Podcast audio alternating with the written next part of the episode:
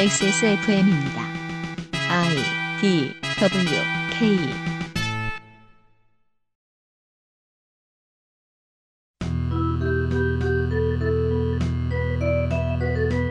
전 대통령들의 홍보 영상에 찍혔던 시장 상인이 시간이 지나 그를 지지했던 것을 후회하는 발언을 하는 인터뷰를 우리는 가끔 볼 수 있습니다. 배신과 협잡, 말바꾸기와 탐욕의 숲을 헤치고 온몸에 흙탕물을 묻힌 채 늪을 빠져나오는 커리어를 거치고서야 정치인은 대통령이 될 수 있습니다. 그럼에도 다수의 한국 유권자들이 가장 바라는 정치인상은 일변 거짓이어도 좋으니 그 이미지에 있어 실제 개인과의 간극이 가장 적은 사람입니다. 많은 사람들이 노무현 전 대통령을 그리워하고 그에 대한 호감을 거두지 않는 이유이지요. 삼김 이후 대선 관련 여론조사에서 변치 않는 상수의 역할을 한 인물 몇 명이나 기억하십니까? 엑스에스에프엠 그것은 알기 싫다 특별기획 대통령 선거 데이터 센트럴 마지막 시간 기호 일 번 더불어민주당 문재인 후보입니다.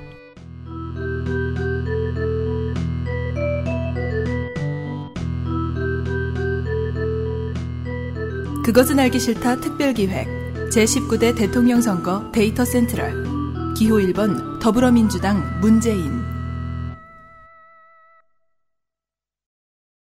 이번 선거가 되게 특이한 게 있는데요. 뭡니까? 일 번부터 오 번에 김이박이 없어요.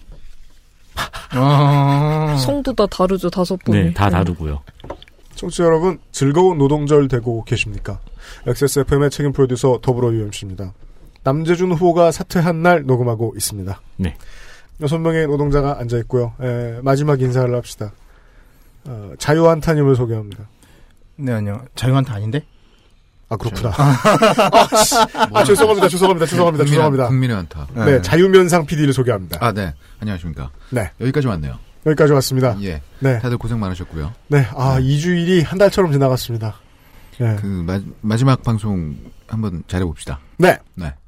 국민의 한타님을 소개합니다. 네, 안녕하십니까. 마지막 녹음이네요. 네. 그, 지금 저희 후보가 좀 지지율이 좀 떨어지고 있죠. 그리고 이제 자유면상 후보가 오르고 있는데, 이름은 이제 홍 씨와 문 씨의 싸움 아닙니까? 네. 초환제 그렇죠. 나오는 홍문의 연이다. 이번 아... 선거는. 네. 뭐, 누가 네. 죽으러 가는 거예요? 누군가는 죽는다. 근데 가, 지금 갑자기 생각났는데, 저희가 그 기존에 그, 저희 후보도 그렇고, 네. 네 안 후보, 음. 뭐 유 후보, 음. 다 저희가 그 소개를 안 한 것 같습니다. 네. 예. 저희 뭘... 그 진행자들이요. 아, 네. 예. 이게 뭐죠? 패권주의인가요? 왜 문재인 후보. 그 아, 오늘은 화... 마지막 회잖아. 아, 그래서 그런 거예요? 네. 화 안 내도 돼요, 그럼? 어, 화 안 내도 돼요. 이게 되게 웃긴 게. 그럼 화를 거두겠습니다. 네. 패권 후보를 하는 사람이 또 사장이야. 그러니까 우리 방송한테 맡겨들잖아. 이때 우리 이미 패권에 휩싸여가지고 지금 우리가 모두가 합쳐가지고 저 양반을 물리쳐야 된다니까. 그래서 가장 큰 약점이 있어요. 거주면서 오 퍼센트 좀 합, 좀 합쳐서 다른 만 다른 원세민님 네, 안녕하십니까 완주했지롱 아니 완주할 것 같지롱. 네. 네. 그래서 거기서 큰 맹점이 생겨요. 뭔데요? 유엠씨가 할 때는 유엠씨가 못 끼어들어요. 아, 그렇죠, 맞아요, 맞아요, 맞아요. 근데 그리고 저희가 졸라 길게 할 것 같아. 저희가 태연만 하면 이 방송 망하게 할 수 있습니다. 아, 그러네. 네. 파업권이 있어요. 잘하세요. 파업권하고 어, 네. 아, 조합 네. 결성합니까?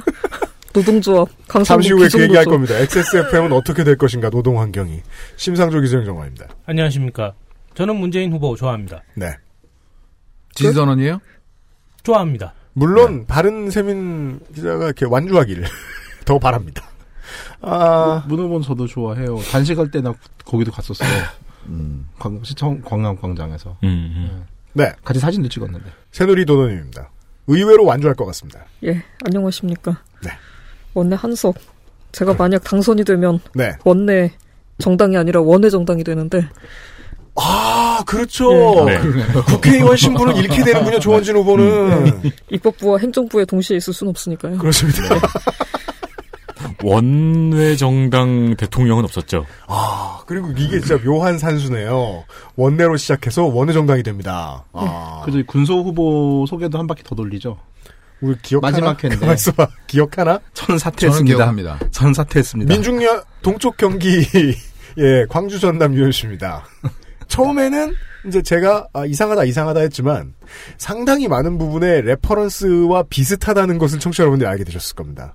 주황색을 기억해 주십시오. 왜냐하면 시내에 내걸린 플래카드의 수로는 원내 못지 않습니다. 음. 민중연합 그죠? 네. 환재준 아. 후보는 사퇴했지만 환성민 후보는 아직까지 음. 열심히 땅굴 만세. 새로운 네. 호남 우파. 그렇습니다. 네, 등장. 네. 그렇습니다. 저는 늘 푸른 그 이재호입니다. 네. 예.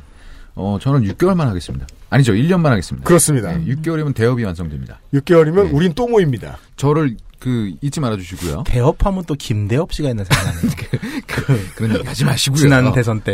예. 그, 저기, 그, 이 방송을 좀 좋아해 주시는 청취자들이 많이 계세요. 그럼요. 예. 저희 그 저 이재호가 되면 네. 이재호가 이재호, 아니고 이재호. 이재호가 되면 아, 이재호. 저희 이재호 네. 후보가 되면 일 년 있으면 다시 합니다. 그렇습니다. 네. 그 기대해 주세요. 네. 한국 국민 도도입니다. 네. 아직도 한국에 살고 있네요. 그렇습니다. 그 빨리 사퇴했었잖아요. 인사는 해요. 그렇죠. 한반도 미래연합 김 김 뭐였어요? 김정선. 네, 김정선입니다. 네. 참 이야기가 많았는데 아쉽습니다. 그렇습니다. 네, 네 경제국 양심 땅굴. 네. 김상조였습니다. 네. 노동자 여러분 그간 수고 많으셨고요. 예, 가장 큰 구찌가 남아 있습니다. 아, 시원하게 달려봅시다. 광고 듣고 시작하죠. 에브리온 티비 영어 회화 대통령 퍼펙트 이십오 전화 영어 사 차 산업혁명을 위한 라이젠 피씨를 조립할 땐 컴스테이션. 그렇죠. 건강한 라이프스타일 대통령 아임닭. 십구 대 대선에서 만나는 첫 번째 반값 생리대 이십구 데이즈에서 도와주고 있는 그것은 알기 싫다 특별기획 대통령 선거 데이터 센트럴. 잠시 후에 기호 일 번 더불어민주당 문재인 후보의 데이터를 가지고 돌아오겠습니다. 마지막 시간입니다. 엑스에스에프엠입니다. 유해물질 무첨가 잘 만들고 체갑 이십구 데이즈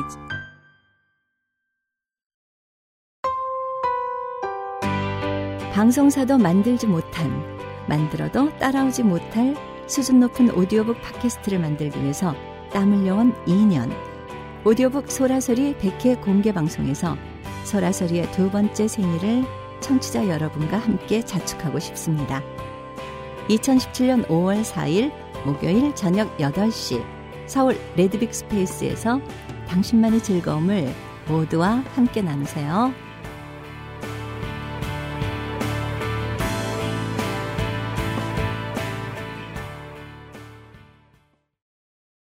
카카오톡으로 지난 수업 내용을 확인하고 반복해서 연습할 수 있습니다. 늘어난 실력을 매일 알려주는 전화영어 Perfect 이십오.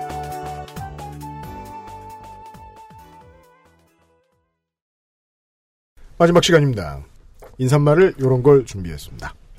그냥 사람 울리는 말 말고 가장 현실적인 후보의 이야기, 정치를 바라보는 후보의 이야기 준비하다가 아, 아카이브를 엄청나게 뒤졌어야 했습니다. 대선을 목전에 두었던 천구백구십이 년 십이월 구일 한겨레가 내놓은 기사인 대선 순회 자담회 우리의 선택 어떻게 해야 하나라는 자담의 기사 시리즈가 있었습니다. 그 당시에만 해도요 전문가를 어떤 형태로 불렀냐면 분야별로 아니고 지역별로 불렀습니다. 그래서 순회 자담회가 되는 거예요. 오. 부산 경남편에 섭외된 문재인 변호사의 발언입니다. 구십이 년이면 이회창 김대중. 그렇습니다. 시대죠? 예. 아니요, 아니요, 아니에요, 아니에요. 삼김이 아, 김영, 붙었을 아, 때입니다. 아, 김영삼 김대중? 네. 네. 문재인 변호사의 발언입니다. 유권자로서 투표에 참여하는 것은 헌법에 대한 의무입니다. 변화를 갈망하면서도 투표에 임할 때는 변화를 두려워해 현상 유지 쪽을 택해버리는 경우도 많습니다. 자기의 삶은 자기가 속한 계층에 대한 정책으로 규정되는 것이지 지역에 따라 달라지는 것은 아닙니다. 자기가 속한 계층에 대해 누가 더 문제의식을 깊이 느끼고 잘못된 것을 바로잡을 수 있는지가 가장 중요한 판단 기준이 되어야 합니다. 예컨대 롯데 야구단이 프로야구에서 우승한다고 해도 기분은 좋을지 몰라도 자기의 삶과는 별 관계가 없는 것 아닙니까? 당시의 자연치의 분위기를 생각해보면 아주 큰 용기가 필요한 발언입니다. 부산 시민으로서. 그렇습니다. 또 약발하면서요. 문재인 네. 후보도. 네. 극단적으로 말하면 신문도 방송도 유세도 믿지 말고 선거 전에 각 정당의 정책을 차분하게 읽어보는 것이 중요하다고 생각합니다. 그러면 누가 더 나은가를 알 수 있습니다. 떠도는 말과 이른바 대세에 편승하는 것은 올바른 주권 행사라 할 수 없지요. 현재의 선거법 아래서는 후보가 장밋빛 환상을 나열하고 흑색 선전을 퍼부어도 그것에 대해 올바른 가치 판단을 해줄 수 있는 장치가 언론뿐이나 그 역할을 믿기에는 아직 모자람이 많습니다. 이 때문에 유권자들은 후보자들의 차이를 올바로 알지 못한 채 지역성에 따라 투표하게 되는 것이지요. 어, 이십오 년 후에 본인은 대통령 후보가 되고 엑스에스에프엠이 이 방송을 하고 있을 거라는 걸 예측하는 듯한 코멘트입니다. 칼같이 날카롭습니다. 특히나 지지자, 아니더라도 유권자들이 참고하실 만하다고 생각해서 알려드렸습니다. 기본 정보. 기호 일 번 더불어민주당 문재인.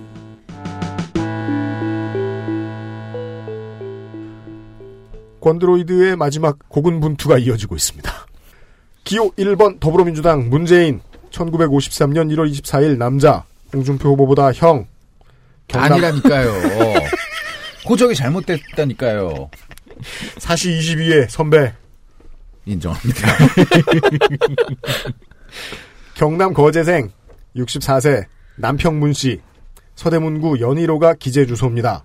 부산 남향초 경남중고 경희대 법률학과 칠 이 학번. 재산 신고액 십팔억 육천사백이만 육천 원. 토지는 양산시 매곡동의 잡종지 주차장 답 대지 임야 약간의 도로 포함 삼억 원 가량. 전에 살던 양산시의 집에 붙어있는 땅들입니다. 음. 집은 그 대지 옆에 붙은 마당하고 주택 삼억 원을 가액으로 적어놨는데 그 동네 부동산 도심제가 조사를 해봤고 네. 로드뷰에 나온 허름한 그 집을 보고 있으면 저걸 과연 문재인 후보 같은 사람 말고 네임밸류 없는 사람이 그 가격에 팔 수 있을지 저는 의심합니다. 아, 음. 매매가 잘 안 되는 너무 비싸게 느낌이야? 기재한 건 아닌가라고 생각합니다. 물론 뭐 법대로 했겠지만 후보가. 네. 배우자의 소유인 현재 주소지 서대문구 연희로의 팔십사 점 칠사 제곱미터 이십오 점 육 평의 연립제, 연립주택 제출한 가액은 일억 육천육백만 원입니다. 장남이 소유한 비슷한 크기의 구로구 경인로에 위치한 복합건물 이억 사천삼백만 원. 음. 본인의 차는 십 년식 소렌토 알 이 점 영, 음. 배우자는 십삼 년식 스포티지 R, 장남은 십육 년식 레이 일 점 영. 일단은 보... 승용을 다 이제 가족들이 싫어하네요. 세단을. 그러네요. 네. 예, 경차 아니면 에스유브이네요. 예. 본인 명의 여섯 개 시중은행의 예금은 육억 팔천팔백만 원, 배우자는 오천삼백만 원, 배우자 명의의 보험이 이억 육천만 원가량, 음. 채무는 본인 앞에 문재인 펀드 일억 구천백육십삼만 삼천 원, 이게 지금 늘어났을 수도 있지요? 그죠. 배우자가 사인에게 꾼 구천만 원, 장남이 신한은행에 빌린 일억 사천백삼십칠만 칠천 원, 이천사십사 년까지 갚아야 됩니다. 음. 주담대죠, 요거. 책들이 있어요. 사람이 먼저다. 문재인이 드립니다. 일이일구 끝이 시작이다. 대한민국이 묻는다 등 네 권 출판물에 해당하는 지식재산권으로 벌어들인 소, 소득은 칠천육백오십이만 삼천 원입니다. 지난 오 년간 체납액은 없습니다. 전과는 두 건이 기록돼 있습니다. 천구백칠십오 년 특수공무집행방해, 집회 및 시위에 관한 법률 위반으로 징역 팔 월 집유 일 년입니다. 이것은 유신 반대 시위 도중에 주동자로 지목되어 구속되고 선고 전까지 수감되었던 기록이 해당됩니다. 집유를 받고 얼마 되지 않아 신검 없이 강제징집되는 이른바 녹화를 겪었습니다. 네. 이천사 년 청와대 시민사회 수석 재직 당시에 민경찬 사설펀드 조성 의혹과 관련해서 열린 국회 청문회에 불참해서 국회에서의 증언 감정 등에 관한 법률 위반 혐의로 선고받은 벌금 이백만 원 있습니다. 바로 일반 군 경력으로 넘어갈 수 있겠습니다. 본인은 이십구 개월 십삼 일로 육군병장 만기, 장남은 이십오 개월 이십삼 일로 육군병장 만기, 참여정부의 복무기간 단축 혜택을 똑바로 못 본 세대죠? 본인은 특전사 일공수여단에서 복무했고 주특기는 특전폭파입니다. 수료한 군사특수훈련으로는 기본공수가 있습니다. 더불어민주당 대선 경선 토론 과정에서 부대장 표창 받은 이야기를 언급하면서 전두환 표창장 이야기를 안 웃기게 하는 바람에 저는 이걸 안 웃기게 얘기해서 문제가 된 거라고 생각합니다. 전두환 얘기를 어줍지 않게 꺼냈다면서 역풍을 논하는 할 일 없는 소셜 문사들이 있었는데 후보의 공수훈련 수료 시 폭파과정 최우수 표창을 준 정병주 특전사령관은 십이 십이 사태에 신군부에 맞서 싸우다가 목숨을 잃은 인물이기도 합니다. 그걸 떠나서 하고 많은 이슈 제쳐두고 실패한 말장난을 일면에 올려서 후보를 검증하려는 사람들은 다 새 직업을 찾았으면 좋겠습니다. 많은 부울경의 할머니 할아버지들이 그렇듯이 이북, 정확히는 함남 흥남에서 오십 년 십이월 흥남철수 때 내려온 실향민의 아들입니다. 흥남시청의 농업계장이었던 부친은 포로 수용소에서 막노동을 했고 어머니는 문 후보를 업고 다니면서 계란 행상을 했다. 이런 기록이 있습니다. 문 후보가 초등학교 입학할 무렵 부산 영도로 이사를 합니다. 먹고 사느라 농가를 떠나면 실향민들이 보통 이사 가던 곳들 중에 하나입니다. 영도. 마치 국제시장의 인트로가 생각나는 맞아요. 그런 배경이네요. 맞아요. 딱 그, 그 배경입니다. 네. 홍준표 후보의 경우에 아버지가 비료를 훔쳤다는 혐의로 억울하게 수사받는 걸 보고 진로를 법공부로 틀었다고 하죠. 어? 그거 모래시계잖아요. 음, 음, 네. 그 거, 검사가 된 계기가 음, 비료 훔쳤다는 누명 써가지고 음, 음. 네 모르시게 그 검사가 우리 검사예요. 못 사는 집 애가 공부 잘하는 학교 들어가면 보통 빈부격차를 실감합니다. 그러면서 망가지죠. 그런 전형적인 테크트리로 기록돼 있습니다. 중고교 때 별명이 문제아였다는데 별명이 사람을 바꾸는 역할을 할 때가 많죠. 이름 때문 아니에요? 이름 때문입니다. 네. 뭐가 그리, 문제인지. 그리고 저런 별명은 중학생 시절이면 이름 때문에 붙은 거죠. 그죠. 물론 그 뒤에는 답안지 보여주다가 한 번, 술 먹다 두 번 정학을 당합니다. 대학은 집안 사정상 사 년 장학 가능한 곳으로 소신 지원한 걸로 보입니다. 대학에 입학하자마자 유신헌법이 공포됐고 그러다 보니까 대학 초반 내내 유신반대 그리고 인혁당 관련 시위였습니다. 인혁당 사건 관계자들이 사형당한 다음 날부터 주도했던 학내 시위 탓에 전과와 군경력을 얻게 되는 것이지요. 사시준비에 박차를 가하게 된 건 제대 후 부친이 사망을 해서 집안을 매겨 살려야겠다는 생각을 했기 때문이라고 본인이 전합니다. 사십구 제를 마치자마자 절에 들어가서 고시 공부를 했고 일 년이 채 되지 않아 일 차 합격, 그리고 이 차 준비 도중에 십, 십육 부마항쟁이 터집니다. 열흘 뒤에 박정희가 저 세상으로 갑니다. 다시 공부를 접고 대학으로 돌아가자 서울의 봄이 그를 반깁니다. 오일팔 광주민주항쟁 직전에 엄청난 수의 학생과 민주주의 인사들을 잡아들이는데 문재인도 그중 한 명이었고 이 차 사시 합격 소식은 유치장에서 들었다고 전해집니다. 음. 그런 얘기 있지 않습니까? 그, 저, 그, 그 당시에는 이제 그 사시 합격하면 영감님 소리 들었거든요. 그렇습니다. 예, 그래서 거기 이제 교도관이 네. 영감님 되셨네요. 뭐 이런 얘기 했다는 설이 있던데요. 그래서 마치 그 심상정 후보가 이제 기나긴 닌자 생활을 마무리하고 이제 수감됐을 때 잡혀서 잡혀왔을 때처럼 어, 영감님이 있댄다 여기 유치장에 그러면서 보러 모여든 사람들이 매우, 많았다. 그러니까 매우 젊은 영감님이었던 네. 거죠. 네. 어, 영감님 나오시면은 제가 감자 하나 드린 것을 기억해달라 이런 류의. 자, 미래의 존경을 지금 말씀드리겠습니다. 아내 김정숙 씨는 손혜원 의원과 숙명여중고 동창입니다. 오해하실 필요는 없습니다. 뭐라도 있었으면 겨우 이십 대에야 공천을 받을 일이 없죠. 대학 이 년 후배 배우자 김정숙 씨와 칠 년 연애 후 사법연수원 시절 결혼을 합니다. 요즘 상식 같지 않습니다. 그 와중에 민주화운동으로 잡혀가고 군대 끌려가고 나오자마자 부모님 상치르고 고시공부하고 또 운동하고 다 했는데 그걸 연애로 쳐준다는 건 같이 연애한 사람 입장에서 좀 억울하죠. 그래도 어제의 후보보다 조금 다르네요. 합격하고 조금 낫죠. 결혼했네요. 조금 낫죠. 네. 예. 근데 저는 그동안에 이제 문재인 후보의. 왜냐면은 그 저 문재인 음. 후보가 음. 그 스트롱맨이 아니라서 그래요. 어. 프로포즈가 약했습니다. 윅맨. 네. 소프트맨. 저희 후보 정도 하면은 아마 먼저 이제 살고 바로 살자고 했어야 네, 되는데 나중에 사실 합격했겠죠. 음, 눈 보자 눈 그 마주치자마자 살자고 했어야 되는데. 그러니까 도서관에서 만나자고 했으면 네. 예 가능했을 텐데요. 연수원 동기 중에는 이런 사람들이 있습니다. 법을 배운 전태일이라고 불리는 대표적 인권 변호사 조영래, 그의 직계 후배인 서울시장 박원순, 음. 대법관 박시환, 전 법무장관 이기남, 대법관 박병대, 그리고 조배숙 의원, 쏘리가이 고승덕. 문 후보는 그 기수의 차석으로 연수원을 수료합니다. 일설에는 성적은 수석이었는데 눈 밖에 나서 차석 줬다고도 합니다. 성적이 저랬지만 민주화운동 전력 탓에 판사 임용 탈락하고 변호사를 해야겠구나 하면서 스물아홉에 고향으로 돌아갔을 때 연수원, 아, 정확히는 부산으로 돌아갔을 때 음. 연수원 동기의 소개로 만난 아, 갑자기 깨어난 동네 요트 타는 아저씨 노무현 변호사 동업을 하면서 피케이의 민권운동 그리고 팔십칠 년 유월 항쟁의 주역이 됩니다. 민주헌법 쟁취 국민운동본부 즉 국본의 부산지부에서 노무현 변호사가 상임집행위원장, 문재인 변호사는 거기서 상임위원을 했죠. 영화 변호인의 문재인으로 추정될 인물이 안 나오는 이유도 음모라고 말씀하시는 분을 제가 직접 목격한 적이 있어서 안타까워서 말씀드립니다. 영화의 배경이 되는 불임사건은 팔십일 년이고 문재인 후보는 사십팔 이 년 합격입니다. 민주화가 이루어진 직후에 노무현 변호사는 십삼 대 총선을 앞둔 김영삼 통일민주당 총재에게 스카웃돼서 공천을 받습니다. 문재인 후보도 함께 제안을 받았지만 이를 거절하고 법무법인 부산의 대표 변호사로 일합니다. 그때 노무현 전 대통령에게 했다는 말은 뒷일은 내한테 맡기고 정치권으로 가시라. 나는 안 간다죠. 프로야구 선수협 고문 변호사, 부산 엄궁동 이인조 살인사건에 누명을 쓰고 복역한 피의자의 변호, 포철 해고 노동자 이건기 씨 해고 무효 확인 소송 승리, 민변 부산 경남 지부장 경력 등이 유명합니다. 이십일 세기 초 경선 단계에서부터 꾸준히 러브콜을 보낸 새천년민주당 노무현 후보의 부산지역 선대위원장으로 이름을 올립니다. 안민주정부 이후 이천오 년, 이천십오 년 이월 새정치민주연합 전당대회에서 당대표로 선출됩니다. 간단한 프로필이고요.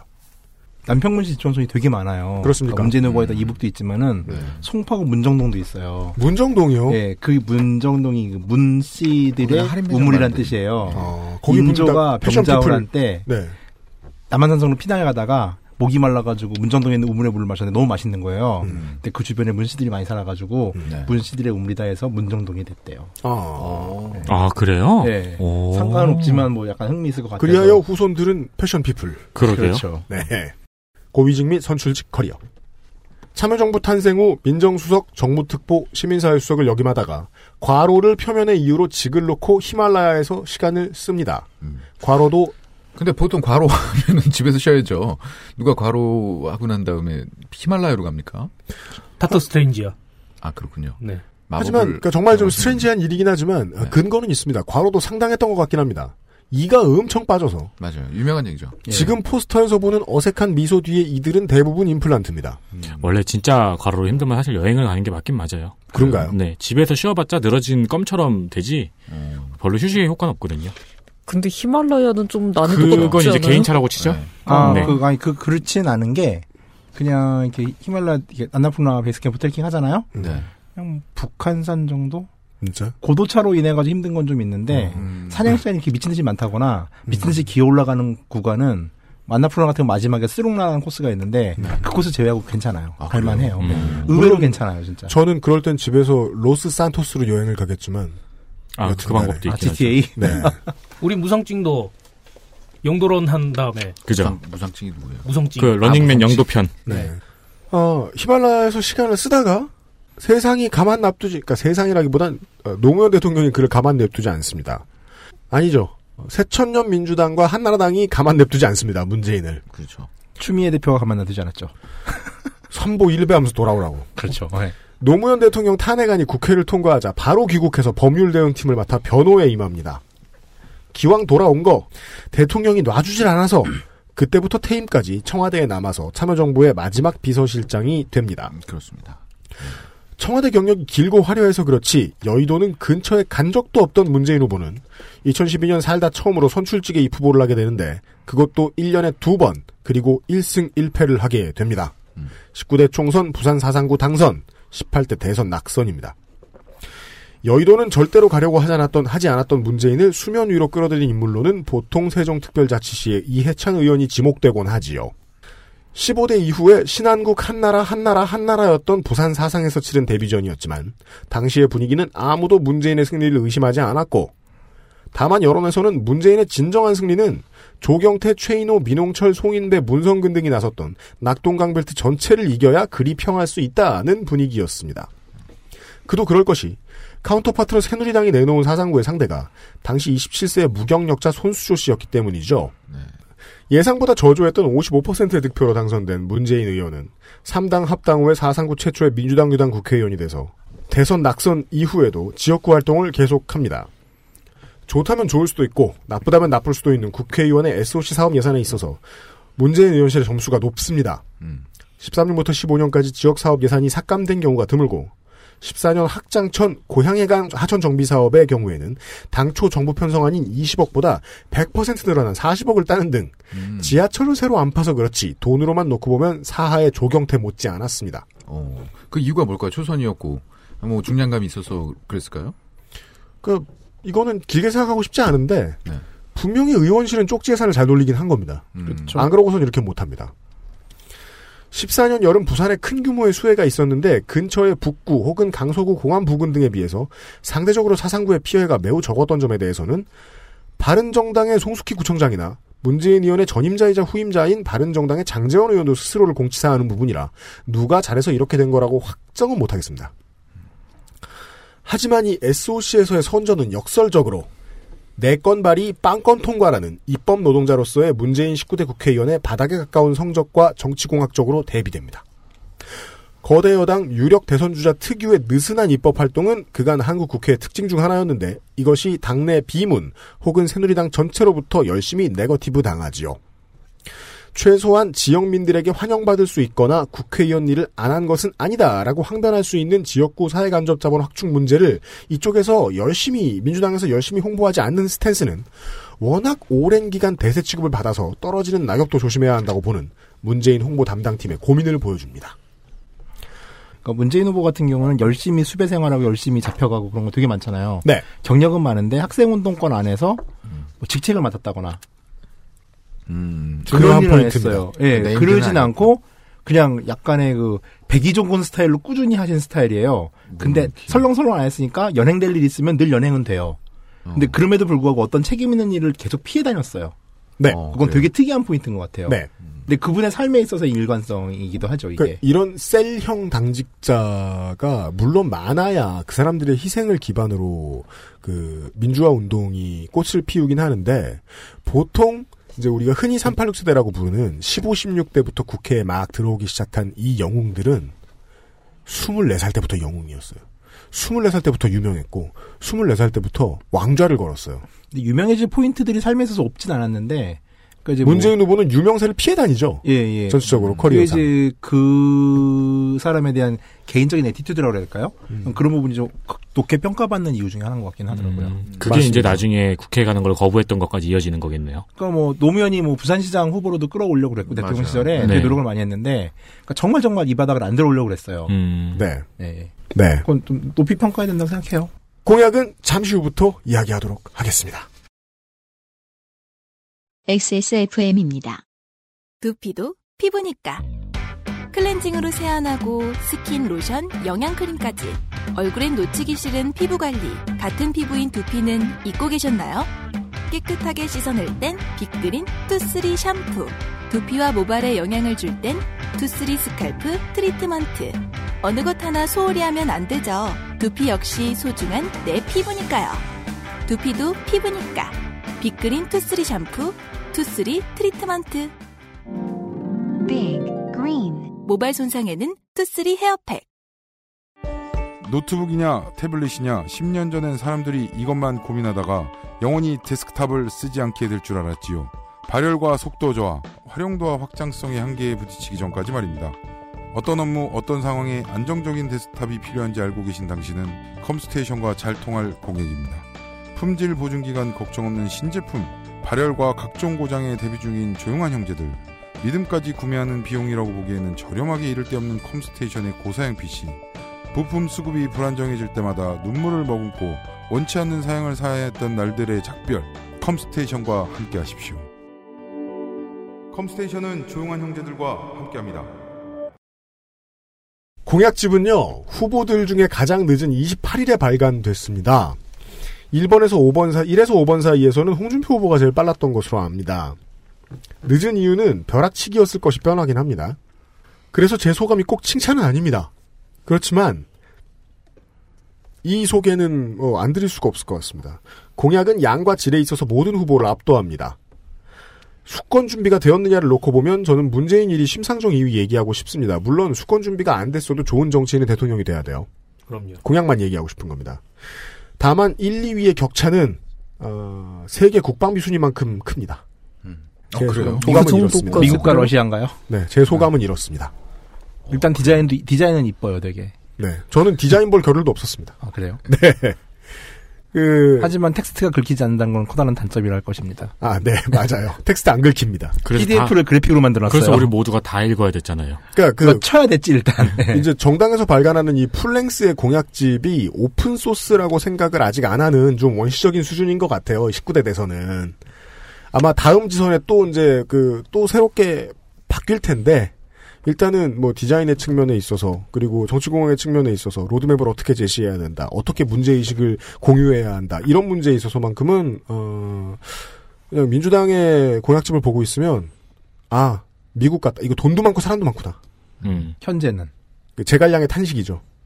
자기 같이 수학했던 친구들이 위에서 무엇을 하고 있는가를 듣고 인재가 얼마나 많길래 저기는 그런 것 같은 생각은 듭니다. 자 대기업. 기호 일 번 더불어민주당 문재인 경제, 산업, 금융, 노동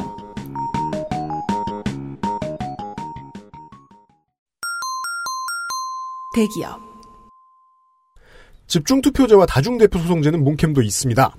지주회사의 부채 비율 및 자회사와 손자회사의 지분 요건을 강화합니다. 손자회사까지 견제하는 것은 안캠과 문캠입니다. 순환 출자를 단계적으로 해소하겠다는데 자세한 내용은 못 봤습니다. 대기업 꼼짝 말라 하는 것은 홍캠 제외 모두의 스탠스입니다만은 문서로 내놓은 공약을 들여다보면 국민의당과 바른정당이 제도적 측면에서는 좀 더 대기업에 잔인합니다. 전속고발권 얘기를 마지막으로 자세히 해보겠습니다. 아, 이 권한은 공정거래법, 하도급법, 대규모 유통업법, 가맹사업법, 대리점법, 표시광고법 등 광범위하게 쓰이고 있습니다. 대기업이 행포를 부리면 그걸 중기청, 조달청, 감사원 등이 확인을 하는데 그게 공정위로 올라가서 공정위가 육십 일 이내에 고발 요청을 해야만 합니다. 전담 인력도 없다고 맨날 핑계대는 공정위는 일 년에 열 건도 안 되는 수준의 고발 요청건만 행사한다는 것입니다. 이게 문제의식입니다. 이게 그 알실에 을지로 의원의 소속 의원들이 나와서 우리가 할 수 있는 게 없다고 말하는 근거입니다. 전속고발권 제도를 폐지한다는 대선 후보들의 공약이 많은 이유도 이겁니다. 피해자 본인에게까지 고발권을 부여하겠다는 것. 일삼사오 번의 공약입니다. 대형마트에 이어 복합 쇼핑몰 영업 제한하는 것은 이 번도 받았습니다. 영 시부터 오전 열 시까지는 영업일에도 문 열면 안 됩니다. 요거 좀 다르죠. 음. 의무 휴무일도 대형마트처럼 주어집니다. 다만 월 사 회로 늘리진 않고 월 이 회를 준수합니다. 저희도요. 그렇습니다. 자꾸 그, 그 공약 소개하시면서 약간 차별적 언어를 사용하시는데. 차별적 언어가 뭐예요? 그냥 일삼사오 번이 한다고. 그게 뭐. 바로 차별적 언어입니다. 예? 베베 꼬이셨네. 혹은 내가 베베 꼬였네. 정말 저런 헌정신은 빨리 극복해야 된다고 봅니다. 네. 네. 민주당의 헐어빠진 중소기업 정책을 보시겠습니다. 아, 그 네. 을지로 을지로 위원회가 네. 아예 범정부 기관으로 올라오는 얘기. 어, 맞아요. 네, 중소기업에서도 네. 얘기하고요. 예. 아, 중소기업에서 할 거예요? 아, 아니요, 예. 아니요, 뭐 저 알아주시면 좋겠습니다. 그리고 이제 그.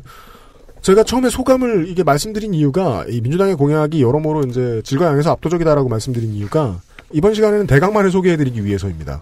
이제 문재인 일 번가는 이제 뭐랄까요 그 그냥 간단한 저 미니 게임 사이트 같달까요? 음. 그런 재미있는 홍보 사이트잖아요. 음. 근데 거기가 추구하는 정신이 그거죠. 여기는 먹을 게 있는 잔치집입니다. 공약을 소비하는 유권자로서는 가장 재미있으실 겁니다. 직접 맞아요. 읽어보시길 권유해드립니다. 아, 그리고 일단 문장이 말이 되고요. 네. 어떤 맞아요. 단어가 나오면은 해설을 밑에 붙여놨어요. 아, 그래가지고, 너무, 너무 일단 그, 가동력과, 그 다음에 이제 좀 잘, 이런 거 잘 모르는 사람이 보기에도 일단은 무슨 내용인지 알게끔 해놨어요. 이건 되게 좀 잘한 것 같아요. 진짜. 아니, 사실은 당연히 말이 돼야 되는데, 이제 우리는 그쵸? 그거에 감탄을 해야 되는. 아, 이제 저희 후보가 일단에. 네. 그러니까 그 공약집도 이렇게 보고 있으면은요, 그 생각 딱 들어요. 아, 옛날 같으면 이거 읽고 그냥 눈으로 쓰고 읽고 넘겼겠네. 음. 네, 지금은 그걸 이해하려고 검색해보고 찾아보고 막 그러잖아요. 네. 근데 그러면서 아, 나는 그동안 이렇게 그냥 이런 문장을 눈으로 그냥 대각선으로 보고 페이지 넘기고 이랬구나 하는 생각이 들어요. 일단 민주당 공약은 보셔도 크게 검색할 일이 없어요. 네, 그냥 네. 그걸로 이해가 됩니다. 네, 이걸 이제 저희들이 모든 당의 가장 긴 공약집들을 다 보면서 우리 모두 한 사람 빠짐없이 얻은 지식이 그거잖아요. 경선이 없이 추대하는 당도 있고 경선하는 당도 있고 그렇습니다. 경선 다 했죠? 경선이 끝나면 바쁘게 그때부터 공약집을 막 만들어야 돼요. 근데 세상에 없는 걸 만들죠? 그러면 그 전에 당이 원래 하던 얘기하고 다른 소리를 해요. 그러면 아, 이거 베꼈구나 싶은 공약들이 막 나와요. 그게 아니고 이 당 오리지널이다 싶은 거는 최소한 오십 퍼센트에서 칠, 팔십 퍼센트까지는 그 당이 지난 회기 내내 주장해오던 거라는 거예요. 음. 그리고 나머지 십 퍼센트에서 이십 퍼센트? 십에서 삼십 퍼센트? 이 정도는 대선 후보가 특별히 아끼는 문제. 그런 음. 것들이 들어가 있겠죠. 그 배합을 좀 많이 보게 됐던 것 같아요. 음. 민주당은 그 일관성에 있어서도 치사한 케이스 많이 없습니다. 있긴 하겠지만요. 예, 중소기업. 네. 중소기업. 중소벤처기업부의 신설입니다. 부와 청을 만들거나 승격시키는 것은 문재인 캠프는 많이 씁니다. 음. 예, 결코 작은 정부를 지향하지 않습니다. 부처 만든다는 공약은 참 피곤하지만 미창가부보단 낫다. 실제로 미창가부와 중소기업 벤처부는 관련이 있습니다. 미창가부와 교육과학기술부, 중소기업청에 흩어져 있는 중소기업 관련 업무의 센터 역할이 하나고 중기청은 청이라서 법안 발의가 안 되는데 이것을 사실상 승격시키는 것입니다. 아. 한 네 개 부처의 기능과 권한이 모여 있습니다. 창업과는 관련이 없는 건가요? 창업과도 관련이 있습니다. 장관급 부서의 법안 발의 기능에 기대는 것은 국회에서 권력을 청와대로 좀 더 끌어오겠다는 해석도 가능하기 때문에 잘 판단해 주십시오. 여기에 새정치민주연합의 히트 상품인 을지로위원회가 정부로 끌어당겨집니다. 음. 별거 아니고 검경국세청 공정위감사원의 중소기업 감사원 중소기업벤처부가 원래 법에 써있는 대로 대기업을 시시때때로 조사해 주겠다는 겁니다. 하려고 만들면 엄청 세질 수 있어요. 거의 감사원 역할을 할 수 있을 것 같아요. 그렇습니다. 네. 그리고 이게 국회가 아니고요. 검경국세청 공정위 감사원 중소기업벤처부잖아요. 네, 행정부죠. 국회의원들 다수가 여기서 공직 겸임을 할 가능성이 있습니다. 네. 네.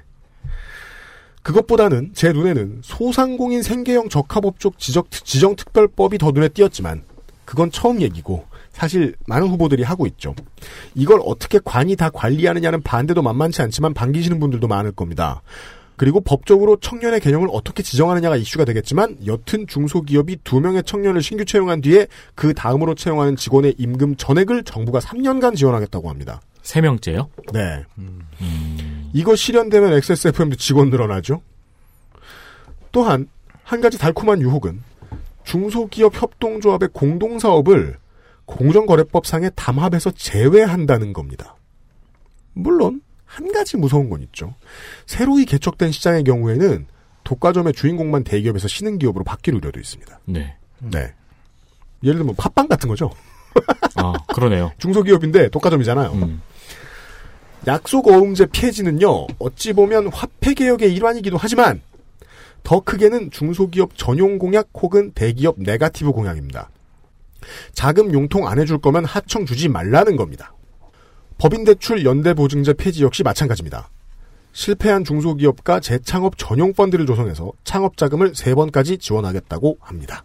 이것은 유승민 후보한테서 볼 수 있었고 안캠에도 있었죠. 해외 공장을 한국으로 유턴시키거나 고용을 늘리는 걸 애국이라는 인센티브 요소로 본다라는 리쇼링 정책은 다 있죠. 음, 네. 파격적인 지원을 하겠다는 단어를 썼습니다. 긍정적 형태의 트럼프다라고 좋게 포장할 수 있습니다. 왜냐하면 오바마도 리쇼어링은 했거든요. 다 트럼프네요, 다. 왜냐면은 트럼프가 사실 성공한 모델이에요. 예, 부정적인 그 우리의 인식과는 다르게 음. 예, 언론의 핍박을 받고도. 음. 예. 다만 얼마나 파격적인 지원을 해야 생산 공장이 유턴할 수 있을지에 대해 고민하는 적은 보이지 않습니다. 잠시 후에 말씀드리겠습니다만은 민주당은 얘기를 그렇게 했지 리쇼어링 얘기를 그렇게 자주 하는 편은 아닙니다. 또 노사관계. 한국형 사회적 대화기구라는 단어로 예전에 노사정위를 대신하려 합니다. 예전 노사정이랑은 범위가 다르고 발전되어 있습니다. 이 문장 잘 들어보세요. 비정규직, 하청직원 및 청년, 여성 등 여러 층위를 대표하는 노동자 대표로 노동자의 대표의 상징성을 더 넓은 범위로 상정을 했죠. 한국노총과 민노총이 아니란 얘기죠. 네. 또한 포함. 기업 대표 역시 대기업, 중소기업, 제조업, 서비스업 등 다양한 경영계 대표들이라고 표현했어요. 다만 노동자 대표는 대표인데 경영계 대표들은 대표들이라고 썼거든요. 일대 다수란 얘기인가요? 모르고 그런 게 아닐 텐데 모르겠습니다. 음... 이상합니다. 예. 아니, 노동자도 여성 뭐 등등등으로 여러 가지 그 다 대표하는데 예. 원래 유려한 문장은 그 한국 문장에서는 복수형을 가급적 안 써요. 그렇죠. 근데 문장 같은 문장 내에서 한쪽은 복수형이 써 있고 나머지 한쪽은 단수형이 써 있거든요. 그게 이제 삼팔육들이 공약을 냈는데 노동자는 하나다. 그러니까 노동자는 하나인 거죠. 아, 저게 맞는다는 말씀은 아닙니다. 의심스럽습니다. 그럴듯하구만. 네, 저도 되게 유려한 해석이라고 생각해요. 어, 그죠, 그죠. 예. 우리는 합쳐된다니까. 예. 하청 근로자. 하도급 근로자 임금, 임금체불 문제에 대한 해법은 발주자의 직접 지급제입니다. 아, 후보 간 제도적 차이가 있을 뿐 원청업체를 어떻게 족치느냐 하는 고민은 일삼사오번이 공유하고 있는데 민주당의 해법만 약간 더 추가되어 있습니다. 하도급 근로자 임금 입금 전용 계좌 개설을 의무화합니다. 이걸 의무화한다는 건 공개할 준비를 해놔라 라는 뜻이죠. 수 틀리면 갖고 오라고 해서 들여다보겠다 이겁니다. 잘 쓰면 원청업체는 충분히 괴롭힐 수 있을 것으로 보입니다. 임금채권의 소멸시효를 삼에서 오 년으로 늘리는 공약 모두 있죠. 체불임금에 대한 지연 이자는 그동안 퇴직근로자만 받았는데 재직근로자도 받을 수 있게 바뀝니다. 자, 몇몇 캠프가 눈치 보면서 넣고 있는 공약 여기도 나옵니다. 체불 피해 근로자가 체불 임금의 백 퍼센트에 해당하는 부가금을 지급받을 수 있는 제도요. 이거 디테일이 없으면 도박판이 된다고 설명드렸죠. 저, 저희 당에서 했죠. 네. 노조 가입률을 높이겠다는 목표치를 설정해놨습니다. 특수고용노동자와 실직자와 구직자의 기본 노동권을 보장한다는 공약이 여기 붙어있거든요. 이건 실제 가입률 상승으로 이어지죠. 그럼 일반 노조 생성이 가속화되는 건가요?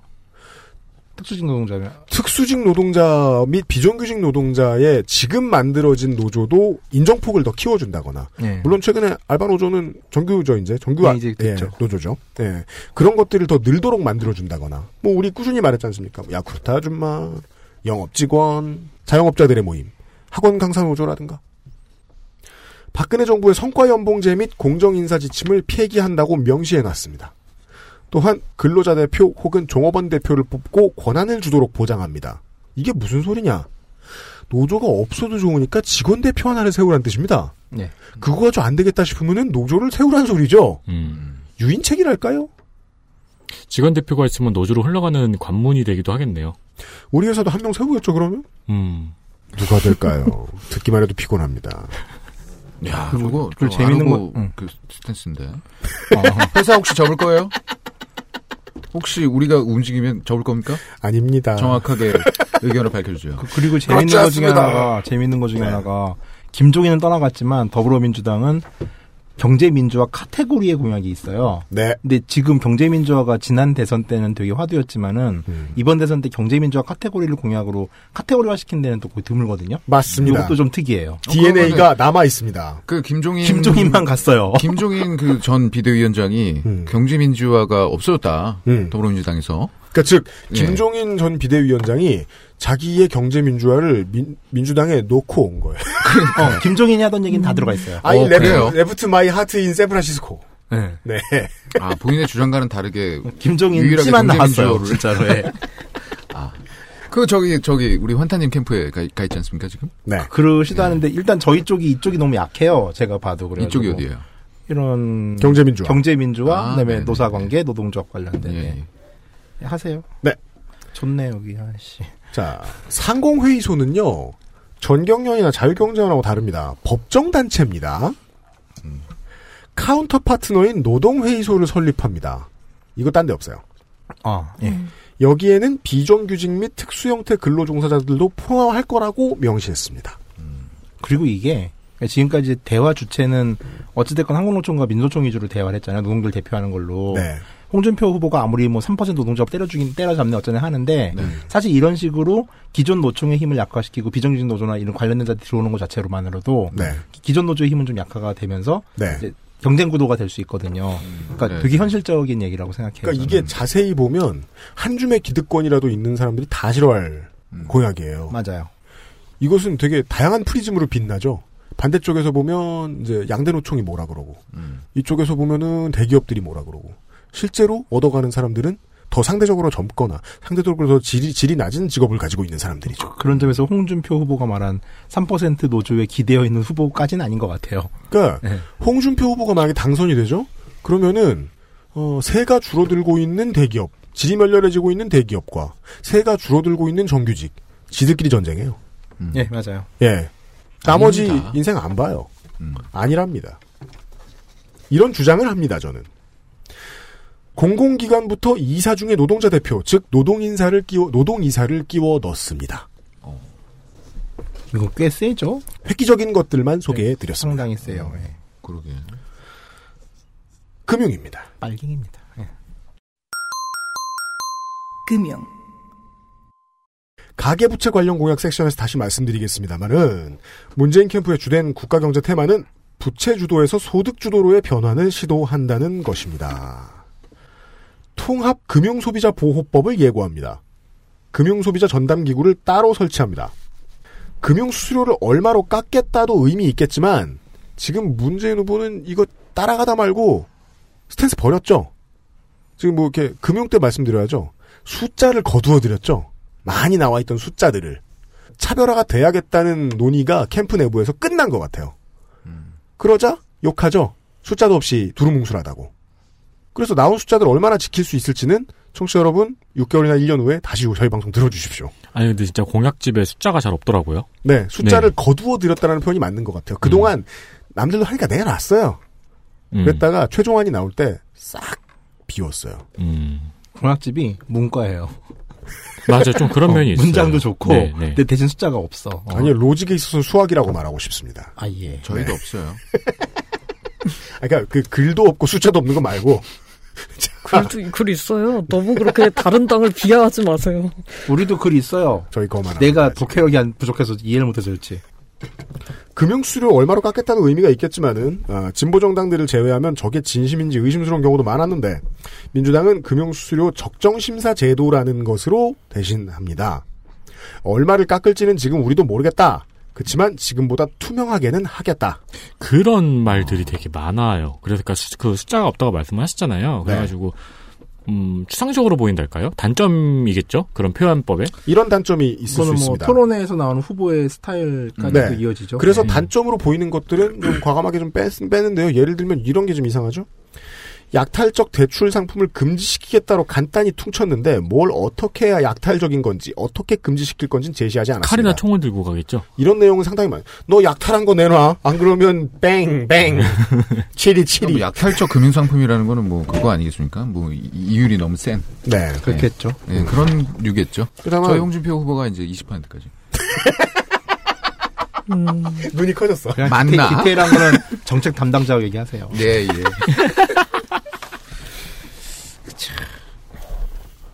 무례하시네요. 아, 예. 아, 그거 내가 하면 안 되는 말이지. 자, 어... 내가 나이가 와서 제일 많은데요. 버릇없이. 어, 그러니까. 주가 조작범도 앞으로는 사면이 안 됩니다. 시세 조종을 한 사람의 경우 손배소의 소멸시효가 확대됩니다. 좀 더 오래 도망가 있어야 합니다. 취업과 직업의 질입니다. 네. 취업, 직업의 질. 늦게 나온 만큼 가장 자세한 민주당 공약에서도 가장 자세한 분야입니다. 다 설명해드리진 못합니다. 정치 오래 보신 분들은 더불어민주당이 중도우파다 중도우파다 하시는데 문재인 대선 캠프의 경제 공약만큼은 확실히 오른쪽에 치우친 게 거의 없습니다. 이건 캠프 입장에서는 믿어달라거나 찍어달라는 뜻이지만 소개해드리는 저희 입장에서는 앞으로 이 스탠스가 꾸준히 지켜질지 승리 여부를 따라 정말이지 지켜보고 싶습니다. 째려보고 싶습니다. 일자리가 상시적이고 지속적이라면, 즉 비정규일 이유가 없다면 정규직 고용을 원칙으로 하겠다라는 대원칙을 밝힙니다. 공약들이 다 똑같을 때에는 대전제를 어떤 것을 붙여놓고 있는가를 눈여겨보셔도 좋겠습니다. 그러자면 당연히 정부하고 지자체 공공부문 비정규직을 먼저 정규직화해야 될 텐데 문캠의 고향 공약에 그 내용은 있습니다. 간접고용 사내하청에 대한 원청기업의 책임을 묻는 법을 정비한다. 이게 뭔지 모르시겠다면 은수미 차용인의 재벌의 재테크 시리즈를 다시 들어보시면 되겠습니다. 문재인 캠프가 제시한 원청의 책임 범위에는 비정규직 고용과 근로조건, 산업안전, 노조교섭 정도가 포함이 됩니다. 최저임금 인상에 있어서는 숫자로 된 가이드라인을 제시하진 않았습니다. 음. 대통령 직속 일자리위원회라는 말이 캠 내에서 비교적 최근에 만들어졌습니다. 청와대에서 일자리 상황실을 설치한다고 말을 하는데요. 그건 청와대를 안 옮긴다는 소린지 청와대를 민간에 개방해놓고도 거기서 일을 한다는 건지 광화문 집무실의 이름이 청와대가 된다는 건지 모르겠습니다. 아무튼 박원순 시장 등 뒤에 있는 포스트잇 벽처럼 일자리 상황판 같은 거를 집무실에 붙여놓겠다는 생각인 것 같습니다. 그 저기 이제 영업 직원들을 네. 보험, 보험사, 보험사 이렇게 막대 그래프 있잖아요. 일자리 네. 얼마 늘었나? 네. 그 대통령 집무실 광화문 좋죠. 대통령 집무실 광화문 천사로 이전 있지 않나요? 있습니다. 있습니다. 네. 그런데 청와대라는 말을 쓰고 있어가지고 비서실은 거기 있나 보죠. 예. 그 혹시 뭐 모르겠어요. 그, 네. 저 남대문 시장에서 막걸리 먹는 건 공약 아닙니까? 소주 아니에요?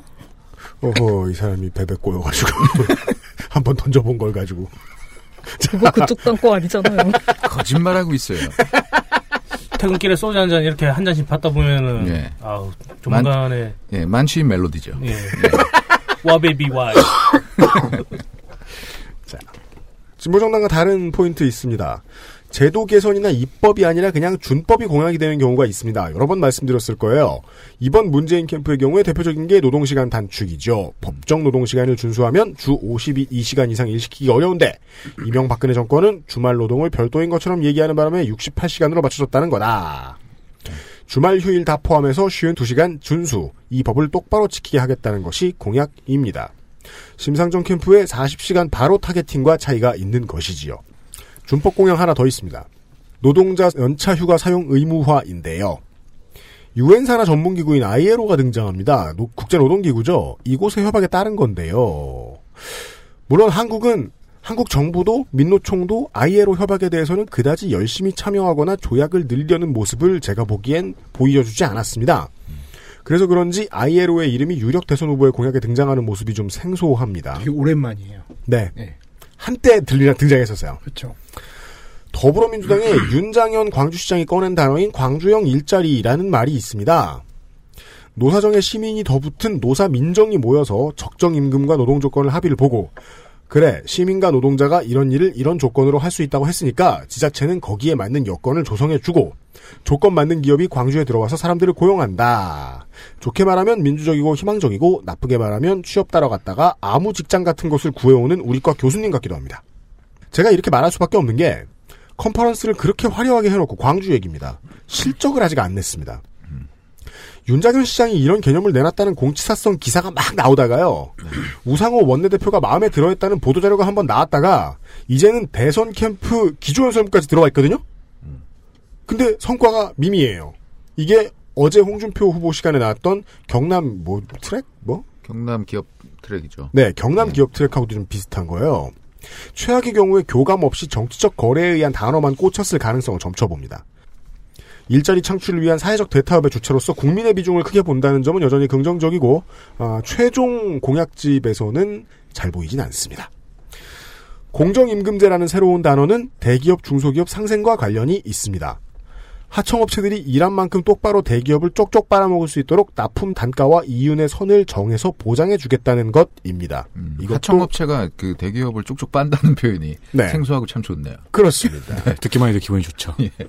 대기업의 고혈을 빨아서 중소기업의 임금을 올린다는 원리입니다. 아 진짜 할 수 있겠구나 싶은 구체적인 방안은 찾지 못했습니다. 알바 존중법이라는 개념이 등장합니다. 근로감독관 중에서 최저임금 전담 감독관을 설치를 하고 아르바이트의 경우 체불 사실을 업주가 인정하는 즉시 국가가 지급한 뒤에 보상권을 행사합니다. 근로기준법 중에 강제근로 금지에 포함되는 유형을 여러 가지로 상세화합니다. 예를 들면 삼십 분 배달제 같은 것을 금지하겠다는 겁니다. 알바가 석 달 넘게 일하면 실업급여와 퇴직금에 해당되도록 합니다. 어, 석 달이요? 네. 음. 그건 지금도 보험 가입만 하면 가능한 거 아닌가요? 그렇죠. 여기서는 지금 현행법상으로는 사실 다 돼야 되는 거잖아요. 대부분 노사관계 및 취업의 질과 관련해서는 오 번도 생각나고 삼 번도 생각나, 삼, 사 번도 생각나는데요. 근로감독관의 수를 얼마나 늘리고 고용노동부의 직권을 얼마나 세게 해주느냐 혹은 수사를 좀 더 독립적으로 할 수 있도록 보장을 해주느냐 이런 원천적인 문제가 더 중요하게 되지요. 그러니까 이 근로감독관의 네. 네, 어떤 그, 그 위상 음. 이게 굉장히 크겠네요. 그렇습니다. 그, 그 커져야 되겠네요. 이게 모든 후보가 다 네, 맞아요. 옛날에 저희 그 왜 학교 다닐 때 네. 장학서움 날나지 않습니까? 그렇죠. 네. 저희는 이제 그 뭡니까 그 바닥을 모두가 우리 이거 닦았잖아요. 고문을 당했어요. 네. 손톱 끝에 그 나뭇결이 끼면서 촌농으로 아, 닦았던 거 뭐, 뭐였죠? 왁스, 왁스, 왁스 닦으면 죽죠. 네. 왁스, 왁스, 왁스. 맞아요. 음. 왁스하고 이따만한 왁스. 네, 음. 한 어떤 장학사의 개념으로. 네, 그러니까 위세는 있어야 되겠다. 근데 우리가 그 심상정 후보 시간에 얘기한 것처럼 근로감독관이 사측인 경우가 되게 많잖아요. 네. 근데 특히 이 경우에는 아르바이트생이라면은 아직 나이가 이십 대 초반. 네. 인 아이들이라 한다면 근로감독관의 역할이 더 커질 텐데, 네, 네 그런 부분에 네. 대해서도 또 생각을 해봐야겠네요. 그래서 이게 있잖아 노동인권교육을 교과과정에 연계해서 의무화하겠다는. 아, 그렇죠. 있어요. 네, 그런 게 있어야죠. 어찌 보면 초장기 프로젝트예요. 음, 그리고 이 강제근로 금지가 다시 이제 아이엘오 핵심 협약 중에 하나인 네. 그 강제노동 철폐 협약이랑 연, 이어지거든요. 네, 예, 예, 그렇습니다. 참고로 이제 아이엘오는 유엔 산하 국제노동기구인데 네. 이게 우리나라가 여기 가입한 지가 한 이십칠 년 정도 됐어요. 네. 근데 여기에 있는 기본 협약 여덟 가지가 있는데 네. 그것도 지금 거의 협약이 제대로 안 돼 있어가지고 맞습니다. 협약 이행률이 지금 백팔십구 개국 중 백육십사 위인가 그래요 우리나라가. 이행하는 협약이 별로 없어요. 네, 그러니까 근데 그래서 이제 핵심 협약 핵심 협약 중 세 개를 협약하겠다는 거는 큰 의미가 있는 거긴 해요. 그러니까 국회가 비준하고 최종 채택을 해줘야 되긴 하는데, 예, 어, 이제 여당이니까요. 한편으로 자, 이거는 노동운동 전문가인 은 수미 의원 실력이 아. 아닌가 싶어요. 이 공약 자체. 네, 은차용인이 네. 좀 한 게 있죠. 여담 여담인데요. 그 네. 여당이에요. 여담이에요. 아, 여담이요. 담. 아, 여당입니다. 네. 저기 알바몬하고 알바천국에서 네. 그 최저시급하고 주휴수당 얘기했잖아요. 광고로. 네네. 네. 그러니까 나라가 뒤집어졌잖아요. 그렇죠. 네. 그래서 저는 그거 보면서 아 어떻게 보면 노동운동 알바들 위해서 하시던 분들 되게 허탈하겠다 싶은 생각도 들고. 음, 네. 맞습니다. 그게 바로 이제 미디어의 역할이죠. 그러게요. 네. 네. 물론 거기는 업체 업체입니다만. 네. 네. 그래서 원래 또 그런 아니요, 자본이 해리의 어떤 결정적으로 자본이 해야 되는 거니까. 예. 네. 그 최, 최종 가실은 미디어가 따먹죠. 네. 혜인 씨가 막스 돌이 네. 되고 그렇게 끝나버리죠. 예, 슬픈 얘기입니다. 어, 혜인 씨 팬들에겐 좋은 일입니다. 끝으로 택시 관련 공약 있습니다. 지역 공약에 다시 등장할 백 원 택시라는 게 있는데 이건 지역 공약에 설명해드리고요. 음. 장기 운전자의 근골격 질환이나 전립선 질환 같은 산재에 대한 본인 부담금 경감 마련을 경감 방안을 마련합니다. 어. 산재 판례가 부족해서인지 저는 산재라고 말했지만 산재라는 단어를 쓰진 않습니다. 그걸 산재로 해준다는 얘기는, 그러니까 기존에는 산재로 안 해줬을 거 아닙니까? 그렇죠. 그러니까 얼핏 생각해봐도, 네. 예, 허리가 아프다고, 만약에 택시 운전 기사가, 음. 허리가 아프다는 이유로 산재를 해줬다. 음. 그런 기적은 여지까지 없었을 것 같아요. 네. 예. 이제 그런 걸 좀. 그걸 꿈꾸고 있는 것 예, 같은데. 꿈꾸고 있는 거죠. 그, 운수노동자들에게 온정적이거나 그 사정을 자세히 따져준 걸로 말할 것 같으면은, 공약의 양과 질에 있어서는 국민의당이 압도적입니다. 음. 예. 근데 왜 이렇게 공, 공약을, 그 창피하셨습니까? 네? 아니에요. 좋은 것도 있어요. 좋은 것도 있어요. 네. 네. 그러니까 좋게 말해 민주당 공약은 택시 운전 관련돼서는 중도적입니다. 네. 자영업입니다. 자영업. 현재 자영업자의 지푸라기 역할을 해주고 있는 제도 중에 하나가 영세 가맹점 우대 수수료율입니다. 우리 그동안 꾸준히 얘기했지만 마지막 시간이니까 최대한 털어봅시다. 음. 연매출 이억이 넘지 않으면 수수료를 일 점 삼 퍼센트만 떼어가도록 하는 현행상 그런 제도죠. 박근혜 전 대통령도 공약을 걸었던 부분이었지만 집권하고 반년 만에 우대 수수료율만 일 점 팔 퍼센트에서 영 점 오 퍼센트 낮춘 절반의 성공으로 끝납니다. 문재인 캠프의 배팅은 영세 가맹점 매출 기준을 이억에서 삼억으로 중소가맹점은 삼억에서 오억으로 확대, 우대 수수료를 일 퍼센트 인하한다는 거였는데요. 일 퍼센트로요? 아니면 일 퍼센트를? 죄송합니다. 일 퍼센트로 인하한다는 아, 거였는데요. 하지만 이런 디테일보다 경제지 일면에 더 크게 보이는 글씨는 보통 카드사 죽이기겠죠. 그렇죠. 언론과 소수 야당을 동원한 반대 로비를 어떻게 당해낼지는 모르겠지만 응원하곤 싶습니다. 일 퍼센트면 그 영 점 오 퍼센트 어디였죠? 음. 그렇습니까? 네. 그쪽은 조 곰돌이 후보입니다. 종북 좌빨이네요. 예, 그럼요. 그럼요. 빨간색이니까요. 매우 그렇습니다. 그럼 진짜 무슨 생각으로 공연 영 점 오 퍼센트 했을까요? 당선이 안 되고 아니 모자라서 잡혔어요. 네. 아, 네. 아니, 원래 아. 본인이 팔 점 오 퍼센트인데 밑에 하나가 빠져가지고 아 그러네. 아, 숫자를 오기했다. 아니 본인이 중국 회사에서 연 이백이십만 원을 받는데 네. 연 카드 수수료로 한 한 오십만 원 나가는 거예요. 아 개인의 수건 사업이었다. 네. 네. 그럴 가능성도 엿보입니다. 상가 임대차 보호법은 자영업 얘기할 때 들어와야죠. 임대료 상한 한도를 구 퍼센트에서 오 퍼센트로 낮추겠다는 공약은 지켜질지 모르겠지만 지켜져도 아주 먼 미래에 그 효과가 돌아올 겁니다. 이미 월세는 열나 세니까요. 다만 상가 임대차 계약갱신 청구 기간을 점진적으로 연장하겠다는 걸 보니까 이번 정부에서 실효를 거두지는 못하고 씨앗을 뿌릴 뿐이라는 걸 알고 있는 건 아닌가 싶기도 합니다. 전수란 중소벤처기업부의 주도로 자영업자에 대한 의료비와 교육비 세액공제를 확대하겠다고 합니다. 솔까 저는 일, 이인 업체 상공인에게만 이것이 적용됐으면 하는 생각도 있습니다. 이것까지 필요하다고 느껴지진 않아요. 세금을 감면받아야 되는 사람들이 아주 많고 특별 지원이 필요한 사람들이 아주 많은데 어, 몇 명 이상의 종업원을 거느리고 있는 자영업자는 좀 후순위라고 아주 후순위라고 느껴져요. 저는. 전통시장 활성화를 위해 공무원 조직을 끌어다 대는 아이디어는 먼저 누가 냈을지 모르겠습니다만은 민주당도 오래전부터 주장해왔습니다. 공무원 복지 포인트의 삼십 퍼센트를 전통시장 온리 온누리 상품권으로 지급해버리겠다. 어... 이 공무원 반발이 심하겠는데요. 잔인합니다. 네. 그 공무원 저기 몰에 들어가 보면 네. 네, 각종 이제 좋은 게 많습니다. 네. 네. 근데 이제 거기에서 삼십 퍼센트를 이제 전통시장에서만 써야 된다는 거 아닙니까? 그러니까 다이슨 네. 브이식스. 온누리 상품권 가. 이렇게 돼 있는지 모르겠습니다만. 그래도 가능할 수 있는 거죠. 다이슨 브이식스가 전통시장에 있을까요? 근데 그것도 전통시장에 다룰 수 있어요? 아, 다룰 수가 있죠. 네, 백색가전 가게에서. 불광시장 전파사 안에 있는 거죠. 다이슨을 하는 거죠. 전파사에서. 그럴 수 있죠. 근데 그 근처에 전통시장 찾기가 힘든 데 사는 공무원도 있지 않을까요? 세종시. 상품권을 현금으로 바꾸는 데가 나타나겠죠. 장터를 가야죠, 장터. 그건 지금도 많이 있긴 한데. 아, 중고거래가 네. 좀 흥할 수도 있겠네요. 그러면 상품권 깡을 해야 돼요, 공무원들이. 일부 지역의 하나입니다. 복잡해지지만 기대됩니다. 그렇습니다. 아, 그, 네. 그리고, 그, 모두가 우리 오랫동안 얘기했죠? 그럼 이건 어떡하지? 싶었던 주차장 설치 지원에 대해서는 네. 일단 하겠다고는 하는데. 그러니까 하긴 해야 돼요. 확실한 건. 지방자치단체와의 논의 과정이 좀 더 자세하게 나왔었으면 좋았을 것 같습니다. 음. 한 번에 말하긴 힘들겠죠. 왜냐하면 시장의 모양새는 다 다르니까요. 어제 얘기했죠. 그렇죠. 특수한 자영업자 중에는 예술인이 있습니다. 제도와 법을 상당히 공들여 준비해 보입니다. 준비한 것으로 보입니다. 예술인 표준보수 지급 기준을 지정하겠다고 하는데 의도만큼은 마음에 듭니다. 하지만 그것보다는 함께 내건 표준계약서 사용 의무화가 좀 더 현실적으로 보입니다. 예술인 복지금고를 조성하겠다고 약속합니다. 또한 프랑스의 앵테르미 땅을 예로 듭니다. 이것은 공연예술 비정규직을 위한 실업급여 제도입니다. 지금 현재 새누리당 장석춘 의원이 음. 보험설계사, 예술인 등 특수 형태의 근로종사자 및 예술 분야 종사자의 고용보험에 원칙적으로 의무 가입하는 법안의 형식으로 음. 작년에 발의가 돼서 현재 계류 중에 있더라고요. 네. 좋은 데서 퍼오는군요. 뭐 그래야죠. 네. 네.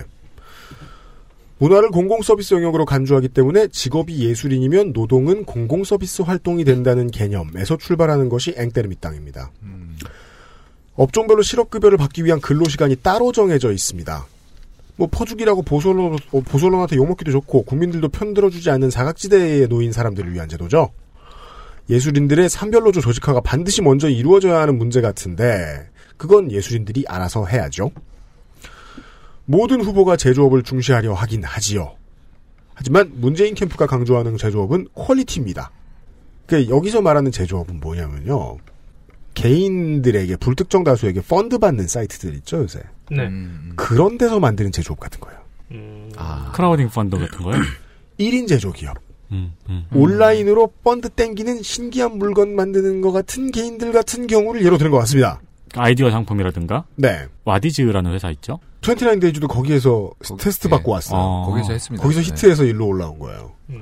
올라왔다고 표현하죠. 건방지군요. 예. 네.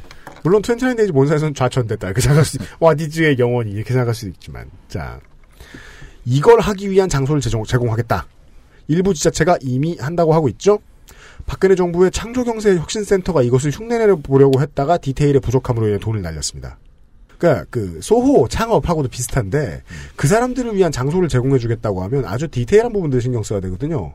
이것은 미창과부의 실패나 혹은 네이버가 이런 센터를 만들었다가 최근에 실패하고 있어요. 무슨 별것도 아니에요. 이유가 방음이 안 된다, 와이파이가 느리다, 이런 몇 가지 이유들이에요. 근데 그러면은 사람은 가서 창업자는 가서 일하고 싶지 않거든요. 음. 예, 그런 디테일을 조심해야겠죠. 아무튼 그 대안으로 제시하는 것이 메이커 스페이스입니다. 일 인 제조 기업가용 공장 혹은 실험실을 내어주는 곳입니다. 또 하나의 개념 변경이 있습니다. 이것도 뭐, 뭐, 그 일관돼 있습니다. 메이드 인 코리아에서 코리안 메이드로라는 말을 씁니다. 어찌 보면은 제조업이 끝나가던 구십 년대부터 생각했어야 하는데, 빨리 적응을 못 하다 보니까, 이거는 실현해낸 게 대기업 말고 흔치 않은 오늘을 살고 있는 거죠, 한국인은. 음. 화물차주!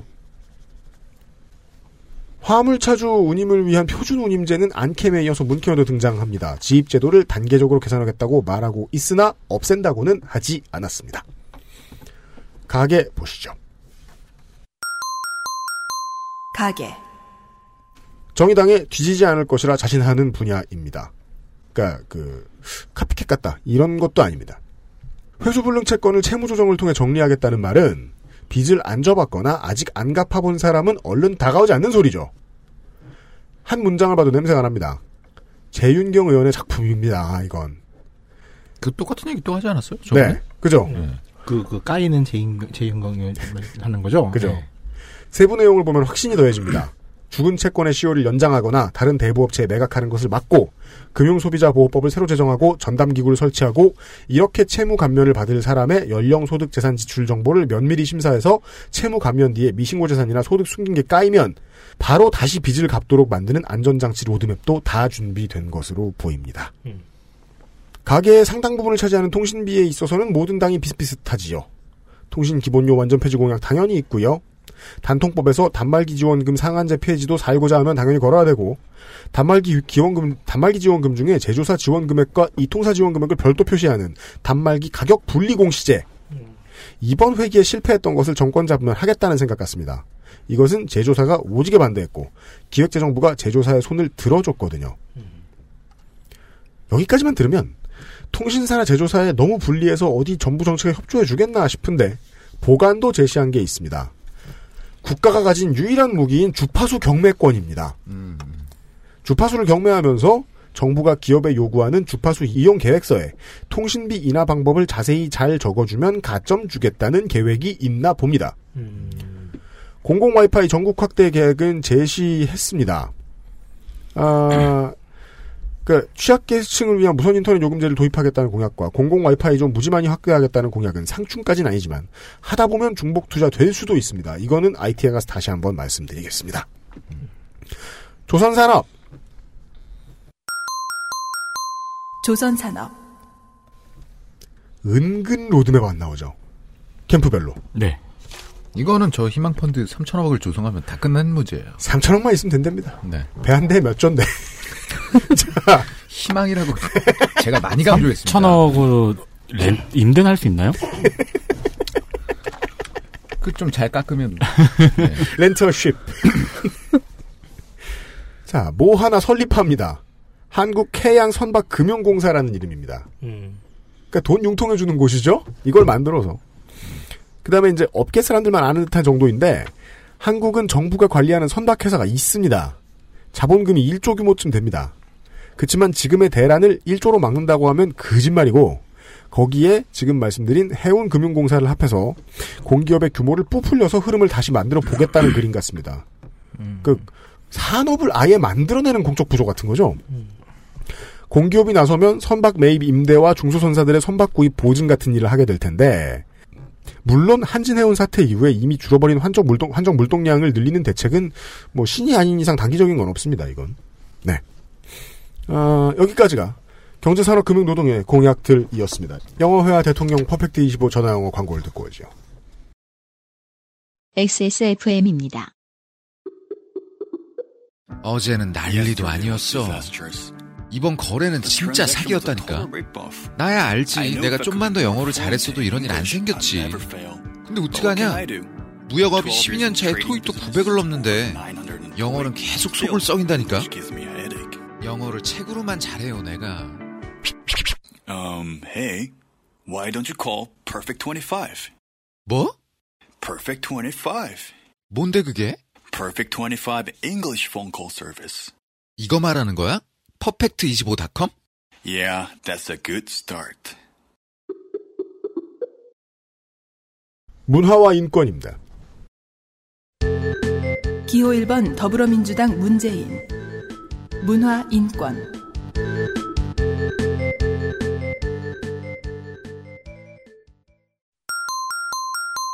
가족의 변화. 청소년의 학습권 보장 공약이 있습니다. 그리고 이 청소년은 여기서는 청소년 한부모입니다. 네. 네. 이거는 그렇게 많이는 안 걸었어요. 어디서 봤는데 기억이 안 나네요. 가정폭력 문제를 가정의 보호에서 피해자 권리 보장으로 성격을 바꿔 바라봅니다. 이건 한국의 문화에서 필요한 기조죠.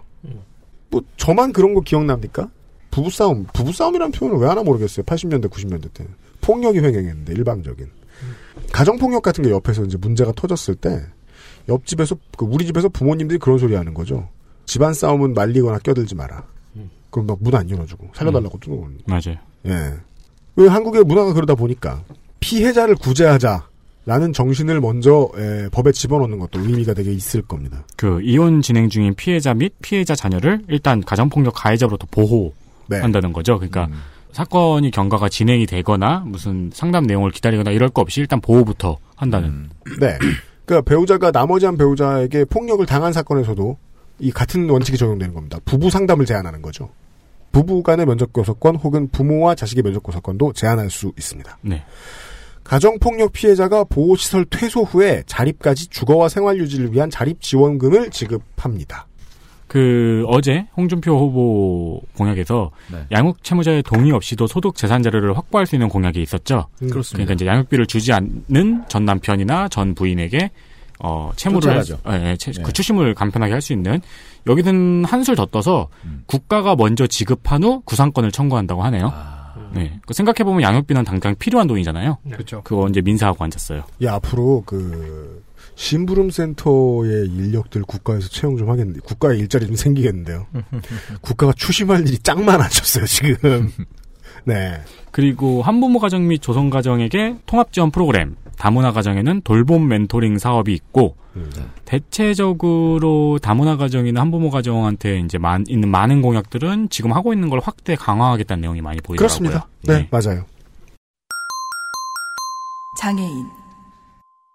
워낙 비슷비슷하니까 여기서는 비교 정리를 한번 해보는 시간을 가지겠습니다.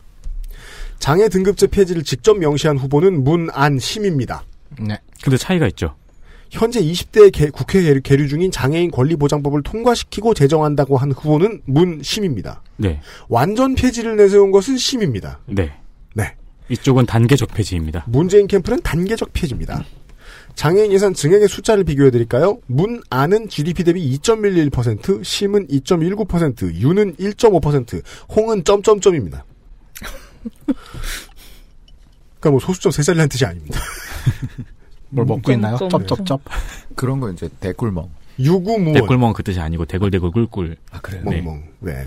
꿀 먹은 벙어리라는 얘기 아니었습니다. 네. 경찰서에서 이제 떼굴떼굴 구르면서 땡깡 피우는 걸 얘기하는 거예요. 그렇습니다. 사실 그건지도 모르지만 네. 아무튼 말은 하지 않았습니다. 나도 나도 그런 줄 알았어요. 그죠? 네.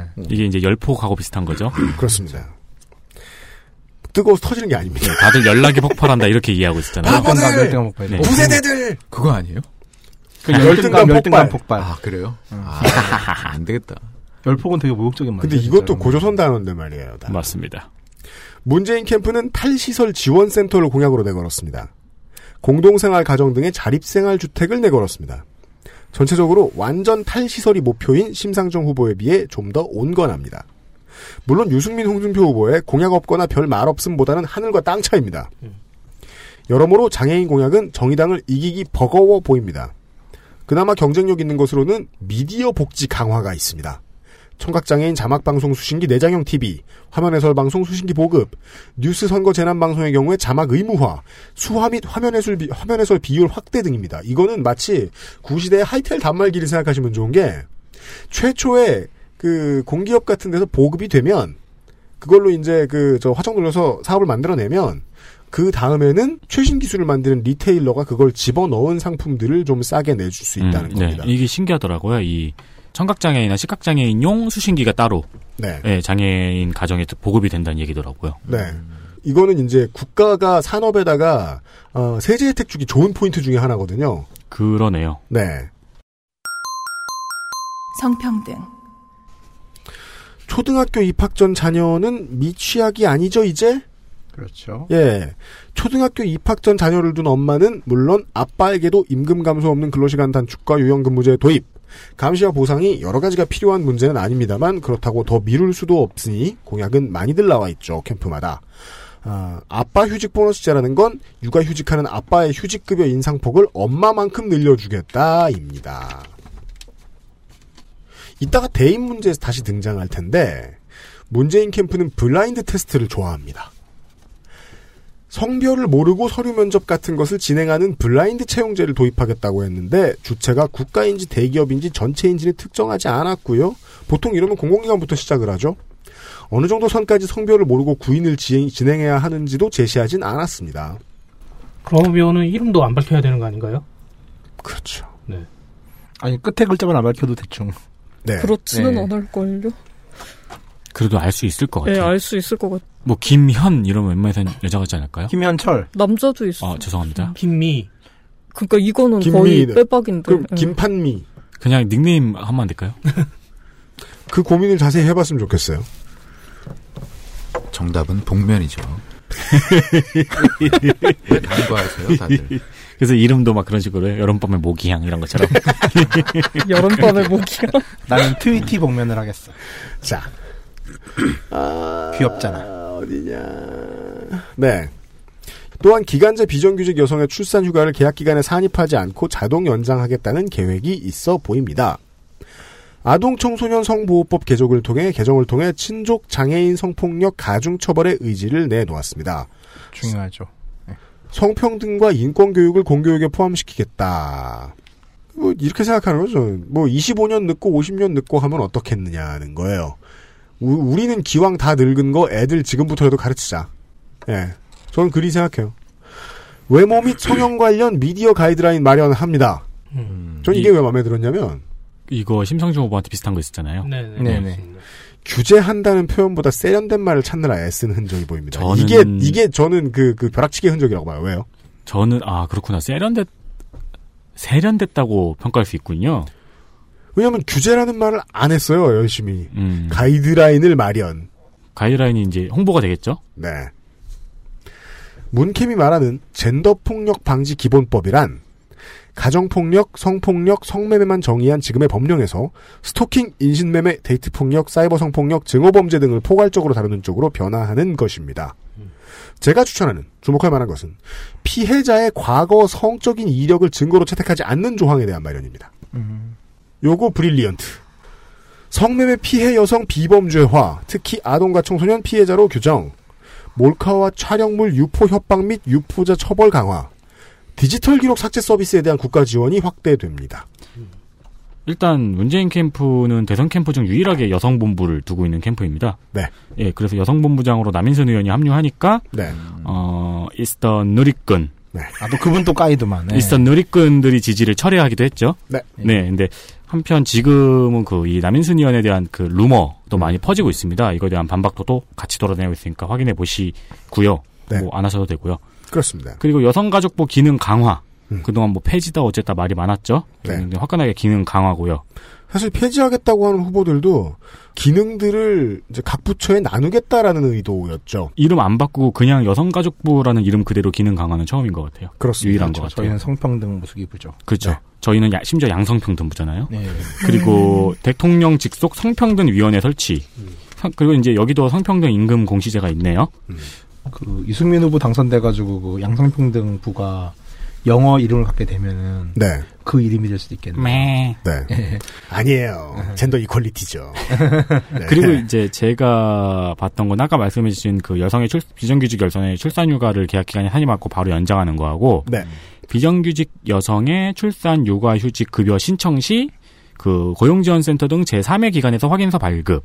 그리고 고용보험 미가입 여성에게 삼 개월간 월 오십만 원 출산수당 지급 같은 거는 그동안 여성 관련 공약 중에서 이것도 유일한 것 같아요. 밑에서부터 올려다본 공약.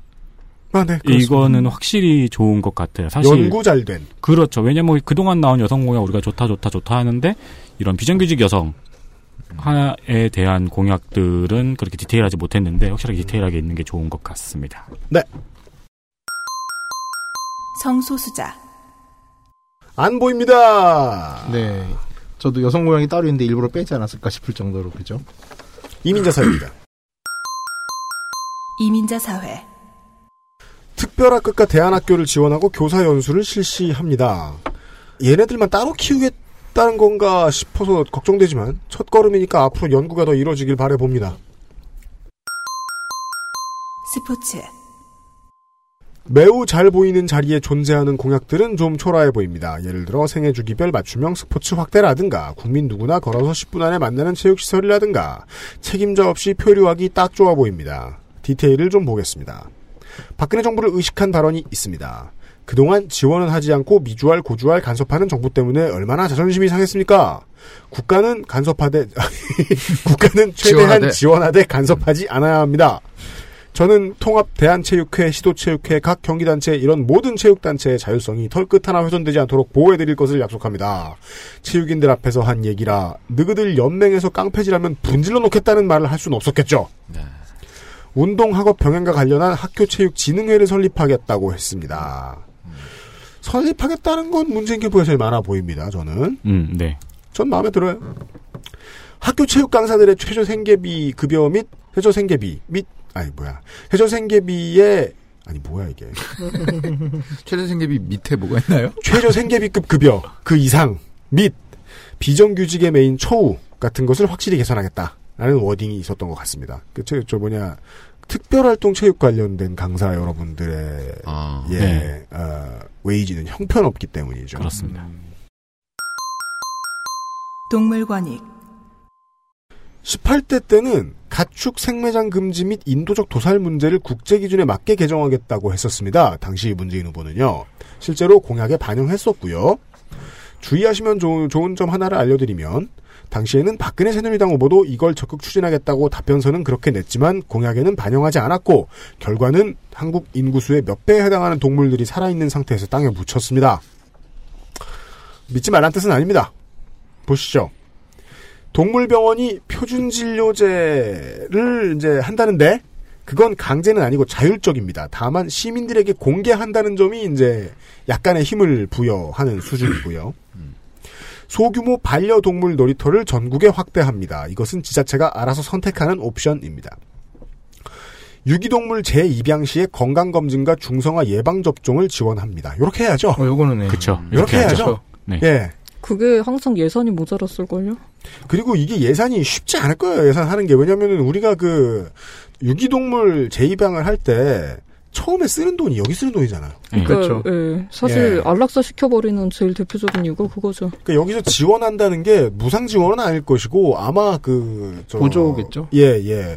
이제 반려동물 이제 맡아서 같이 살 반려인들과 이제 좀 뿜빠이를 할 거예요. 그렇게 보입니다. 그리고 이제 조기파양에 대한 대책도 세워야겠죠. 그렇게 말입니다. 네. 반려동물 등록제를 확대하는데요. 개와 고양이 우선 실시 후에 단계적으로 추가 확대합니다. 물론 고양이까지 우선 실시라는 특이한 문장을 썼어요. 그래서 저는 그 앞에 개와라고 하는 단어가 있을 거라고 예측을 했어요. 음. 근데 예. 고양이까지만 돼 있더라고요. 그러니까 캠프에 팅이어가 있는 거죠. 알고 보니 진짜 아나콘다와 고양이 이런 거는 낭패. 아나콘다. 타란툴라와 고양이까지. 예. 음. 라쿤과 고양이.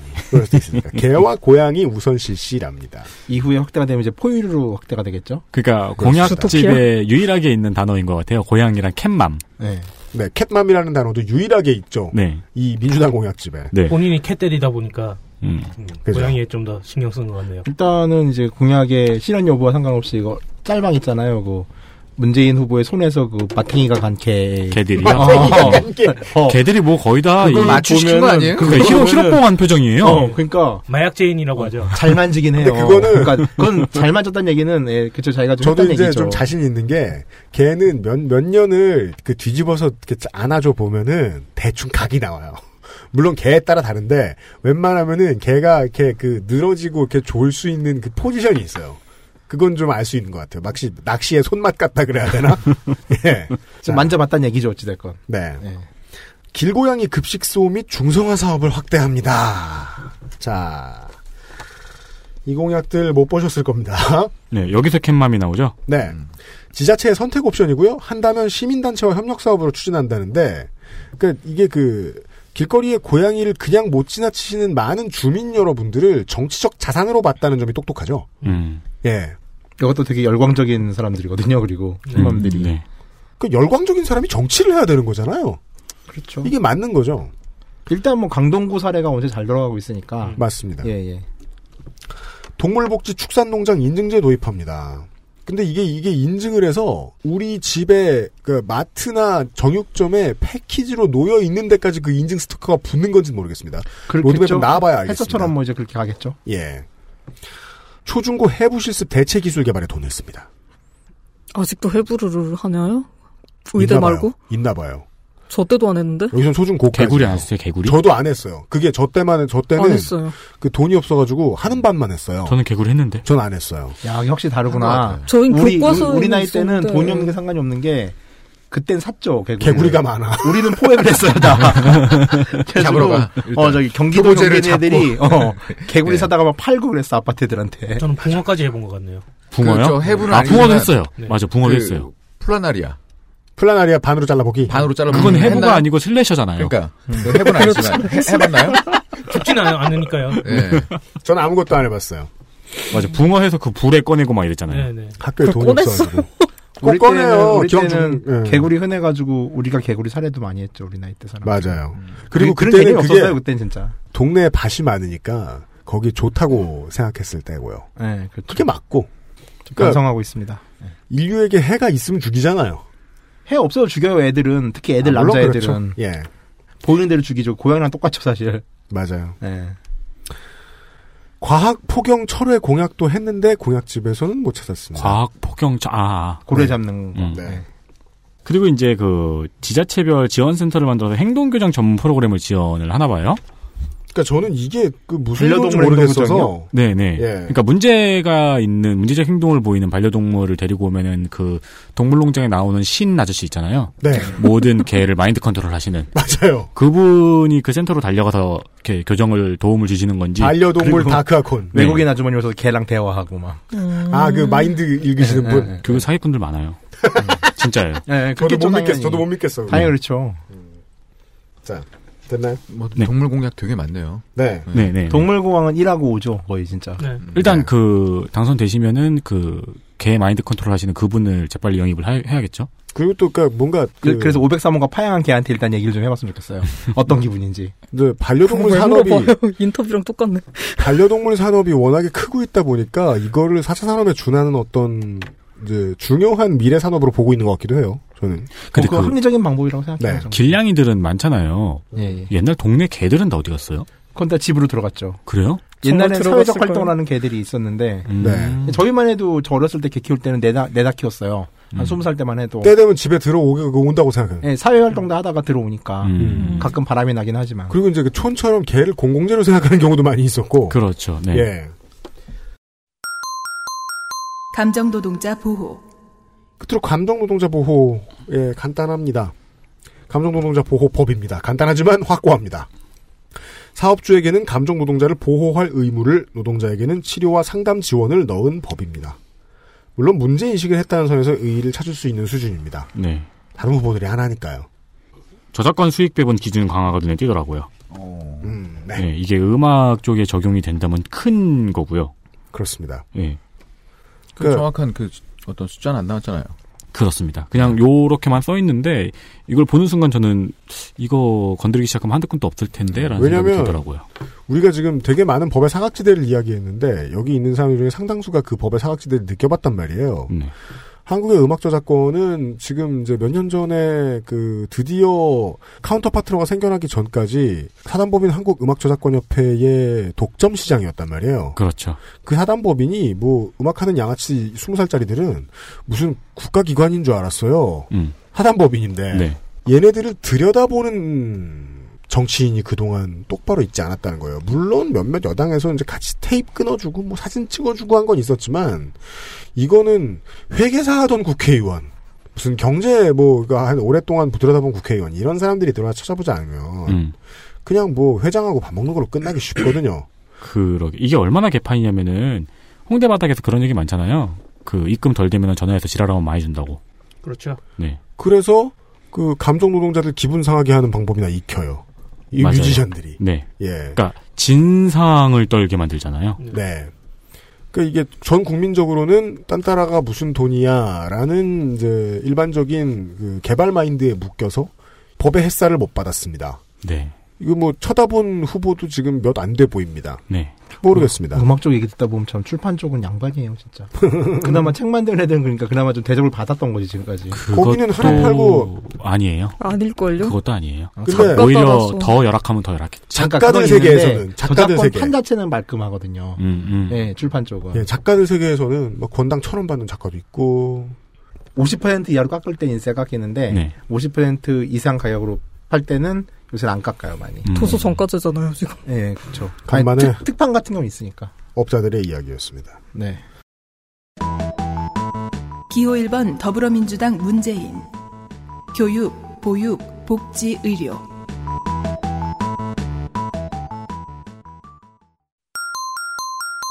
영유아 보육.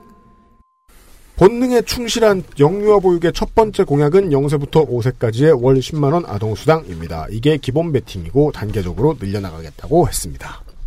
디테일하게 그려진 기본수당의 일환 되시겠습니다. 여덟 살 이하의 자녀를 둔 부모는 최장 이십사 개월간 임금 삭감 없이 조금 늦게 출근해서 조금 일찍 퇴근, 퇴근하는 유연근무제를 내걸었는데 고용자 측에 대한 보상이나 감시 없이 실행될 수 있는 제도는 아니죠. 많은 아니죠. 후보들이 걸었습니다만은. 네.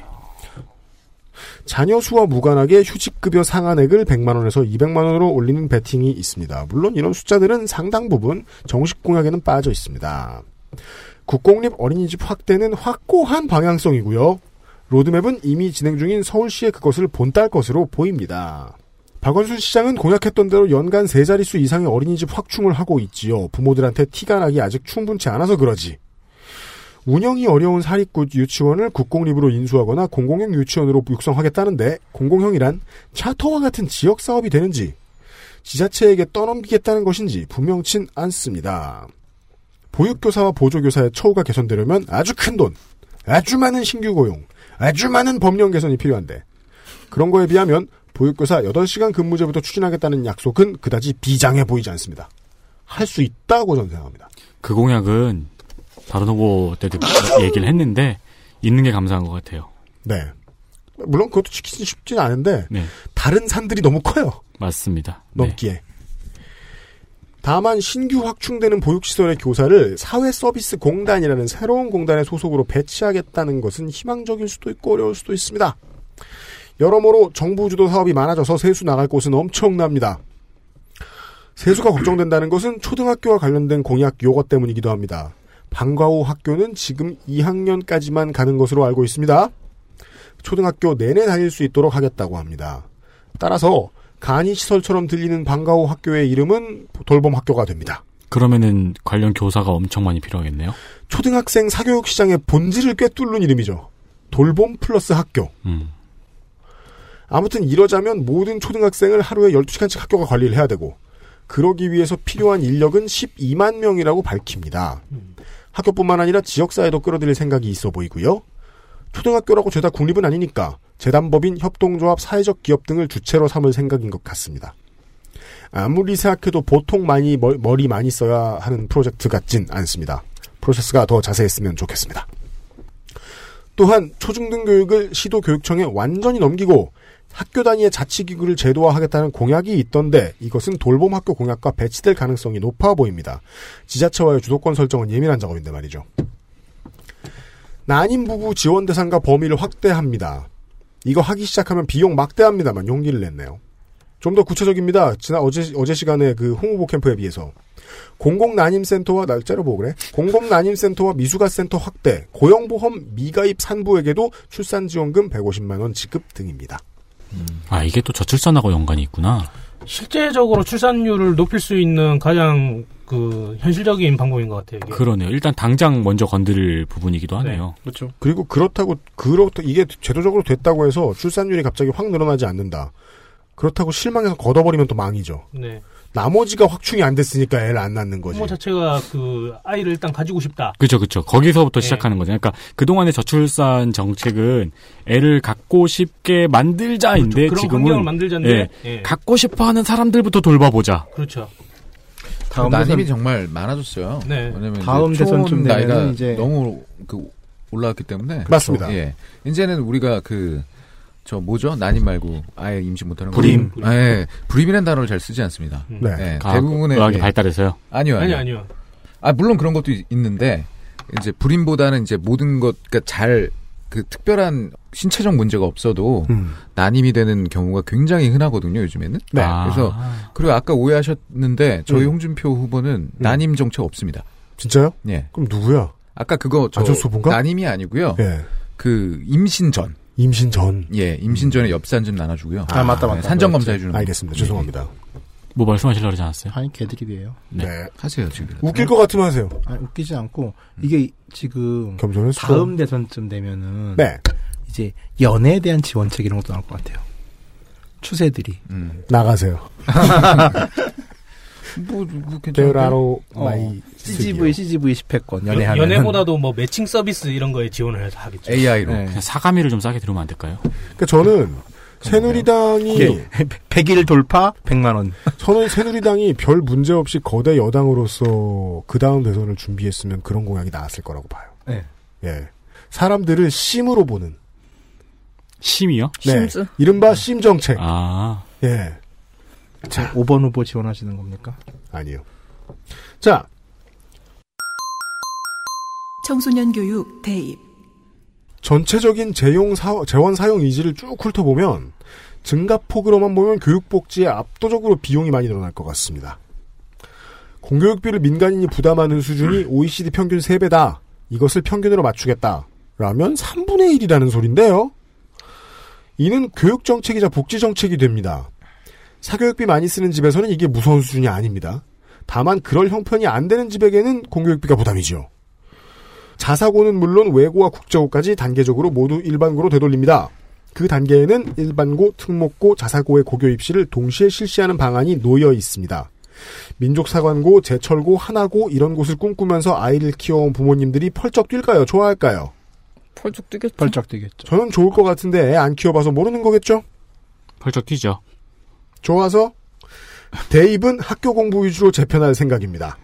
전체적으로 교육 공약이 클래시컬한 느낌도 있습니다. 수시를 축소하고 학생부 교과, 학생부 종합, 수능 세 개로 전형을 단순화시키겠다 하는 것만 봐도요. 이거저거 다 하다가 다시 돌아가는 거죠. 음. 새로운 것도 있습니다. 자유학기제는 홍제외 나머지와 마찬가지로 확대합니다. 이게 정착되려면 당연히 고등학교도 학점제를 실시해야 되고요. 엠비에이 유산인 일제고사가 폐지되네요. 그렇습니다. 네. 예체능이 아닌 학생들의 대입에는 예체능의 반영 비율이, 예체능 학생들의 대입에는 나머지 학업 성적이 더 반영되도록 할 생각입니다. 거점 국립대의 교육비 지원을 인상하겠다는 공약이 있길래 이게 무슨 소린가. 사립대에서도 계속 지원금 똑같이 나가면서 돈 더 쓰겠다는 건가를 생각하고 있었는데, 장기적으로 발전 가능성이 높은 사립대학은 공영형 사립대로 전환시켜 육성하겠다는 말을 합니다. 사립대 관계자가 들을까봐 저도 정확히 말은 못하겠네요. 이거 아주 수줍게, 아주 수줍게 사립대 너희들 조심해라라는 메시지가 나간 걸로 보입니다. 지금의 보수 야당은 한나라당하고 달라서 사학법 개정하면 막을 실력 없을 겁니다. 아마 국립대 총장 선출, 학내 자율권 보장과 더불어 사학비리 근절과 관련된 가장 적극적인 공약들이 있습니다. 비리 당사자의 재단 및 학원 복귀 금지 및 회계 감리 강화, 입시와 학사비리 걸린 학교는 지원을 뚫어버리겠다라고 공격적인 워딩을 쓰는데, 이건 저는 처음에 상진회나 수원대 얘기인가 했지만 정유라 얘기입니다. 음. 또 툭하면 나오는 로스쿨 입시 부정 해결책으로 로스쿨 입시 백 퍼센트 블라인드 테스트를 내걸었습니다. 이러면 이건 전 진짜로 이름하고 성별 사진 다 지우고 시험 본다는 얘기예요. 제가 보기엔. 전적대학교 하고. 예, 안 그러면 안 그러면 매치 안 되죠. 이러면 그러면 이인실 같은 걸로 해야 될까요? 아니요. 번호로 할 것 같아요. 아니죠. 일련 번호가 많잖아요. 한국인은 다양한 일련 번호를 가지고 있어요. 음. 통관 번호 쓸까요, 이제? 아, 좋다. 통관 번호 없는 사람 많아. 아니, 그 저기 물품 종류가 똑같은데 통관 번호가 무슨 의미가 있나요? 보통은 접수 순서죠. 그런 거는. 네. 그렇죠. 아, 처음에 교육 얘기하면서 에스티이에이엠, 스팀을 강화한다는 말을 많이 하길래 저는 게임 값을 깎아준다는 줄 알고. 음, 그러게요. 아니, 강화하면은 스팀이 시장 장악력을 강화한다는 얘기인가요? 그래서 아. 막, 그, 한국 게임대에 있어서 메타 점수를 신경 쓰고, 막 그런 건다는 줄 알았는데. 그건 분리자들을 탄압하는 거 아닌가요? 그렇지도 않습니다. 네. 혹은, 그, 반 콘솔적 음. 정책이죠. 아, 창의 융합교육이라는 말을 냅니다. 스팀이라는 건. 음흠. 교육 거버넌스를 이야기합니다. 초중등은 시도교육청으로 권한을 전부 이양하고, 교육부는 고교, 평생, 직업교육을 중심으로 재편한답니다. 교육부가 약화된다는 얘기네요. 그렇습니다. 네. 교육, 보육, 복지, 의료, 노인복지 순서입니다. 노인복지. 간단한 것만 하죠. 국가침해 책임제, 장기 공공임대, 임대주택 중에 노인 전용주택 할당, 노인 부부 및 독거노인 가구까지 방문 건강관리사업 확대 등 좋은 말 집대성입니다. 치매는 지금 거의 되게 밀고 있잖아요. 지금 국가가 네. 책임제다. 치매 공약도 다 있네요. 문재인. 예. 네. 문재인 캠프로 좀 빨리 치고 들어왔죠. 음. 저희는 그런 걸 쓰지 않는 것이 중요하다고 생각합니다. 아. 마음. 우리도 쓰지 말고. 아니. 마음. 아니죠. 아. 그냥 눈만 바라보세요. 진실이 느껴지잖아요. 네, 눈빛은 좋아요. 네. 어, 의지를 가지고 집요하게. 네. 아직 답이 없다. 더민주는 고향집에 숫자 거의 없어요, 진짜. 음. 어, 연도 뭐 이런 거. 이게 그러니까 유승민이 이렇게 물고 늘어지는 거예요. 숫자 아. 가지고서. 그래서 그 기재부 과장처럼. 그렇죠. 네. 국민연금 보시죠. 국민연금. 국민연금은 가만 보면 이 언론이 허구한 날 어감 비틀기로 두들겨 팰 때는 언제고, 모든 후보가 좋은 데 쓰겠다, 최소한 지키겠다, 이제는 이런 얘기하죠. 국민연금의 강철같은 운용 의지를 보입니다. 스튜어드십 코드의 개념이 등장합니다. 연기금과 자산운용사 등 주요 기관 투자가들의 의결권 행사를 해라! 그냥 하는 것도 아니고 적극적으로 목소리를 내라! 이런 행동 강령이나 지침 같은 걸 뜻합니다. 저희 당도 있습니다, 이거. 네. 여기서 스튜어트 할 때는 최시중 할 때 그 시중입니다. 고객의 재산을 집사처럼 선량하게 관리해야 할 의무가 있다는 거죠. 주주의 이익의 극대화에만 양심적으로 집중하자는 뜻으로 이게 다국적 기업 같은 데서는 되게 무서운 착취의 이름처럼 쓰일 수 있는데요. 국민연금에는 얘기가 다릅니다. 국민연금이 안전하게 살아남는 가장 좋은 방법은 쉽게 말해서 가입자 수가 늘어나는, 즉 활발하게 경제활동하는 국민이 늘어나는 겁니다.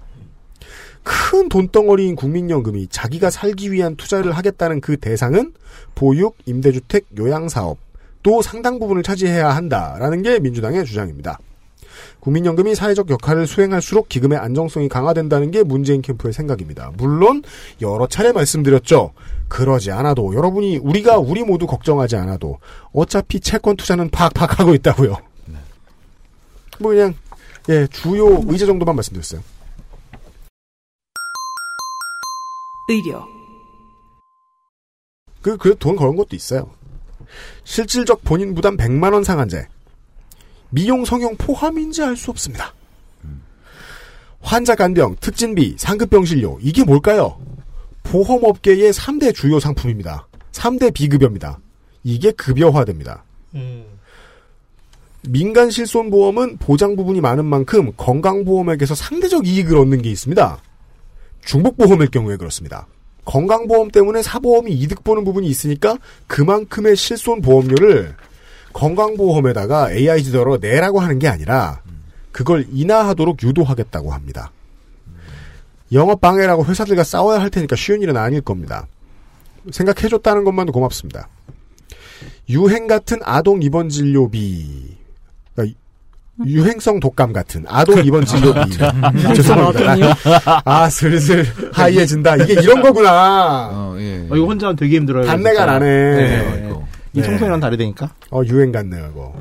아동 입원 진료비 인하 및 무상 공약의 경우에 문캠은 십오 세 이하 본인 비율 오 퍼센트 이하로 잡았습니다.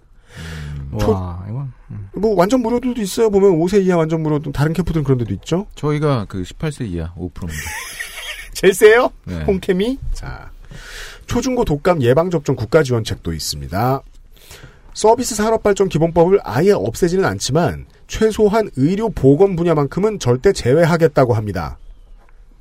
법인 약국을 아예 못 집게 하는 건 아닌데요. 거대 체인화가 우려가 높다라고 평가되면 허용을 반대합니다. 음. 여러분 대도시에, 큰 도시에 사시는 여러분들은 이런 거 몇 군데 브랜드 아시죠? 메디팜. 땡땡 뭐 땡땡 음, 음. 블라블라. 체인 약국이 있어요? 네. 네. 저희 한 번도 못 봤죠? 있어요. 저희 저희 집 앞에 두세 군데 있어요. 그래요? 네. 거기는 그 먹을 것도 팔아요. 그래요? 네. 아, 드럭스토어네요, 그럼? 네.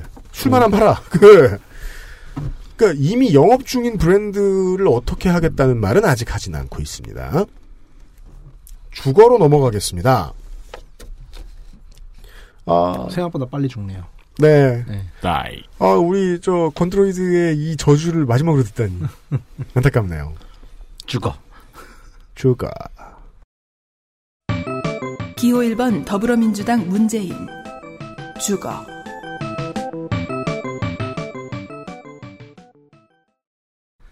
저는 백 번 더 들었잖아요, 편집하면서. 들을 때마다 웃겨 죽겠어요. 지금 건, 우리 저, 그, 건드로이드는 집에서 되게 그, 우울해하고 있을 거예요. 아, 내가 왜 이래, 이러면서. 분명히 이러고 있을 것이다. 건드로이드 수고 많았어요. 젠트리피케이션 대비책. 저소득층 주거 및 영세상업 공간 확보 의무화인데요. 공공재원을 부여받았거나 도시계획한다고 인센티브를 받은 지역의 경우에 임대료를 일정 수준 이하로 묶어버리는 규정을 만들겠다고 합니다. 이거는요, 한 사오십 년 전에 있던 그린벨트가 돌아온 것 같아요. 상업이 이미 이루어진 지구에 사람들이 먹고 사는 생태계를 보전하려는 거잖아요, 지금 음, 이리적으로. 음, 네. 예. 우리는 그동안 왜 어떤 유권자들은 문재인이 그냥 싫다고 할까 하는 고민을 했는데 이거 그냥 싫은 게 아니라는 생각이 들었습니다. 이쯤 보고서. 음. 내 꿈이 건물주인데 이게 어떻게 좋습니까? 음. 그러니까 많은 서민들은 내가 올라갈 수 있다고 여겨지는 자리에 있는 사람들의 편을 들자, 들고 싶잖아요. 그런 척하죠. 예. 예. 아, 그게 진심이라고 봐요, 저는. 자. 주거에 대해서 이야기 있습니까? 일단 공공임대주택의 삼십 퍼센트에 해당하는 이십만 호를 신혼부부에게 우선 배정한다고 합니다. 네. 그리고 출산 후에 임대 기간을 연장하는 공약이 마련돼 있거든요. 음. 어 그런데 사실 이 신혼부부한테 우선 배정할 만한 그런 임대주택이라 하면은 소형 임대주택인데 과연 이게 아이를 출산을 했을 때 그 주택에서 계속 살아도 되는가? 상당수의 수도권의 부부들은 아이를 낳는 순간 지금 살고 있는 곳보다 훨씬 멀고 훨씬 출퇴근하기 어려운 넓은 집으로 이사가죠. 네. 그러니까 일단은 그 임대주택의 규모 자체가 음. 소형에만 국한되어 있다는 게 그 사람들이 계속 주거를 보장해 주지 않는다라는 말씀 드리고 싶고요. 네. 빠듯합니다. 네. 이 정책 세우자면. 그리고 청년 같은 경우에는 월세 삼십만 원 이하의 쉐어하우스형 임대주택을 공급한다고 하는데요. 네. 사실상 이 쉐어하우스라는 게 음. 진짜 잠시 머물다 갈 만한 그런 곳밖에 되지 않지 않습니까? 그러니까 이거는 음. 좀 쉐어하우스란 개념은 어떤 거죠? 룸메 함에 구해요. 네. 음. 그러니까 그건 거죠. 예. 네. 근데 이게 잠시 지금 같이 없다. 들어가지 않으면은 진짜 뺑뺑이 돌려서 찍히는 거잖아요. 누가 걸릴지 모르는 거잖아요. 아, 그러니까 룸메이트를 고를 수 없다. 음. 그래서 그럴 수도 이거는 있어요. 좀 돌려막기에 그런. 그럼 정부에서 정해주는 룸메이트 아니죠. 또 연대해서 가면은 그대로 음. 들어오세요 할 수 있지 않을까요? 그럴 수도 있고요. 근데 네. 대부분 임대주택 정책이 그렇게 안 돌아가고 있거든요. 음. 그래가지고 지난번에 그랬잖아요. 부부가 아닌 두 사람을 갖다가 본거인으로 잡아가지고 임대를 주는 것 자체가 되게 혁신적인 정책인 거라고. 네, 맞아요. 음. 그러니까 진짜 빚을 되게 고루하게 생각해요. 네. 뭐 주택을 마련하거나 건물을 사지 않는 이상은 음. 진짜 대부분의 사람들 이 거의 죽을 때까지 임대주택을 돌아야 되는 상황인데 음. 장기적인 관점에 있어서는 좀 부실하지 않나 음.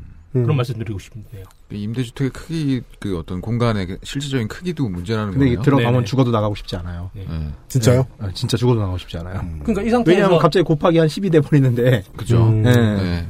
사실은 임대주택에 들어가는 거 되게 그 행운 아닙니까? 그렇습니다. 네. 음. 유형이 부러워한다고 했었죠 옛날에. 그 뭐냐면은 환타님한테 뭐 저 어떻게 살아요? 뭐 얼마 내고 살아요? 이런 거 절대 물어보고 싶지 않아요. 그 답을 듣고 나면 자괴감이 상당. 환타님한테 자괴감이 상당해요. 그걸 묻고 답을 듣고 나면 나 왜 이렇게 살아? 저희 아파트는 하고. 그쵸 관리비도 싸요. 한 십이만 원 나오나? 음. 어 저희 아파트랑 비슷한데요? 네 그래요. 네. 자. 왜 이렇게 비싸? 어? 그런가? 어. 까치가 없으니까요. 아, 저는 그, 저. 까치 보는 게 또 한 십만 원. 아니, 우리 동네에 이연세 이용료가 있어요. 어쩐지 비싸더라. 우리 바로 뒤에 산 있어요, 산. 아. 좋네요. 벌레도 아... 많아요. 네. 자. 조세로 갈까요? 기호 일 번 더불어민주당 문재인. 조세.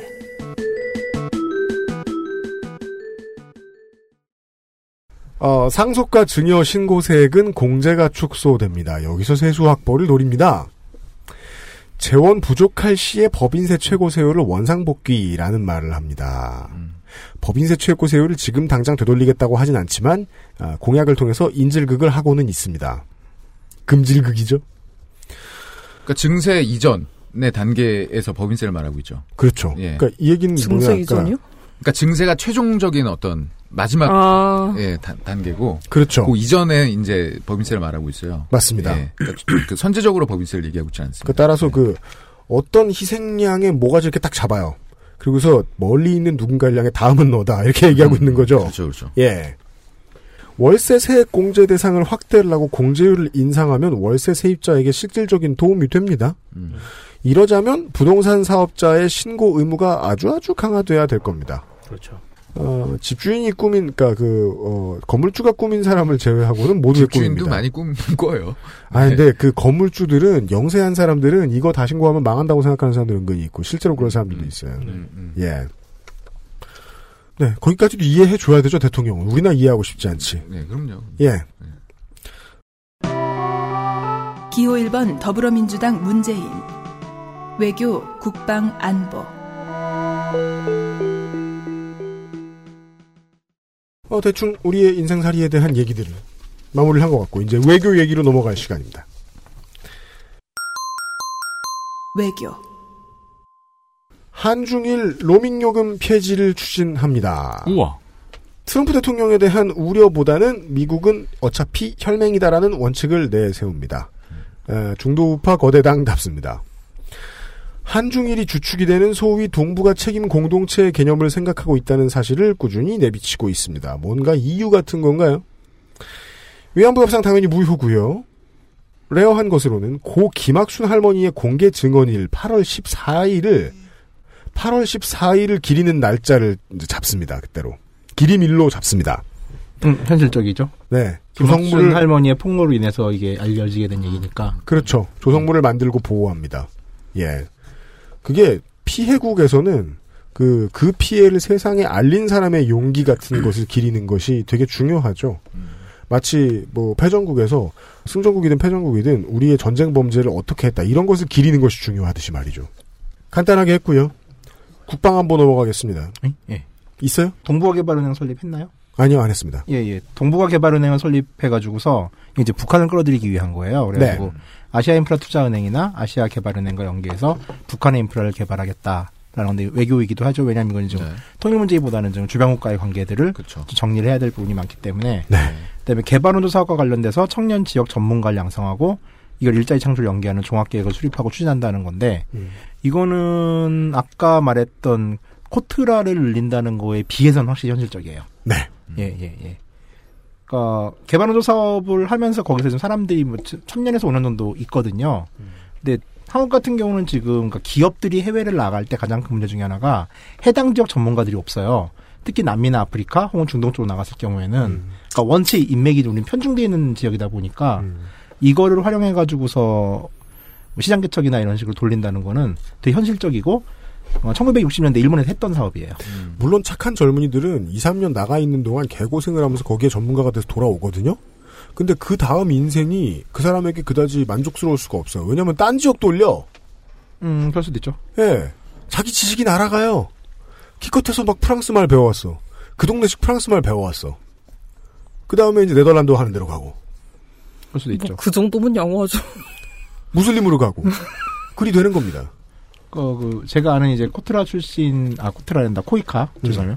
코이카 출신, 이제, 스리랑카에서 일하시던 분들 중에 몇 분이 지금 스리랑카 안에서 사회적 기업 만든다고 막 그러고 있는데, 음. 어, 전망도 보이고요. 어. 그 지역사회에 되게 도움이 되는 일이기도 하고, 음. 돈도 될 것 같은 일들이 정말 보이더라고요. 음. 이런 건 되게 전 추천할 만해요. 그렇습니다. 용서할 만하다고 봐요. 네. 국방 안보.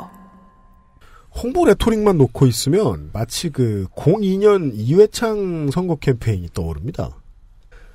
안보와 국방에 있어 가장 유능하고 경륜 있는 후보라는 광고 포인트죠. 어. 상대의 무능을 부각시키는 네거티브도 보통 민주당에서는 안보 분야 캠페인에서 빛을 발합니다. 되게 특이하죠, 이번 선거가.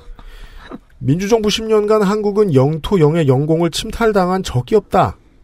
엔엘엘 뚫피고 해군 초기함 폭침당하고 연평도 포격당하고 사이버 사령부 지들 저 저기 뭐냐 주장에 의하면 해킹당하고 국방통합전산센터하고 그리고 책임도 안 진 보수 정권을 조준 겨냥합니다. 병역 불공정 비리는 덤입니다. 한동안 색깔론이 다시 먹히기도 하다 보니까 종북 같은 단어 안 쓰기도 피하기도 하는데 이번 대선은 그냥 정면 돌파입니다. 군대 피하는 사람이 종북, 방산비리 사범이 종북, 국민을 분열시키는 가짜 보수가 종북. 이런 종편스러운 라임을 쓰질 않나. 득전사 출신인 저보고 종북이라는 사람들이 진짜 종북이라는 초강력 반사 기술도 쓰고 있습니다. 그 앞에 그 말도 있죠. 군대도 안 갔던 사람들이. 음. 그렇죠. 그 유세 다닐 때마다 쓰는 얘기 아니에요? 네. 정치공학 계산의 특, 저, 정치공학 계산을 해보면은 쉽게 말해 저들의 전장에서 저들의 방식으로 마음껏 싸우는 이미지를 준비했습니다. 음. 이건 유리할 때 할 수 있는 전략이라고 봅니다. 난 또 뭐 후보 개인의 이력 때문에 가능한 포지션이죠, 이게. 그것도 그렇습니다. 네. 그것도 그렇고 실제로 이제 정부 그 몰이가 네, 예, 선거에 크게 영향을 주지 못하고 있어요. 이 유행가가 예. 끝난 지 좀 됐죠, 이제. 네, 예, 정말 정말 흘러간 현인 선생 같은 유행가예요. 이거 되게 재밌어요. 네. 우리는 안민주 정부 십년을 이십일세기 초반부터 겪었잖아요. 이십일세기 중반부터 겪었잖아요. 근데 지금 어. 아베의 극우화가 지금 시작이 되고 있고 이제 한참 진행 중이고 일본은 미국은 트럼프가 방금 들어왔어요. 이 신참 우파들이 우리 대신 북한을 쓰고 있어요. 음. 음. 이제 우린 그거 졸업해서 씨엔엔이 북풍 타고 놀아도 우리 귀에 안 들어오는 때가 됐죠. 재미있습니다. 네, 그래서 진짜 굉장히 재미있습니다. 안보 관련 시장으로 캠페인 바라보시면 아주 흥미롭습니다. 이번 대선은. 강론으로 가면 당연히 이회창하고 얘기가 다릅니다. 시대도 이렇게 바뀌었고요. 방위사업 비리와 관련해서 문캠이 생각해낸 가장 섹시한 단어는 이적죄입니다. 이적죄를 지었느냐 이게 아니고 색깔론으로 얼굴에 먹칠도 해주고 벌도 무겁게 주겠다는 겁니다. 사병급여를 최저임금 기준과 연계시켜 올린다. 아마도 단계적이겠지요. 최저임금의 이십 퍼센트, 최저임금의 삼십 퍼센트 이런 식입니다. 의무는 의무고 노동력은 노동력이다 라는 생각 정도는 하고 있습니다. 군법기관을 없애는 정도로 세게 나가지 않습니다. 군범죄수사에 대해서 지휘관이 먼저 확인 조치를 할 수 있거나 심판을 할 수 없도록 하는 정교한 수술이 있습니다. 물론 전력과 무기 등과 같은 비군 아, 무기 등과 무관한 비군사 범죄는 이것도 일부 민간에 이첩합니다. 예를 들면 뭐, 뭐 성범죄가 됐든. 또한 국정원 개혁 문제를 가장 구체적으로 이야기합니다. 국정원의 이름이 해외 안보 정보원으로 바뀝니다. 국내에는 아예 정보를 수집하지 않습니다. 수사 기능이 사라지고 국내 정보 수집 기능은 경찰 밑에 안보 수사국으로 이관시킵니다. 대공 수사를 국정원이 하는 게 싫다는 겁니다. 경찰은 까보라면 까보여주기도 하고 말 안 들으면 인사권 발동을 할 수도 있다는 거죠. 공안 범죄에 대한 정의가 바뀐다는 점이 가장 특이합니다. 문재인 캠프가 정하는 공안 범죄는 불법 민간인 사찰, 정치와 선거 개입, 간첩 조작, 종북몰이들입니다. 이것을 사 대 공안 범죄라고 부릅니다. 야, 그, 그런 분량치보다 훨씬 낫네. 공약집에 써 있는 겁니까? 네. 어. 대역전이죠. 그러니까 저 짓을 하면 이제 국가보안법으로 처벌이 되는 거예요. 근데 되게 좋은 사례긴 해요. 네. 그럴 필요 있어요. 그러니까 입법이 빨리 되면 우리 저 남재준 후보, 전 후보, 아, 예. 박, 박, 박, 박 전 대통령, 예, 김관진 있죠 얼마 전에. 국가보안법 사범입니다. 그리고 국가보안법 사범 슬픈 점이 뭔지 아세요? 웬만하면 독방 줘요. 도대체 왜? 슬픈 거요? 사상범 외롭잖아요. 안 그래도 미치겠는데 바퀴벌레하고 대화합니다. 근데 그 저기 오백삼 호 같은 특이한 경우를 제외하면 독방 힘들 것 같아요. 제가 그 상상해봐도. 네. 내가 이 오백삼이라는 말을 어디서 많이 들었나 했더니 핏불의 가사에서 많이 들었던 거였어요. 무슨 가사였죠? 마이애미 지역 번호가 삼공오잖아요. 그래서 삼공오라 그러잖아. 아, 나 점점 머릿속이 모든 게 혼재되고 힘들다. 핏불 노래 가사 안 하다니 박근혜 대통령을 생각하면서. 자, 전시작통권 임기 내에 전환합니다. 네. 문재인 캠프도 이제 그 이번 당과 똑같이 네. 킬체인, 킬체인, 선제 타격, 그리고 케이에이엠디까지 조기 전력화를 한다는 공약이 있고, 네. 아까, 잠수함 있죠. 예, 어저께도 말씀드렸지만 네. 이제 핵추진 잠수함을 건조하겠다. 핵전지 잠수함, 핵추진, 핵추진, 네, 핵추진, 핵추진 잠수함을 네. 건조하겠다. 핵전지. 네, 이거는 뭐야, 이거. 이제 그 우선 이제 후보의 친구분이 일단 밀떡이었잖아요. 네. 네. 근데 이분도 밀떡기가 좀 있어요 보니까. 음. 예. 밀덕 두 명 있네요. 네, 그렇죠. 음. 밀덕하면 또 저희 후보가 그렇죠. 네, 뒤지지 않는 네, 후보가. 네. 음. 아, 거 거기도 초밀덕이죠. 네. 네. 그럼요. 저희는 물에 변신을 하잖아요. 네. 네. 저희 후보는 밀덕은 아니에요. 밀리터리 이러면서 변신을 해요. 대기업의 독재가 싸들 전술해. 드립이 들었어. 드립에 좀 빠져있어. 완주 심상정. 떡볶이는 밀떡이죠. 동의합니다. 저희는 밀떡입니다. 통일. 개성공단 재가동. 민주당이니까 첫 번째로 말할 수 있습니다. 금강산 관광재개 추진도 마찬가지입니다. 평창 동계올림픽은 남북체육교류의 장으로 쓰겠다는 태도입니다. 다행히 디엠지에 뭘 짓겠다는 소린 안 합니다. 조선일보가 오염시켜놓은 대표적인 단어가 있죠. 햇볕, 햇빛. 이 단어만 안 씁니다. 민주정부 통일정책 거의 모든 것을 되살립니다. 이에 더해서 동해권 에너지벨트, 서해권 물류벨트, 설악 금강 원산백돌 관광벨트 등 장기적 개발정책도 기조뿐이지만 내놓았습니다. 비판할 거 있으십니까? 아니요. 가장 기본적으로 이제 좀 핵심을 하셨던 게 민족공동체 통일방안을 계승 발전시키겠다는 건데. 그렇습니다. 이 민족공동체 통일방안이 노태우 정부 때 나왔던 아, 대한민국 정부의 네. 기본적인 통일 기조예요. 네. 근데 이게 노태우 정부 때 만들었고 이제 김대중 이제 노무현 정부까지 계속 이어져 나왔는데 오히려 같은 보수 정부인 엠비 그리고 이제 오백삼 호 씨 정권 때는 그런 적 없다는 듯 쑥 들어왔었거든요. 싹 닫았죠. 근데 이게 되게 좋은 게 그러니까 기본적으로 육점일오나 십사를 기준으로 내세웠으면은 음. 그냥 단지 민주정부에 대한 계승이 되는데 네. 민족 공동체 통일 방안을 계승 발전시킨다는 표현을 쓰면서 음. 씀으로 인해 가지고 노태우 정부 때부터 이어져 내려온 그러니까 음. 보수와 진보를 토관하는 대한민국의 통일 정책을 다시 이어가겠다라는 음. 그 포지션이 되게 잘 잡힌 것 같아요. 예, 직선제 정부 전체의 포지션을 그렇죠. 잡고 안민주 정부 십 년을 따, 따시키는 방법이죠. 되게 효율적인 팩트이죠. 방법이에요. 이건 진짜로. 그렇습니다. 그리고 뭐 이제 이건 약간 중요한 건 아닌데 네. 경의선을 개보수하고 북한 쪽에 고속철도를 놔서 네. 이제 서울 베이징 고속철도망 건설로 이제 중국 주요 도시와 일일 생활권 구축하겠다라고 하는데, 우와. 음. 예, 이건 이제 베이징 간의 일월 일일 생활권이죠. 음. 제가 이제 또 중국 가이드 국서자 아닙니까? 간단히만 설명하자면 예. 쉽지 않다. 예, 단둥과 베이징 사이에 고속철도가 좀 있습니다. 중국에 네. 여섯 시간 이십 분이 걸려요. 네. 그러면은 서울에서 신의주를 거쳐 단둥까지 가는 구간이 음. 도로 기준 약 사백 킬로미터 정도 되더라고요. 네. 케이티엑스 기준 두 시간이죠. 음. 그러면 편도 여덟 시간 이십 분인데 네. 두 개의 국경을 넘잖아요. 네. 그럼 한 시간씩 써서 편도 약 열 시간 이십 분이 걸리는데 네. 비행기를 타면 한 시간 사십 분에서 두 시간인데 네. 왜 이 짓을 하는지 모르겠다. 그렇습니다. 사저에 예. 그 저기 케이티엑스나 이런 게 그 음. 그 철도 내에서 이제 노, 즐길 수 있는 네. 관광 상품이 있어요. 뭐요? 노지거 노래방, 노래방이라든가? 아, 아니킨 소세지. 네, 뭐, 그니까, 와인, 뭐, 와인을 마시는 음, 와인, 와인 열차 있고요. 야, 난 소세지 얘기하는데! 아, 이거는 이제 생활권보다는. 아니, 실제로 제가 아는 건 와인은 있습니다. 내가 아는 건 소세지야. 그러니까 소세지는 없을 것 같아요.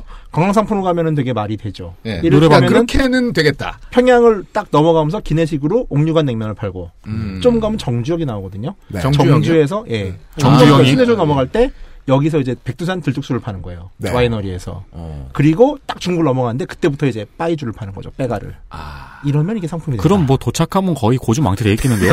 그렇죠. 나가서 토하고. 네. 아니 근데 열차 뭐 왜 한국 사람들의 로망 있잖아요. 침대차. 음. 그렇죠. 그것도 네, 많은 건가. 네. 일본에 있는 뭐 카시오페이나 북극성처럼 북극성 같은 열차처럼 이렇게 호화판 침대 열차로 가는 건 그런 거죠. 최초 개념으로는 관광 삼아 궁금하다고 많이 가볼 텐데 그 다음에는 속도가 보전이 되지 않으면 매력 없다. 지속성이 네. 없다. 지속성이 일단은 이걸 없다. 좀 관광으로 접근하는 게 훨씬 나았다. 음. 네. 가격이 현저히 싸다면 배낭여행의 시작이 될 수도 있겠네요. 근데 우리 그거 베이징 가는데 그렇게 비행기 비용 비싸지 않잖아요. 베이징 가는데 이십만 원이면 가죠. 그렇죠. 네. 그러니까 뭐 이백 원 정도 하면? 그럼 네, 이제 만약에 이걸 하고서 이제 다 이제 길을 만들어 놓고 그 다음에 만약에 홍준표 후보가 대통령이 됐다. 음. 이 고속열차가 마을버스도 아니고 신의주나 평양에 들지 말자. 음. 쭉 가자. 예. 그래가지고 다시 남북관계가 경색되는. 대략 그래서 또 혼자 생각해봤어요. 케이티엑스 네. 라인이 신의주가 연결되면 어디에 열차가 쓸 것인가. 음. 대략 보니까 이제 개성, 사리원, 평양, 안주, 정주, 신의주 이렇게 갈 것 같더라고요. 네. 어. 네. 네. 뭐 쓸데없는. 생각보다 많이 들르네요. 네. 네. 마을버스도 아니고.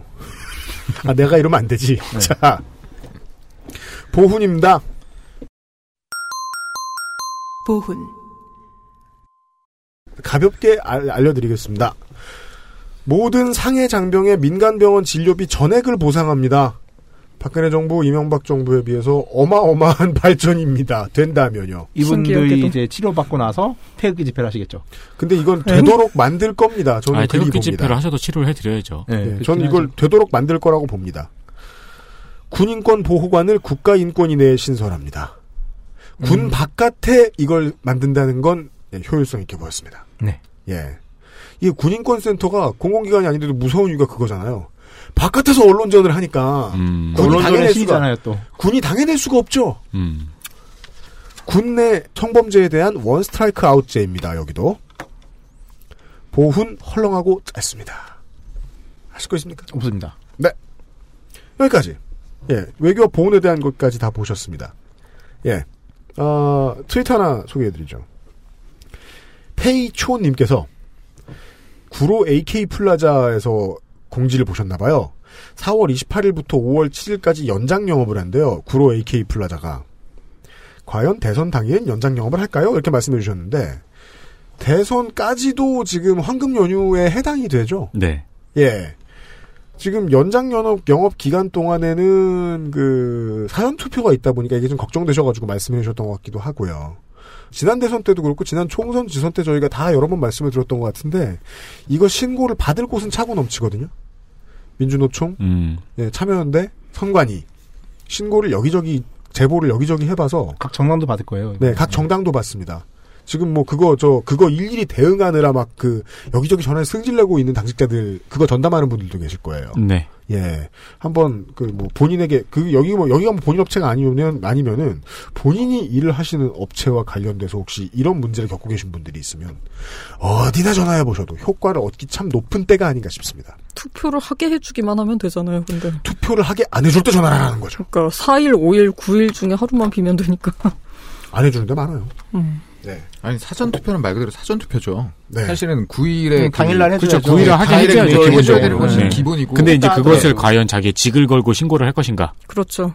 목을 걸고 하는 거라서. 그럼요. 예. 모 회사에 모모 씨가 신고했습니다. 이런 거 얘기하시게요. 저희가 대신 신고하면 거기서 증인을 데리고 와야 되는데 증인을 직을 걸고 누가 쓸까요? 여기 있는 여기 있는 사람 중에 아이디 제일 팔린 사람 나 아니에요?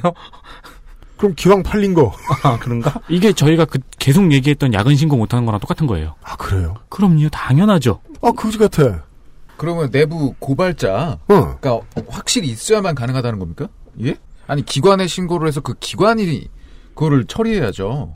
그럴 수 있겠네요. 신고자니까. 그쵸, 그쵸. 왜냐면은 오픈을 하고 있는데 내가 밖에서 봤는데 저 백화점 아침 아홉 시부터 저녁 열 시까지 오픈하고 있던데 저기 직원들 어, 투표 네. 못한 거 아니야라고 물어보면 조처가 있긴 하겠네요. 네, 제 생각엔 그렇습니다. 그렇게까지 뭐 교대 근무를 했다고 할 수도 있고 그렇게까지 희한할 것 같진 않아요. 음, 네. 희한할 것 같은데 이게 의외의 그 입증 책임 문제가 있군요. 이게 입증 책임 이것도 사례를 모아보고 싶다는 생각이 가끔 갑자기 드네요. 광고를 듣고 오겠습니다. 엑스에스에프엠입니다. 야. 전화 오면 네가 좀 받아줘. 나 편의점 좀 갔다 올게. 야, 너 나랑 똑같은 거 썼잖아. 내 거 써. 그럴까? 아, 요즘 너무 비싸 진짜. 가격표 보고 있으면 말문이 막힌다 내가. 아, 누가 유통을 모르는 줄 아니... 반도체야 부가가치가 그렇게 높게? 장난치지 마라. 한국에서 처음 만나는 반값 생리대. 이십구 데이즈. 기호 일 번 더불어민주당 문재인 환경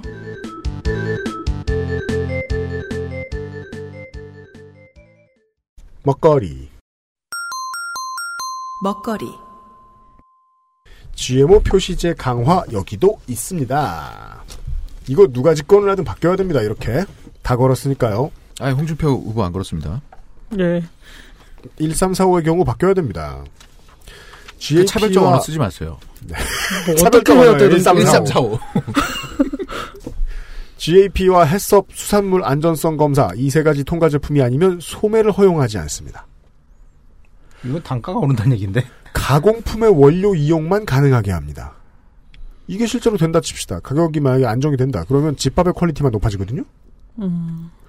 우리의 건강과 생활에 실제로 도움이 되는지 생산자에게 특별한 목표의식을 부여할 수 있는지 이건 잘 모르겠습니다. 저는.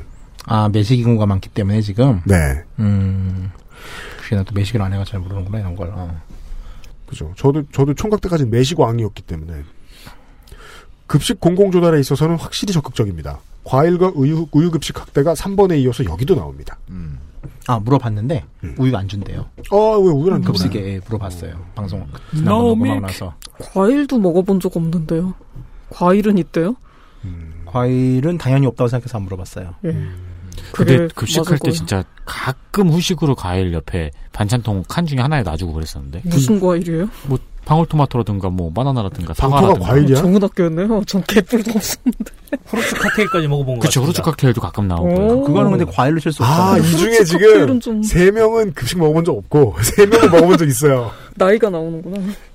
젊으시네요. 아, 도, 도시락이 뭔지 알아요? 도시락 당연히 알죠. 아, 우리 도, 우린 여섯 명 다 도시락은 알아요. 아, 나 우리 엄마 할매여가지고 막 도시락에 청국장 싸주고 막 그랬어 옛날에. 아, 죽는 자서 진짜. 아, 뭐. 왕따. 저 도시락 청국장. 아, 원래 도시락에 청국장 들어가면 친구 이래요. 정말. 우리도 그랬어. 그리고 옛날엔 냄새가 되게 많이 났어요. 지금하고 다. 아, 맞아. 요즘 청국장하고 다르죠. 네. 아. 직접 만드셨거든. 음. 맞아, 맞아. 내, 내 이불에서. 아씨. 자, 내 몸에서 막 꾼내나고.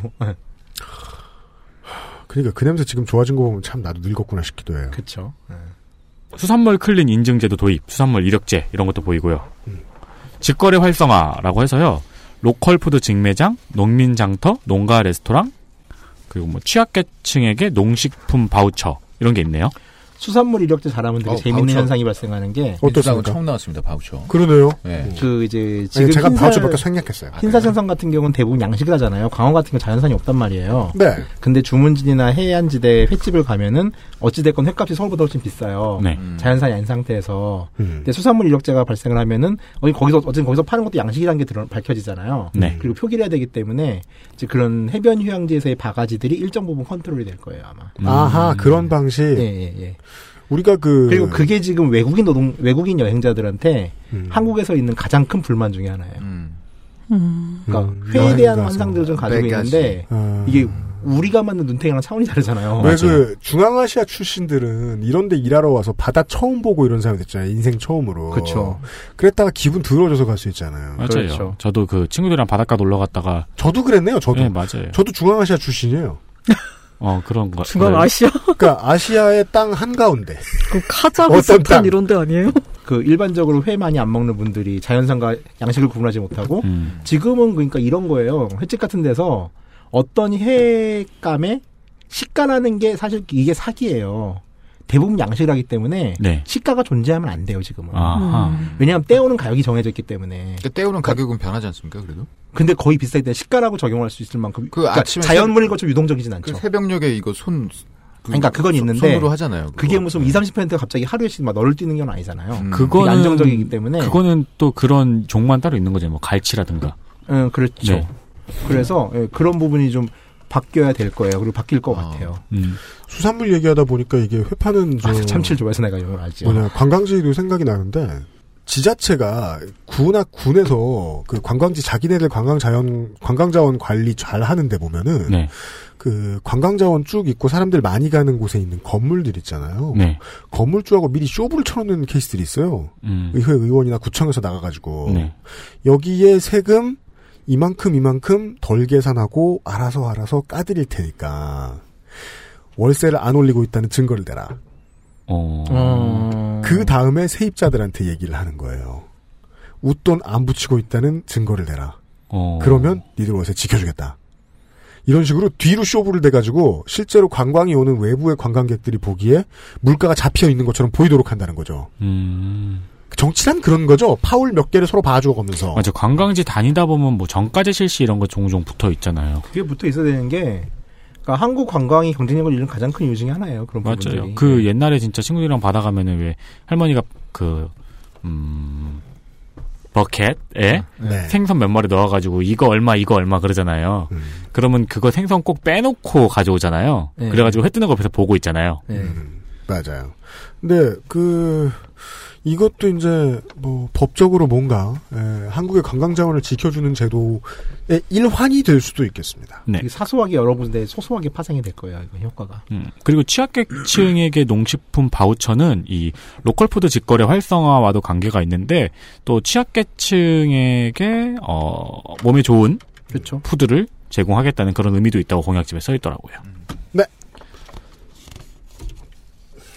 선별적 복지 많이 있습니다. 민주당도. 제가 이제 소개를 안 해드릴 뿐입니다. 미세먼지 엠에스엠제이 미세먼지 사실 현 정부가 미세먼지의 원인을 밝혀내는데 실패한 관계로 범인은 누구다 찍는 것도 당마다 좀 다를 수 있었던 것 같습니다. 이 문제에 있어서는 저희들이 사 번을 극찬했죠. 장님 코끼리 만지듯이 뭔가 규제안을 달아놨습니다. 봄철 노후 석탄 화력발전기 가동 중단. 봄철은 비수기니까 천연가스로 떼아 막을 수 있다. 천연가스가 미세먼지를 안 만들거나 아주 적게 만든 건 아니라는 반론에는 아직 답이 없습니다. 경유사 퇴출과 노선버스 씨엔지 교체. 씨엔지의 미세먼지 유발과 관련된 환경영향평가를 좀 더 가열차게 하는 게 우선일 것 같습니다. 공장시설의 배출 기준과 배출 부과금 강화가 있습니다. 총량관리제는 지금 수도권에만 있는데요. 이걸 충남까지 늘리겠다고 합니다. 여기서 충남까지의 대전은 들어가고 충북과 세종은, 세종은 들어가지 않는 것으로 보입니다. 총량관리 대상시설에 들어간 굴뚝감시 체계 의무화 및 설치 비용 지원을 약속했습니다. 영세하다고 여기는 수도권과 충남 공장주분들, 본인이 그렇다고 여기는 공장주분들께는 두려운 이야기가 되겠습니다.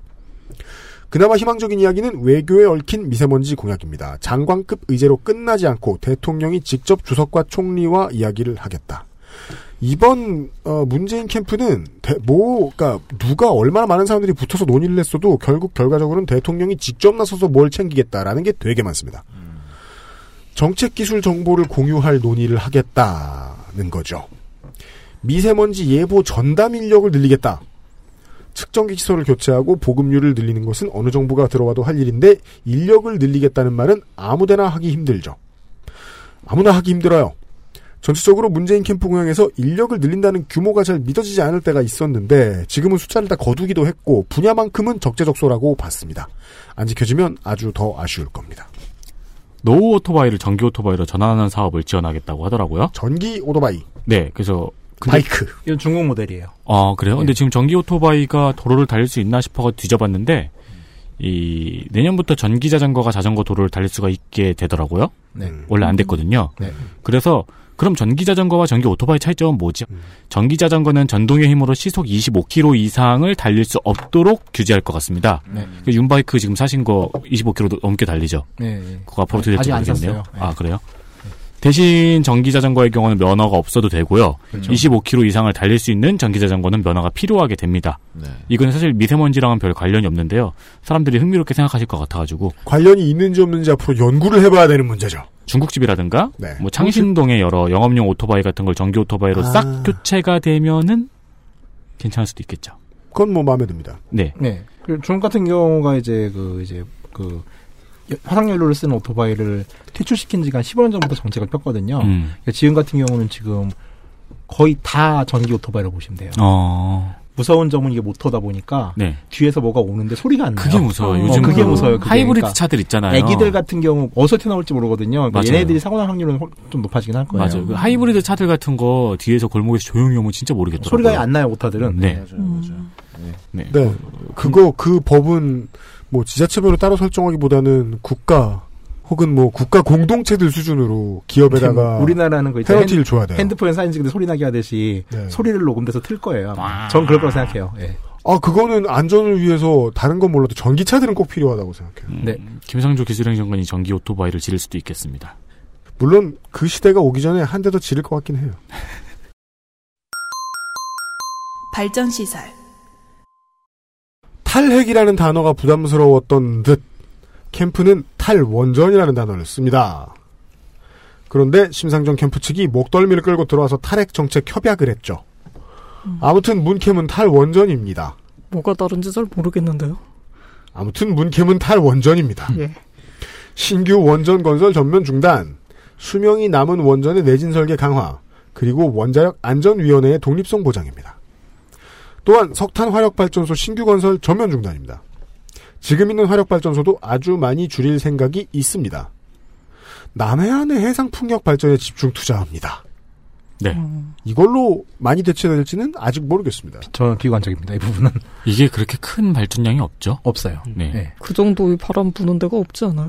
그러니까 차라리 여기서 이제 그 안캠에서 나왔던 스마트 그리드를 공약을 전면에 좀 더 크게 내세워가지고 광고를 했으면은 또 어찌됐거나 십오 퍼센트 정도 전력이 음. 이제 좀 절약이 될 수 있으니까 음. 그게 좀 좀 더 현실적이었을 텐데 두 캠프가 좀 공약을 좀 합쳐서 잘 연구했으면 좋겠어요. 네, 그러니까 우리 같은 범부들이 지금 알 수 없는 앞으로 나오지 나와야 할 혹은 어, 나올지도 모르는 신재생에너지 기술들이 있잖아요. 한전은 거기에 엄청난 투자를 해야 합니다. 왜냐하면 캠프가 그렇게 말하고 있기 때문입니다. 사십 년 후 탈원전 로드맵을 마련하겠다고 하는데요. 이 정의당과 더민당의 공통점이 바로 로드맵입니다. 지금 뭐 여러 후보의 공약을 다 얘기를 했는데 우리가 신경 써서 찾아보지 않는 이상 혹은 언론이 보도해주지 않는 이상 그게 어떻게 되고 있는지 모르겠죠. 음. 다만 이 로드맵은 정권이 집, 시작되자마자 이제 그 학계의 도움 없이는 아무것도 불가능하니까 음. 어, 학계에 많은 사람들이 로드맵 말에 투입이 되겠죠. 네. 그리고 학계에서 여러 가지 토론이 벌어지겠죠. 네. 우리는 그 토론을 지켜보고 있으면 될 것 같습니다. 기다리죠. 알겠습니다. 네. 팝콘을 가져와라. 음. 팝콘을 가져와라.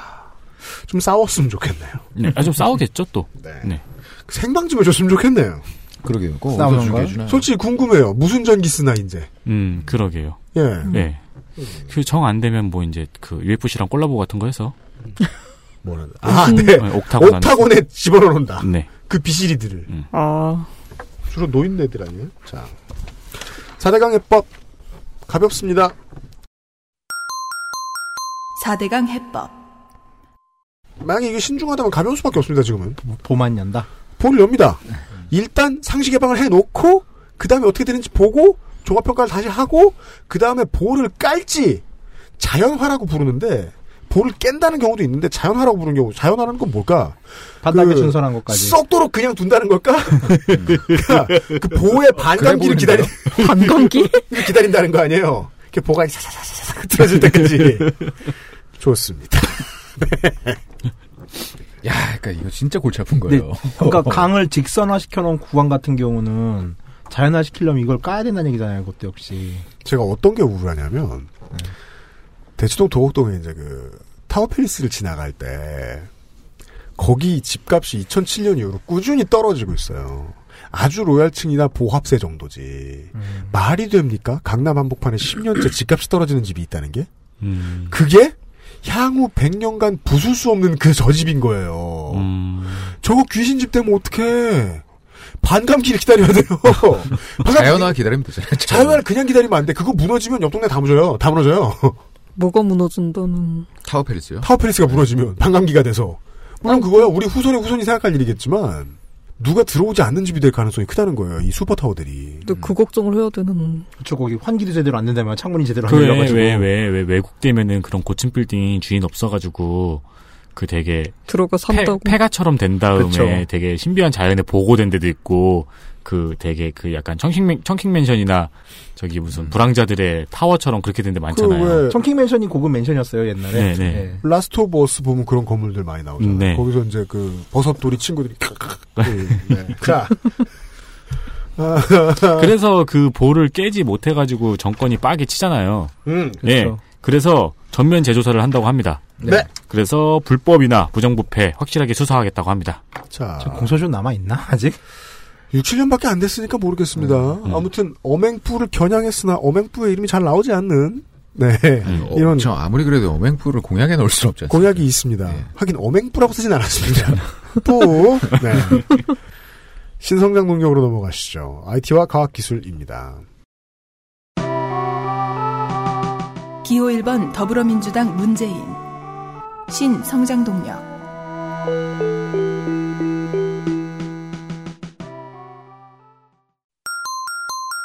아이티 과학기술.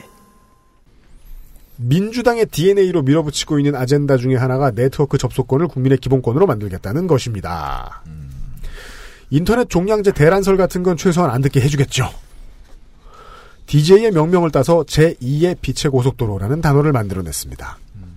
국민 모두 필요한 만큼의 무선 네트워크를 제공하겠다는 것인데 국민의 정부 시절에는 방금 민영화가 돼가지고 시장 장악력이 곧 정부의 장악력이었던 한국통신을 이용할 수 있었어요. 그렇죠. 이번엔 해법이 많이 다르고 복잡할 겁니다. 조금 순탄치만은 않을 거예요. 인터넷 실명제를 폐지합니다만 개별법의 하나입니다. 공직선거법과 게임산업법 등입니다. 완전 폐지인지 알 수 없었습니다. 정보통신망법상 사업자의 일방적 임시조치에 대해 계제자의 표현의 자유와 잘 들어보십시오. 방어권 보장을 위해 임시조치 제도를 개선한다는 말이 있는데요. 이게 무슨 소리냐? 팟빵에 댓글로 여러분 지랄 발광을 하셔도 관리자가 함부로 당신을 차단할 수 없게 됩니다. 오. 좋죠? 지금 차단하고 있나요? 지금은 글이 블라인드 처리가 돼요. 비속어로 아, 뭐 등록돼서. 어, 뭐 그러니까 이제 그 게시판 관리자가 그 게시판에 있는 지랄 발간 같은 글을 어떻게 못한다는 거잖아요. 이게 이제 음. 커뮤니티 관리자들 입장에서는 물 관리가 안 되니까 헬이 열리는 측면이 있습니다. 아, 물론 그것도 이제 커뮤니티별로 이제 그 가입 요건을 까다롭게 한다거나 탈퇴 요건을 새로 정해준다거나 하는 절차를 거칠 수는 있겠습니다만 그게 좀 더 민주적이 돼야 될 겁니다. 아마도. 자. 고급 정보는 클로즈드 마켓에서 유통되겠죠 이제. 그렇습니다. 음. 거짓말은 더 늘어날 거예요. 아고라를 보세요. 자, 넷상 정치적 표현을 법은 건들지 않는다. 자율규제로 전환한다. 라고 했는데 이에 의한 피해자 구제는 차별금지법에서 이야기할 수 있을지도 모르겠습니다. 논의하는 걸 잘 못 봤는데 잠시 후에 다시 일부 분야는 구제할 수 있습니다. 물론 이 분야 민주당 최고 킬러 공약은 공인인증서 및 불필요한 공인인증 절차 폐지입니다. 한참 옛날로 거슬러 올라가 보면 안철수의 진심 캠프가 먼저 했던 것 같긴 한데 이번 대선 레이스에서는 문케민이 제일 먼저 걸었던 것으로 기억합니다. 초중생 소프트웨어 영재 만 명 양성이라는 공약 성의 없어 보입니다. 유치하죠. 코딩 교육은 다 있었죠? 초딩 코딩. 네. 음. 그 유승민 후보도 있었고요. 근데 문제는 코딩을 가르칠 만한 교사 인력이 없죠. 지금 중요한 거는. 음. 네. 그게 가장 큰 문제죠. 어디서든 다 배운다고는 하더라고요. 자, 이게 레퍼런스하고 그 단어들이 혼재돼가지고 생기는 문제 양상을 잠 다음에도 보실 수 있습니다. 공용 와이파이 무상 제공이라는 바보 같은 말이 문캠에서도 나옵니다. 이걸 해석해보고 무슨 뜻인지 알게 됐습니다. 문캠은 해석을 해줍니다.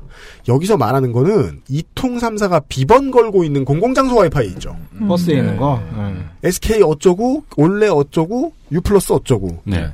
그걸 공용화한다는 겁니다. 심지어 나는 아, 에스케이인데 에스케이 그거 어떻게 쓰는지 모르겠던데. 근데요. 오늘 갑자기 돼요 그게. 그렇다고 해도 단어 사용은 틀렸거든요. 기업 전용 와이파이죠. 예. 고용 와이파이 아니에요 이거. 네, 고용 와이파이화한다는 거죠. 네, 네. 멤버십을 위한 무료 와이파이를 공용화하겠다는 얘기죠. 그렇습니다. 네. 아무도 이걸 말리지 않았다는 거예요. 이게 모두가 베껴놓고 모두가 고민 똑바로 안 하다 보니까 누가 먼저 베꼈는지 알 수가 없고. 음. 그냥 회사망을 가지고서 그 회사 유저들한테 오픈된 거에 대해서 개념이 없었던 거죠. 네. 네. 당연한 공약 끝으로 말씀드리겠습니다. 이동, 이통요, 이통기본료 폐지입니다. 단통법 당연히 개정합니다. 아, 있습니까? 네, 그거 하나 있습니다. 국정원 주도가 아닌 독자적인 사이버 보안 전략 컨트롤 타워를 설치하고, 뭐 이제 사이버 보안 연락을 하면 국가적 종합대책을 수립하겠다. 왜냐면 이제 그걸 경찰이 할 테니까요. 예, 네, 그렇죠. 사 차 산업혁명. 자, 스마트라는 말 많이 써서 안캠 실망이라고 말씀드렸는데 스마트라는 단어를 제일 크게 쓴 건 문재인 후보 캠프입니다. 예. 사 차 산업혁명의 플랫폼과 스마트 코리아. 코리아는 대문자. 구현을 위해서 민간 협업체계를 구축. 감이 하나도 오지 않는 표 같은 것을 공약집에 걸어놨고요. 벤처와 신산업 분야에 있어서만 고르고 고른 단어를 쓴다는 느낌입니다. 규제 쇄신이라는 말을 쓰고 있습니다. 원내정당 후보들의 주된 표어는 모두 박근혜 정부와의 이별을 단어 속에 다 담고 쓰는데요. 사 차 산업에서만큼은 규제를 철폐한다거나 줄인다거나 하는 말을 피해야 되니까 피하고도 비슷한 느낌을 주려고 노력한 걸로 봅니다. 다음과 같이 설명합니다. 규제 철폐가 아닌 규제 체계의 재설계라는 말을 씁니다. 구구절절. 그래서 재설계를 해서 규제를 더 하겠다는 겁니까? 덜 하겠다는 겁니까? 덜 하고 싶다는 거죠. 음. 예. 근데 줄푸세로 보일까봐 또 그것도 조심하는 것 같기도 합니다. 네. 드론 산업 역시 육성 일로로 표현합니다. 이거 말하라고 토론 주제 주면 후보들 좀 헤맬 것 같기도 한데 문캠은 방향성이 있습니다. 경납고와 시험장 통제센터 등을 조기에 정부 주도로 확충하겠다. 근데 경납고는 이해가 잘 안 됐어요. 아머리요? 네. 이 아머리는 물류 산업에 쓰이는 대량 주문이 들어갈 때 쓸 수 있는 프론트 기지. 정도로 쓰이는 드론 배달이 된다는 얘기. 아머리로 얘기하는 것 같은데 그 저 드론과 유통업 관련된 공약도 있었어요. 지금부터 해도 어떤 나라들보다는 늦지만 많은 나라들보다는 조기라는 표현 뭐 그다지 틀리다고 보지 않습니다. 어, 드론 관련해서 추가로 야간 및 가시권 밖에 있는 드론 못 날리는 지역에서 비행 특별 허가 제도를 신설해가지고 제도를 중에서 하겠다. 음. 우리나라는 드론 못 날리는 데가 너무 많아요. 그리고 그죠. 사고 싶은데 못 사요. 그래서 그리고 네. 그 전기 바퀴 달린 놈 타고 다닐 수 있는 것도 별로 없어요. 아, 예. 공원은 들어오는 거 싫어요, 그거. 네. 그거 하늘에서 뚝 떨어지면 어떻게 되는 거예요? 아파요. 아파요. 아파요? 그게 프로펠러가 돼요. 바깥으로 있는 거는 사람 긁을 수도 있고요, 진짜로. 네. 네. 목목 날아갈 수 있어요. 상업용들은 쇠로 된 거는 날개. 음, 조심하셔야 됩니다. 플라잉 갤로틴이라고 할 수 있죠. 네. 뱅검. 끔찍하다. 민주당이 바라보는 드론은 규제 철폐의 대상은 맞는 것 같습니다. 드론 물류장비 개발 지원을 공약한 지금까지 제가 본 유일한 후보입니다. 네. 있습니까? 뭐, 이제, 스마트 코리아의 핵심 중에 하나가 이제 스마트 도로예요. 그러니까 자율주행차에 대한 투자가 좀 되게 많이 이루어지고 음, 있고. 네. 그러니까 자율주행을 하려면 일단 도로상에서 이제 뭐 알에프아이디를 깔든가 뭔가 해가지고 이제 센서링을 해야 되잖아요. 판교에서 먼저 시행한다고 그랬었나요? 예, 네, 그래가지고 네. 일단 도로는 다 이제 자율주행을 간, 자율주행이 가능하게끔 음. 이제 도로를 좀 구축하겠다. 그러니까 무인주행, 자율주행, 자율협력주행을 나눠놨어요. 음. 요거는 전문가가 있다는 얘기예요. 네. 그래서 각각 고도화하겠다.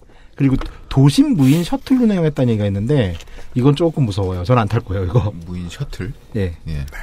일본에 가면 어떤 지하철을 제가 탔는데 그게 맨 앞에 가니까 이제 기관장이 없어요. 그냥 앞에 쭉 뚫려 있어요. 아, 일본은 그렇지 않아요. 네, 네. 근데 보니까 레일이 아니고 바퀴로 가고 있더라고요. 그러니까 레일이 아. 아니고 전차만한 도로가 고가처럼 깔려 있는 거예요. 아, 그 비티 뭐라고 그거 따로 있어요. 네, 그 위를 말이. 이 바퀴 달린 기차가 나무 그 고무 타이어 달린 기차가 쭉 하고 가고 있더라고요. 그게 그러니까 약간 개량되고 조금 빠른 트램 같은 거죠, 그거. 네, 네, 네. 중국도 있습니다, 그거.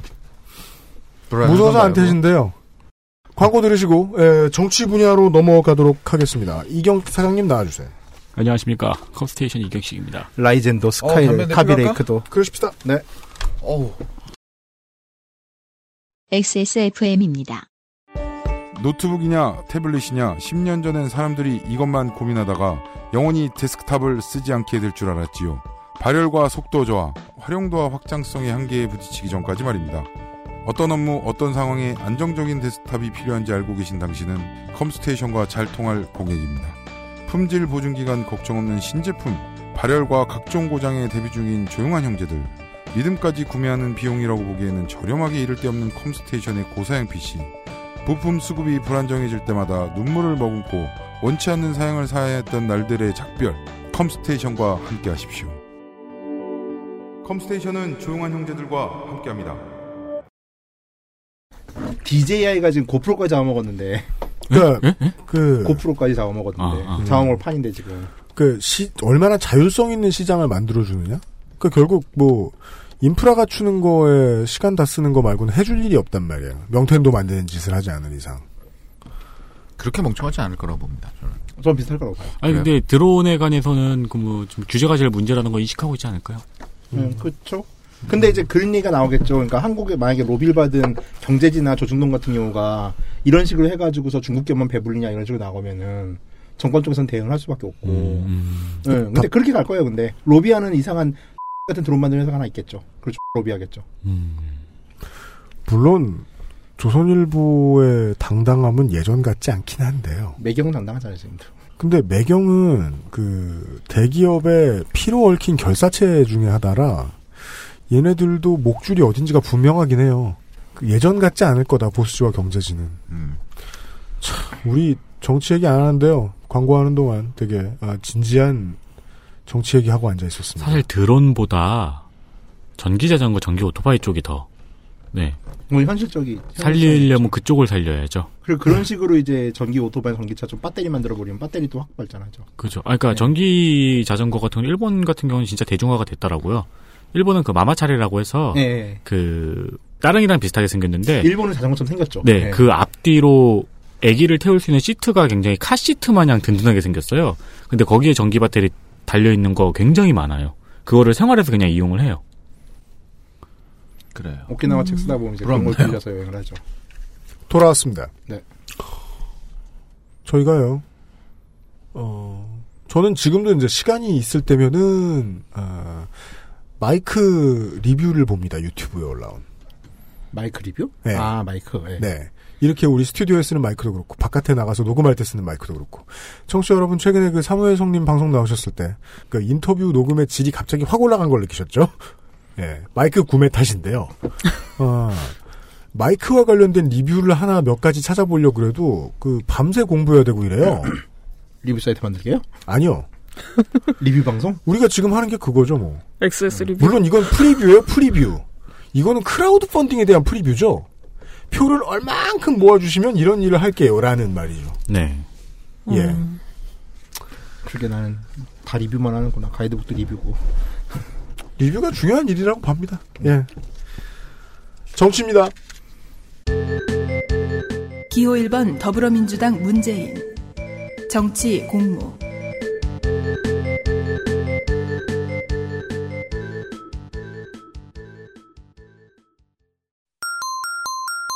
정치사법부 개혁. 박근혜 최순실 게이트 관련한 적폐청산특별조사위원회를 설치합니다.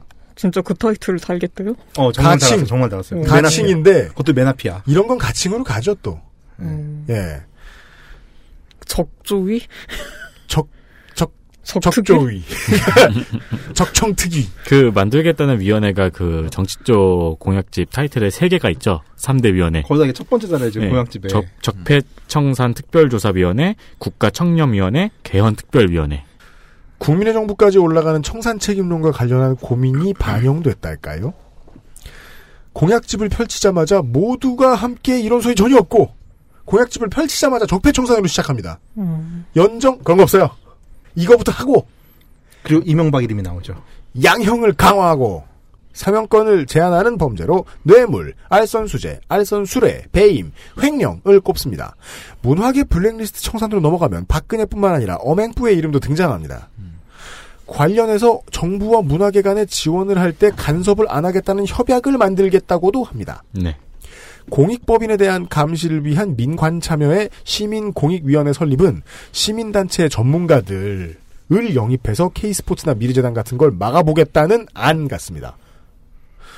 고위공직자 임용 기준에 병역 면탈, 부동산 잘 들어보세요. 병역 면탈, 부동산 투기, 세금 탈루, 위장 전입, 논문 표절을 오 대 기준으로 삼습니다. 음. 보수 정치인 거의 전체, 자기 당 정치인 상당수의 모가지를 날리는 공약을 넣는데 당이 합의를 해준 건지는 모르겠습니다. 공직자가 퇴직한 관료와 접촉하면 반드시 이걸 서면 보고하도록 의무화한답니다. 음. 길에서 만나도, 같이 제기를 차거나 스타를 해도, 술집에서 해도. 술집에서 시비를 붙어도 음. 보고해야 되는 것 같아요. 네. 또한 개헌 문캠도 합니다.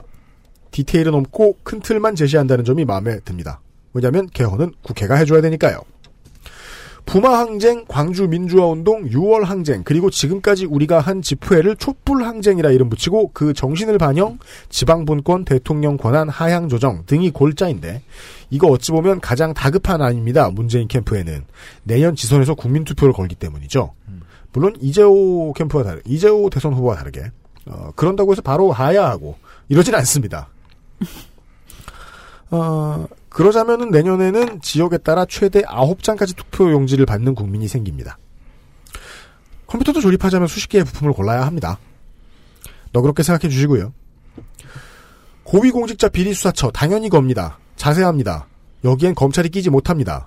공수처는 수사와 기소를 모두 다 합니다. 법무부는 검찰 출신 인사를 가급적 기용하지 않습니다. 공수처도 검찰도 원할 때는 청와대 등 국가 비밀 보유기관을 수사할 수 있게 합니다.